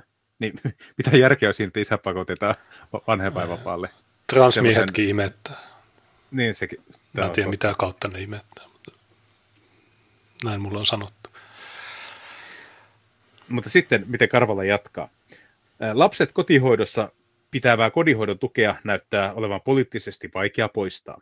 Se on nähty myös Marinin hallituksessa, joka teki ansiokkaan perhevapaa-uudistuksen, mutta kotihoidon tukeen ei koskettu. Tämän varmisti keskustan jo Rinteen ja Marinin hallitusneuvostelussa. Hallituksessa kyllä tiedetään, että kodinhoidon tuki heikentää maahanmuuttajataustaisten lasten koulupolun alkua ja maahanmuuttajataustaisten naisten työmarkkina-asemaa, mutta siitä huolimatta kotihoidon tukeen ei puututtu. Tämäkin on hauska. Tuo tuki ei tarkoita, että sä et pääse töihin. Tuo tuki vaan mahdollistaa sen, että on mukavampi olla kotona. Se, että tähän se halutaan se tuki pois, kertoo siitä, että nämä pakottaa semmoisia ihmisiä työelämään, jotka ei halua sinne. Niin, mit, se tuki on mitään yli 100 euroa. Niin. Jep. Niin, äh, tää, jos meidän kotiin mä saan se, jos mä menen töihin mä saan kaksi tonnia. Niin, mm, mä, mä, mä otan tämän sen, tämä on hyvä. Ähm, Mutta Greta Karvalan kaikki ajatukset on paskaa ja se pitäisi laittaa vankilaan sen typeristä ajatuksista. No, mä, mun mielestä ne on vihapuhetta. Monille perheille kotihoidon tuki on ymmärrettävästi tärkeä, etenkin lapsen ollessa hyvin pieni, mutta järjestelmään tarvitaan vähintään uudistusta, jotta varhaiskasvatukseen pääsevät osallistumaan myös ne lapset, jotka hyötyisivät siitä eniten. Okei, hieno juttu Karvala. Tiedätkö, että ne turkulaiset päiväkodit, mihin nämä stepperit menee, niin tai mistä ne menee varissoon peruskouluun, niin ne on käynyt suomalaisen päiväkodin. Ne ei opi siellä yhtään mitään. Siellä ei kukaan puhu suomea. Se menee sinne kouluun ja sielläkään ei kukaan puhu suomea. Meillä on Vantaallakin se, kouluja, jossa 100 prosenttia on vieraskielisiä. Tästä on, me, me käytiin joku juttu hmm. viime vuonna tai jotain, niin ne, ei ne kaikki edes laita niitä, tai siis ei ne kaikki pidä niitä kotona sen kotihoidon takia, vaan itse asiassa mulla oli myös juttu, jossa espoolaisessa päiväkodissa oli kahakka. Ja se oli hyvä, kun siinä oli kurdi vastaan, ehkä toinen kurdi tai somali. Ja se kurdi, joka hakattiin sinne, niin, niin tota, se vaati, että sen kansalaisuushakemus korvataan, koska, koska se hakattiin, niin sitä syytetään pahoinpitelystä.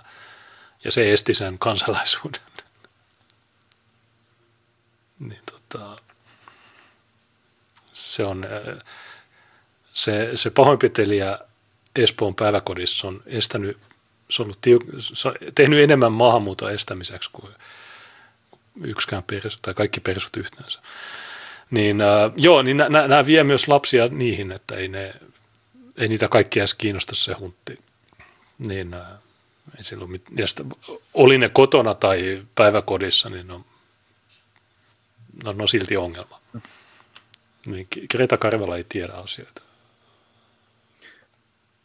mä törmäsin Twitterissä kovaan jauhotukseen liittyen näihin S2. Haluatko kuulla? Onko se Muddy Waters vai? Se on Salomaan, eli Muddy Waters. Ah, niin tämä, ei vittu, tämä, mä tiedän. Hän, to, hän toteaa, että S2-lapsi ei ole synonyymi ei-suomalaiselle. On. Okei, okay, se, on tä, se, joo, se on täysin normaalia, että suomalainen ei puhu äidinkielenä suomea. Äh, niin, no, teknisestihän se ei ole synonyymi, koska koska... Sä voit Suomen kansalainen ja nimeltään Ahmed, ja se menet kakkoseen, koska sun suomen kielen taito on niin paska. Eikö näin? Öö, ei vaan, tota, kaikki matut ei ole S2. Niin. Että jotkut, niin kato, okei, no sä osaat jotenkin, sä osaat viisi sanaa, joten sua, me ei tarvita sua täällä. Ja sitten ehkä toisinkin päin voi olla, että, että on ehkä ulkomailla syntyneitä suoma, niin kuin aitoja suomalaisia, jotka on just tullut maahan ja ne ei, ne ei osaa suomea jostain syystä. Ne, siellä voi olla suomalaisia, koska ne ei osaa suomea. Semmoisiakin voi löytyä. Ja, ja sitten myös toisinpäin, että joku matu, joka osaa riittävän hyvin suomea, niin se ei välttämättä, se, se otetaan pois sieltä S2. Niin siinä, se on mm. oikeassa, mutta vääristä syistä. Mutta pääpiirteittäin joo, S2 niin se on matu. 95 prosenttisesti. Mm. Joten, niin. Nämä on vähän näitä. Niin, niin että tämmöistä, tämmöistä niin kuin, että okei, hei, mulla on tämmöinen kuuma ote, mutta se on miinus 273 astetta. Tätä, Nolla Kelvin vähän sillä, että hei, tulen heittää tähän niin näsäviisaan avauksen, mutta se ei sitten muuta sitä todellisuutta yhtään mihinkään. Kaikki tietää, Jota, mistä puhutaan. Monta tuhatta tykkäystä silloin. en tiedä, ei yhtään, mutta mä tykkäsin eniten siitä, että tuo se Petran mahtava nosto, niin se mun kommentti siihen, että nyt mä ymmärrän, miksi teidän meemeistä niin 80 prosenttia on varattu vitsin idean selittämiselle, niin silloin enemmän tykkäyksiä kuin Petra alkuperäiselle.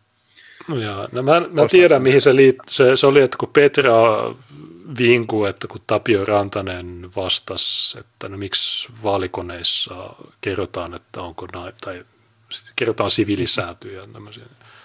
Tapio Rantanen, kun me ei haluta mitään nelikymppisiä kiteitä. Sitten Petra oli, että no, siksi tämän takia Yleslokkaa. äh, Okei, okay, joo. Okei, okay. Okei, okay, Cecilia Cecilialla ei ole lapsia ja onko se sitten ikiteini? Ja sen takia se ei ole sinimustassa. Mä en kuulu mihinkään puolueeseen edelleenkään. Mä en tiedä, että miksi mun pitäisi olla jossain, mutta... Mutta joo, nämä, nämä ensinnäkin niin kuin... Tämä, kova, tämä kova taistelupari, kun sä viittasit siihen, minkä Taps oli jakanut, niin se on tämä Sara Salonen ja sitten on se mikä Sera Savolainen on se toinen. se on kaksi pääkaupunkiseudun kovaa vaikuttajaa, toinen on se kokoomuslespo ja toinen on sitten tämä, ja kumpikin ei tee mitään muuta kuin itkee siitä, jos joku haluaa tukea perheitä tai joku yrittää udella, että onko lapsia. Kummallakin iskee ihan jäätävä koliikki. Niin, tässä on ollut iso perhevastainen propaganda ollut, tämmöinen ötökkämies positiivinen propaganda, joka on tätä, että jo älkää hommatko lapsia, koska ilmastonmuutos tai muut mystiset syyt, että kaikkien pitää käydä lomailemassa ja reissata ja saada kokemuksia ja kaikkea muuta paskaa, katsoa Netflixiä. Mm. Ja sitten jos joku sanoo, että no hei, miten jos vaikka tämä Unkarin meininki, että no trad wife kotona ja viljapellot ja näin. Niin sit, oh, vaikka sä et edes vetäisi sitä niin kuin noin tuolle tasolle. Mm. Sanot vaan, että hei, tota, ehkä tämä ennen oli paremmin. Niin sitten, kun, kun meidän pitää näin. Ja niillä ei mitään argumentteja muuta kuin tuommoinen typerä voimaton someraivo. Ja se voimaton niin, someraivo, niin se on tietysti se on, hauska katsoa, mutta jostain syystä ne aina voittaa, vaikka ne saa nolla tykkäystä. Niin, en... niin se on hirveä raivoa siitä, että joku esittää tämmöisiä niin kuin, ö, odotuksia tai edes tämmöisen toisenlaisen elämäntavan mahdollisuuden – mutta sitten samaan aikaan tämä niinku heidän oma feministinen unelma niin ei vaikuta hirveän kivalta, kun ne on aina niin pahalla tuulella. Ne jakaa aina sitä pahaa oloa Twitteriin ja kertoo, mitä lääkkeitä ne on tällä kertaa syönyt ja mitä traumeja ne on tällä kertaa käsitellyt. Mä olisin, mä olisin ihan varma, että olisi paljon onnellisempi, jos ne olisi pari lasta ja ne huolehtisi niitä maaseudulla rakastavassa perheessä. Niin, se on. Mutta tämä on osa varmaan sitä Tukholman syndroomaa, että ne on kusetettu siihen ja ne puolustaa sitä sitä, mihin ne on huijattu loppuun saakka. No mietipä itse, jos sä mietit, että, että sun paha olo on seurausta sun näennäistä voimaantumisesta, niin tulisi siinä tyhmä olo. Eihän kukaan halua olla siinä tilanteessa. Te joutuu havahtumaan, että ei vittu. Mitä minä olen mennyt? No, miten minä olenkaan toiminut? No kyllä jotkut ihmiset kykenee myöntämään virheensä, mutta no, se on aika mä tein, sen, mä tein sen 2015, mutta ei se helppo ollut. Joo. Mä oon myös myöntänyt mun virheet. Mä, mä oon sanonut, että mä oon äänestänyt Tarja Halosta ja tää Satu Hassia tai Heidi Hautala tai jotain näistä. Joo, ja mä oon mennyt allekirjoittamaan tahdon kampanjan, koska valtiolla ei tulisi olla oikeutta määritellä, millä ehdoilla ihmiset menevät naimisiin, ja sitten tipsautin Fedoraa ja laitoin katana selkään, niin koska oli. No mä en ole tehnyt tuommoista. Mä, mä en ole Joo, se, se, se, oli aika nolo. Mutta nyt, nyt, nyt mä voin yrittää sovittaa tämän menneisyyden synnin sillä, että mä vaadin setan lakkauttamista. Ja on monesti entisiä suvakkeja, jotka on kääntynyt natseiksi, mutta onko toisinpäin muuta kuin Esa Holappa? No Iikka Kivihän väittää, että hänellä niin. on synkkä menneisyys, mutta sitä synkkää menneisyyttä ei ikinä mistään löydetty. Niin. Samalla kuin se synkkä menneisyys, niin sehän pyöritti kampanjoita, että Koffin mikä intiani ollut rasistia. Mä en tiedä näetkö tätä, mutta kun se väittää, Hei, että se äänesti... Hei, sitten sä kysyit, että onko semmoista tyyppiä, joka on mennyt toisinpäin, niin Mikko Kärnä. Aa, niin oliko sekin, niin se oli hommaforumilla öyhyttämässä. Ja joo, ja, se... joo, ja Suomen sisussa öyhyttämässä, ja sehän oli tuota, sen Lapinleuku-blogin takana öyhyttämässä myös saamelaisista. Eikö se on kiistänyt sen? niin, niin, niin se, se on vähän niin kuin Lintilää. Niin, joo. Sen, se tili oli kaapattu ja se, se öyhötti hommaformin. Joku toinen samanniminen Mikko Kärnä hakkeroi sen tiliä. Joo, sillä on, se on ymmärtääkseni ollut tämmöinen maahanmuuttokriitikko, ihan sitä nuivaa liikettä. Ja sitten se koki jossakin kohdassa, niin mä en tiedä mitä sille on tapahtunut tuota, kävikö Bilderberg-kokouksessa niin kuin Elina Valtonen vai mitä, mutta sitten yhtäkkiä siitä tullutkin megasuvakki. No Bilderberg yritti u, niin kuin, kiristää sitä dickpikeillä, mutta se oli inbiforannut. Mm. Sanoi, että ette te voi kiristää mua dickpikeillä, kun mä oon lähettänyt ne kaikille Suomessa. Ja sitten ne keksi jotain muuta ehkä. Mutta joo, okei, okay, Esa Holappa ja Mikko Kärnä on Suomen ainoat uh, entiset rasistit, jotka on kääntynyt suvakeeksi, mutta toisinpäin niin on paljon. Kaikki vanhemmat on entisiä suvakkeja, jotka on tehnyt White Flightin ja niin edelleen. Joo. Ja jos sen ihan tuota, hirveästi paljastele, mutta on sinimustassa liikkeessäkin semmoisia jäseniä, joilla on ollut aikoinaan taustaa tuota vasemmistopuolueessa. No ei siinä ole mitään. Päinvastoin se osoittaa just selkärankaisuutta myöntää, että okei, on, te, on tullut tehtyä virheitä ja nyt ei siinä ole mitään. Niin, ja, niin ja jos sä lähdet siitä olettamuksesta, että ihminen ei voi vaihtaa mielipidettä, niin mitä hyötyä sillä poliittisella työllä on? Jos aina, jonka voi kelputtaa joukkoon, on se, joka on 15-vuotiaasta asti ollut aina oikeassa. Niitä on hirveän vähän. Tarvitaan enemmänkin kuin niitä ihmisiä. Niin ja lehdet on täynnä näitä loikkareita, että jo tämä tyyppi loikkasi kokoomuksesta persuihin tai toisinpäin. Niin... Hmm. No okei, no, miksi, miksi niitä ei grillata, että ahaa, sä oot suvakki. Nyt sä oot vähemmän suvakki, ahaa. aika ristiriitasta. Niin, niin eikö tämmöinen tota, varmaan tunnetuin kääntyjä suvakista pahikseksi ole Jussi halla Joo, eikö sekin ollut vihreitten. Niin sekin on Oli. hailija. Joo. Niin ja tajukangas. Niin sekin. Kauheita eksuvakkeja joka puolella. Mä en tiedä, voinko mä luottaa näihin, jos ne on jo kerran suvakki, niin aina su, ei kun, mm. en, se, on, se on ihan loogista, että sä kuvittelit jotain ja sitten sä tajusit, että ei, ja sä muutat mielipiteen. Mutta se, että toisinpäin, niin se on tosi hämmentävää. Se, siinä on jotain mm. outoa. Niin, mulla itsellä ehkä oli se, että semmoista niin jäätävästä mega-autismista alkoi pikkuhiljaa niin iän myötä kypsymään sinne neurotyypilliseen normaalin ihmiseen ajatteluun. Mutta se, mitä sanoit, että kuinka vaikea se on tehdä toisinpäin, niin mietipä henkilöä, joka on ollut aina tietoinen noista S2-jutuista, joka on tietoinen rotujen välistä älykkössämääräeroista, joka on tietoinen siitä, mitä tarkoittaa etninen kohesio, tietää, mitä tarkoittaa se, että keskinäinen luottamus laskee, kun monimuotoisuus lisääntyy. Se olisi kaikki nuo tiedossa. Sä oot nähnyt kaiken sen ympäristössä, että noihan se menee. Ja sitten yhtäkkiä sä sanoisit, että mikään niistä sun havainnoista ei pidäkään paikkaansa. Niin tuli semmoinen olo, että joku Mossad kiristää sitä tai tämmöistä.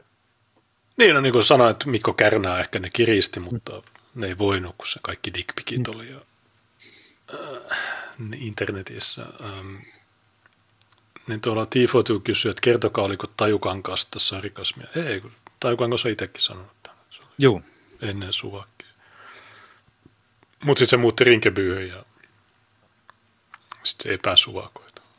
Meillä kaikilla on tämmöinen tarina, tai no ei kaikilla, mutta Pimeä kun, menneisyys. Tuota, koht, siis kohtaamisteoria, että sä kohtasit rotterdamilaisia, mä kohtasin amsterdamilaisia, tai kanssa kohtasi rinkebyläisiä.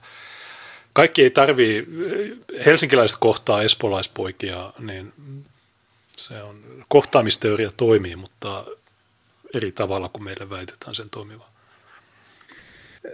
tuli tuosta kohtaamisesta mieleen, niin Jaro Nadburnikki, niin sillä on ollut niin kamp, ka, kamppis päällä. Se on nyt lähettänyt tuota, Twitterissä tägännyt useampaa sinimusta liikkeen jäsentä ja sanonut, että tulkaa tapaamaan minua ja tuota, kohtaamisen jälkeen niin et, ei, ei pysty enää vihaamaan ja niin edelleen.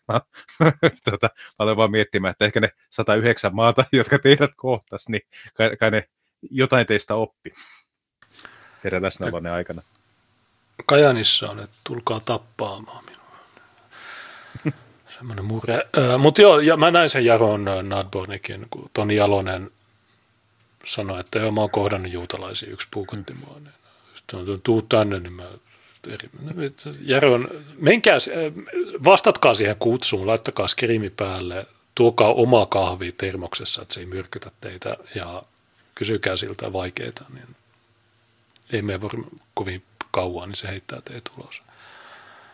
Ärsyttää semmoinen, tosiaan sä näet, että se on joku agentti, koska ADL, main, nehän mainitsi sen siinä twiitissä, kiitämme Juu. tätä. Etulinjan taistelija. Ja sitten Jonnet ei ehkä muista, mutta Natbornik oli se, joka ensimmäisenä otti yhteyttä oikeusministeriöön ja vaati, että sinimusta liike pitää lakkauttaa. Tästä ei saa hyväksyä puoluerekisteriin. Niin. niin puhuta, puhutaan kuitenkin niin kuin tahosta, joka välittömästi, kun puolueohjelma julkistettiin, niin se järjesti näiden tota, sapposkoi pappien kanssa Helsingissä sen tota, miekkarin, missä ne tuomitsi, että rasismi on syntiä. Siellä oli Kari Kanavat ja kaikki muut paskiaiset sössöttämässä. Niin se, se oli juuri tämmöinen ekumeeninen rasismivastainen julistus.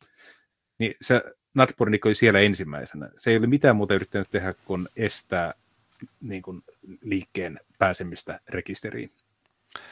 Ja kun sen synagogan ympärille on laitettu varoittavia tarroja, niin se on sitten huomannut näille aktivisteille sitten vankeu, tai siis oliko se, no isoja sakkoja, niin ei tämä ole hyvä tyyppi.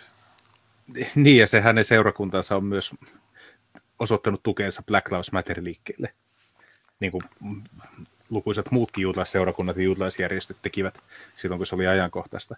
Niin tasa siinä vaiheessa, kun lähtee jonkin sortin liike, joka suhtautuu valkoisiin vihamielisesti, niin siellä on aina samat tyypit tukemassa. Joka ja lis- lisäksi niin se on juutalainen niin automaattisesti hylätty. Niin. Kyllä. Ei tarvitse katsoa niin. öli, öljylifea. niin, no, tyyppi pyörittää synagogaan. Niin, no, joo, ja... Vahva viite on. Niin, niin tota, joo, tuommoisten kanssa. Ja kun sillä ei mieti, mitään... Niin kuin... ja, ja, ja, ja mieti, kuinka hysteerinen äijä se on, että se niin kuin kertoili tuossa kirkon ja kaupungin haastattelussa, kirkko ja kaupunki on se pääänenkantaja, ne, ne ei kirkosta ne ei niinkään kirjoita jutlaista enemmänkin. Moskeja niin, se, oli ker- niin, se oli kertonut, että tuota, hän oli ollut jossakin kirkkonummella koulussa pitämässä puhetta, missä oli joku juutalaispoika kohdannut jotain kauheaa ja joku tämmöinen perinteinen Sintlerin lista tarina. Ja tuota, hän sanoi, että hän oli mennyt sinne puhumaan vihasta ja holokaustista ja neljästä miljardista kuolleesta ja niin edelleen. Ja hänellä ei ollut vartioita eikä turvamiehen ympärillä. Silloin vähän jännitti. Sä menet jonnekin peruskouluun, missä ihmistä puoli metriä se on lyhyempi ja ne varmaat syöstä. Nämä, nämä oikeasti nämä uskoo, että heti jos ne menee sen lin, linnoituksen ulkopuolelle, niin niille käy jotain. Ei ole se valtio vai kaupunki, joka maksaa niiden vartioinnista joku 300 Valtio. Tonnia? Niiden vitun feikki synagoga, niin 300 tonnia vuodessa sitä vartioidaan. Joku saattaa laittaa tarjoja. Jos se tarra olisi laitettu Venäjän suurlähetystö eteen, niin ei mitään ongelmaa. Niin. Ei mitään. Niin, tai mikä tahansa muu. Okei, no ehkä moskeijat, niin nekin on erityissuojeluksessa, mutta mm. tämä, että näitä satana, niin sanottuja vähemmistöjä mukaan suojella, niin tämä, sen pitäisi mennä näin. Demokratia on enemmistön päätös, eikä vähemmistöjen enää. Mutta joo, tämä tyyppi, niin tämä, mutta lähettäkää joku sinne ja skriimatkaa se ja jauhottakaa se totaalisesti. Mä luulen, että se, se, että kun se kutsuu teidät, niin ensinnäkin se ei halua oikeasti kutsua teitä. Se vaan julistaa, niin siksi kannattaa vastata siihen. Ja sitten se peruu sen jollain tekosyyllä. Ei, kyllä se, se todennäköisemmin menee siihen, että kutsulla sinne halutaan saada ihmisiä sisään ja sitten kun siellä käydään, käydään niin otetaankin yhteiskuvia ja sitten tehdäänkin kirjoitus, että joo, täällä kävi sinimustaliikkeen ihmisiä synagogassa ja hyvä, hyvässä hengessä juteltiin ja niin, ja, niin edelleen. Vähän niin kuin ne Aso-videot, jossa ne tanssii mm. Havannan. Aha, sinimustaliike on täällä. Niin. Ja sitten se, joo, okei, okay, voi vaan sanoa, että, että jos, jos me oltaisiin vaikka se puolue, joka sillä ei käy, siellä kaikki muut puolueet tuntuu käyvän, niin ja sitä, ja sitä paitsi, kun tuota, vastaan on ollut puhetta halal-teurastuksista ja ympärileikkauksista, niin jotenkin se ei ole yhtään läpinäkyvää, että tämmöinen kaveri alkaa lähestymään julkisesti sitä ainoa porukkaa, joka aktiivisesti vastustaa heitä. Että niin. varmaan hyvät mielessä. Ja joka on uskottavimpien puolueista. Äh, niin, mutta jos teillä kaikilla on joku T-paidat, että boikot Israel ja joku kahvimuki, että the holocaust is fake tai jotain tämmöistä, niin ehkä sitten niitä on vaikeampi järjestää niitä fotooppeja sinne. Tämän tiedän. Mm. Mä menisin ehkä sinne, mä haluaisin vähän tykitellä, että hei,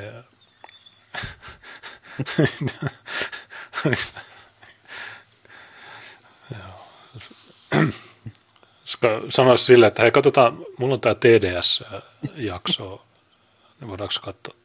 Katsotaan, komment, tehdään Skrimi ja Jaron ja minä niin kommentoijan TDS. Ja tyypit oliko voi muuten, super... Oliko meillä muuten superchattia? Öö, joo, tässä oli tullut aika paljon tänään. Mitäs täällä öö, natsismeja oli? niin Tifo oli laittanut 10 euroa ja hän sanoi, että nämä, tämä oli kolme tuntia sitten, nämä samat mediat, jotka nyt ylistää neikereitä ja maahanmuuttoa, niin ennen vanhaa Suomessa vielä 6, 5, mä, en näe, tarvitsisi silmälasin, vähän suurensin, tota, 60-90-luvulla haukkuvat muukalaisia olivat negrivastaisia ja Yleltä ja MTVltä suolettiin vielä kunnon negruhuumoria. Okei. Okay. No, MTVtä ei ollut 60-luvulla.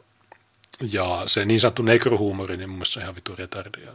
Kaikki nämä blackface, niin sanotut huumorit ja kaikki nämä suomalaiset komediat, jossa niin kuin se punchline on, että hän on neekeri, niin muistin niin mitään hauskaa. Että se, on, se, että onko se rasistista vai ei, muista vaan typerää vammasta paskaa. Mutta joo, nämä samat mediat, jotka nyt ylistää, niin ne oli silloin, tota, niin, mutta joo, siihen aikaan ne oli ehkä vielä itsenäisiä, joten siellä ei ollut ketään niin kuin, sanomassa, että näin ei saa tehdä, tai onko sulla mitään tuohon havaintoon? Ei mä vaan mietin, että tuommoinen blackface ja vastaava, niin se on tietenkin tehty myös sen takia, että ei ole ollut mitään värillisiä näyttelijöitä, joita olisi voinut käyttää. Kyllähän niin vanhoissa yhdysvaltalaisissakin elokuvissa niin käytettiin blackfacea, koska ei haluttu käyttää mustia näyttelijöitä. Niin sitten kun on ja. näitä satana äh, saippua mainoksia mm. tai äh, mitään veikkausmainoksia, että näitä arpoja neekerikin ostaisi. Mä sanoin, että no Hmm. mikä myyntivaltti toi on, että kun AO60 ostaa näitä, niin näitä, mä en ymmärrä. On myös automainoksia, että tämä auto kelpaa myös negerille. No, sille kelpaa vittu mikä joku aasikin.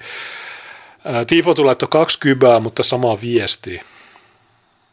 Niin en lue uudestaan. Anonymous laittoi vitosen ilman viestiä. Tifo laittoi 25 euroa samalla viesti. Se laittoi kolme kertaa tämän saman viesti. Hankala kalakeitto, laittaa 14 euroa 88 viestillä Steppasin partyy. Tervetuloa hankala kalakeitto. Oliko mukana minä ja mun maalis? Ää, ja mä en tiedä. En, se, hän ei kerro, että oliko. Jertsi laittoi vitosen, sanoi, että hyvä SML 88 voitto. Lopullisessa ehdokasjoukossa oli pari yllätys, yllätysnimeäkin, en nyt mainitse ja sitten juuri laittoi Vitosen sanoi, että joko aika on kypsä sille, että peruskouluopettajiksi rekrytoidaan imameja ja opetuskieli vaihdetaan arabiaksi. No mä näin Brysselin äh, muslimikoulusta Twitter-mainoksen, jossa siellä näytti kaikki olevan hyvin. Niin siellä alkaa olla segregoituneita kouluja. Niin ehkä semmoiset koulut, jotka on niille suunnattuja, että siellä huivit on hyväksyttyjä, ellei jopa pakollisia, niin on se parempi kuin, että ne on niin kuin ihmisten keskuudessa. Mutta tietysti olisi parempi, jos ne olisi omissa maissa. Mutta onko se Suomessa sitten, äh, no Lee Andersonhan vinku, että Ruotsissa kielletään nyt äh, yksityiskoulut, mutta käsittääkseni ne, se ruotsin kielto ei koske juutalaiskouluja. Ei tietenkään. on, ne, ne haluaa vain e-, estää ne muslimikoulut, koska niissä – No niissä kusetetaan rahoitusta. Valtio maksaa, mutta sitten ne, ne käy Istanbulissa huorissa ja näin. Ei, ei ole tarjoituksen ehkä. Ja ne koulut on yhtä huonoja. Mutta segregoidut koulut on parempia kuin monikulttuuriset. Ja pitää ottaa huomioon, että segregoidut koulut ovat hyviä vain sen johdosta, että se säästää valkoisten kyyneliä. Että ei, ei mikään järjestely ei yksinkertaisesti riitä nostamaan noita ihmisiä samalle tasolle. Että Yhdysvalloissa sitä kokeiltiin ihan virallisella politiikalla, että oli kahta eri koulua ja niitä rahoitettiin tuota, eri lähteistä ja niillä oli omat opettajat ja omat oppiaineet ja muut. Eti mustat opettajat opetti mustia ja niissä oli kova kuri niissä kouluissa. Ja syvässä etelässä oli kaksi hyvinkin laadukasta pelkästään mustille suunnattua yliopistoa. Ja siellä oli tämmöinen niin kuin, vähän niin kuin rinnakkaisyhteiskunta, missä tuotettiin mustia korkeakoulutettuja mustan väestön omiin tarpeisiin. Mutta siinä vaiheessa, kun tuli tämä mahtava vuoden 64 Civil Rights Act ja segregaatio päätettiin ja mustat laitettiin valkoisten kanssa samoihin kouluihin, niin se koko homma romahti. Et se, se vaan jotenkin nä- näkisin, että se segregaation purkamisella ei nostettu mustia suosta, mutta sillä tuhottiin aiemmin valkoiset koulut. Sen takia olisi ollut parempi, että olisi pysynyt segregaatio, koska ne valkoiset, koulut, valkoiset julkiset koulut olisi edelleen hyviä kouluja. Niin on siinä on ehkä sekin etu, että no, jos niillä on ne omat, niin sitten niissä saa pitää sitä kuria ja no, silloin ne steppaa vähemmän. Saa imamikoulu, tai ei tarvitse se imami, vaan semmoinen, missä on vaan niitä, niin kyllä se steppaaminen ennaltaehkäistään paljon tehokkaammin kuin semmoisella, joka ottaa vaan pesäpallon mailalla naamaa ja nauraa Hesarissa sillä. Niin siinä mielessä joo. Mutta okei, niin tässä oli ilmeisesti nämä tämän illan superchatit. Tämä oli, tämä oli hyvä jakso.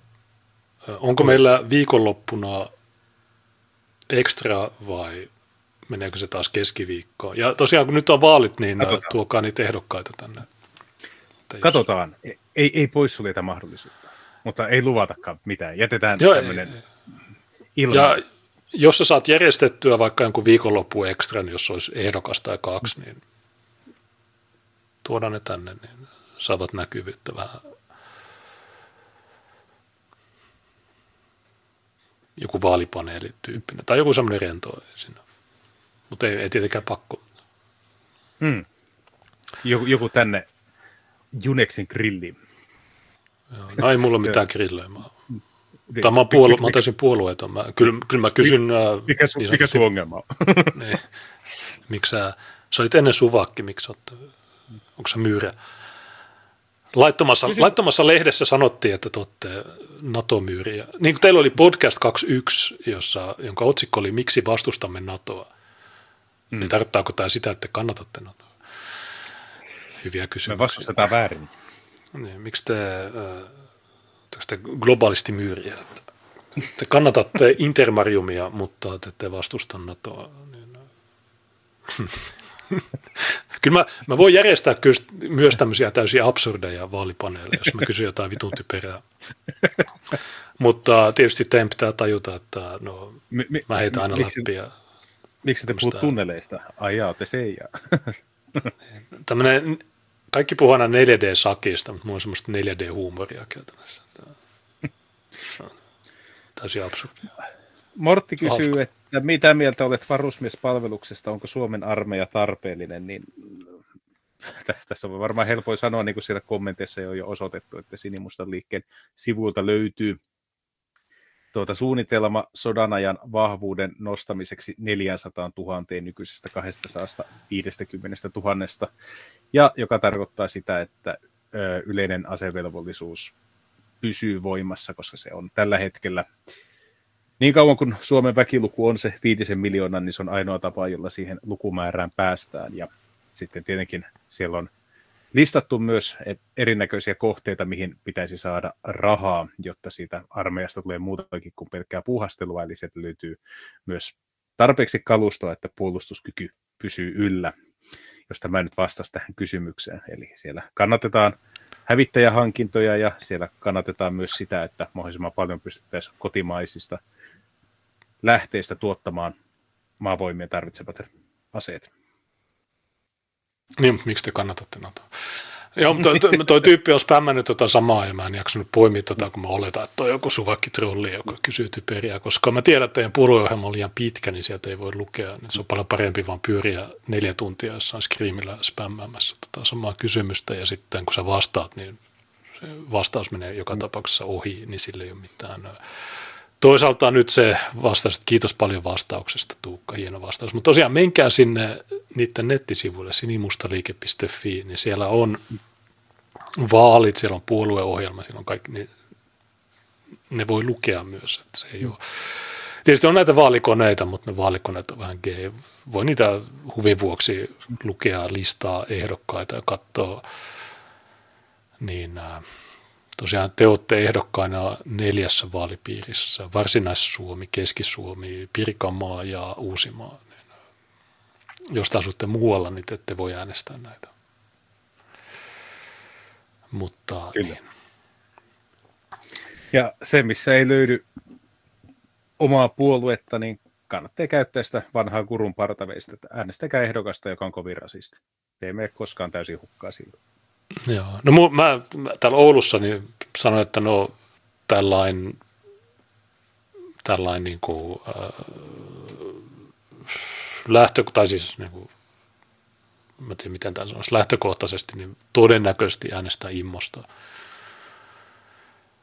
Mutta en mä tiedä, mä ehkä vielä selaan vähän niitä, tulee ne numerot, niin mä katson. Todennäköisesti immonen, koska vaikka se onkin NATO-himo, persuttaja tai jotain, niin ehkä mä laitan sille, mutta mä vielä katon. Ja tietysti mä kerron sitten hyvi, hyvissä ajoin ennen vaaleja, että mikä mun valinta on. Pitkästä aikaa itse en ole ehdokkaana. Niin se on. Hmm. Mä ennen olin aktivisti ja nyt mä oon täysin puolueeton. Niin, joo. Okei, niin tota, ää, ei tullut kai muita. Nopeasti tsekkaan. Niin noita joo, ei tullut. Niin noit voi lähettää milloin tahansa lähetysten välissäkin, me luetaan ne ja niin edelleen. Odysseessa on myös oma Superchat-järjestelmä, jota kannattaa myös hyödyntää. Ja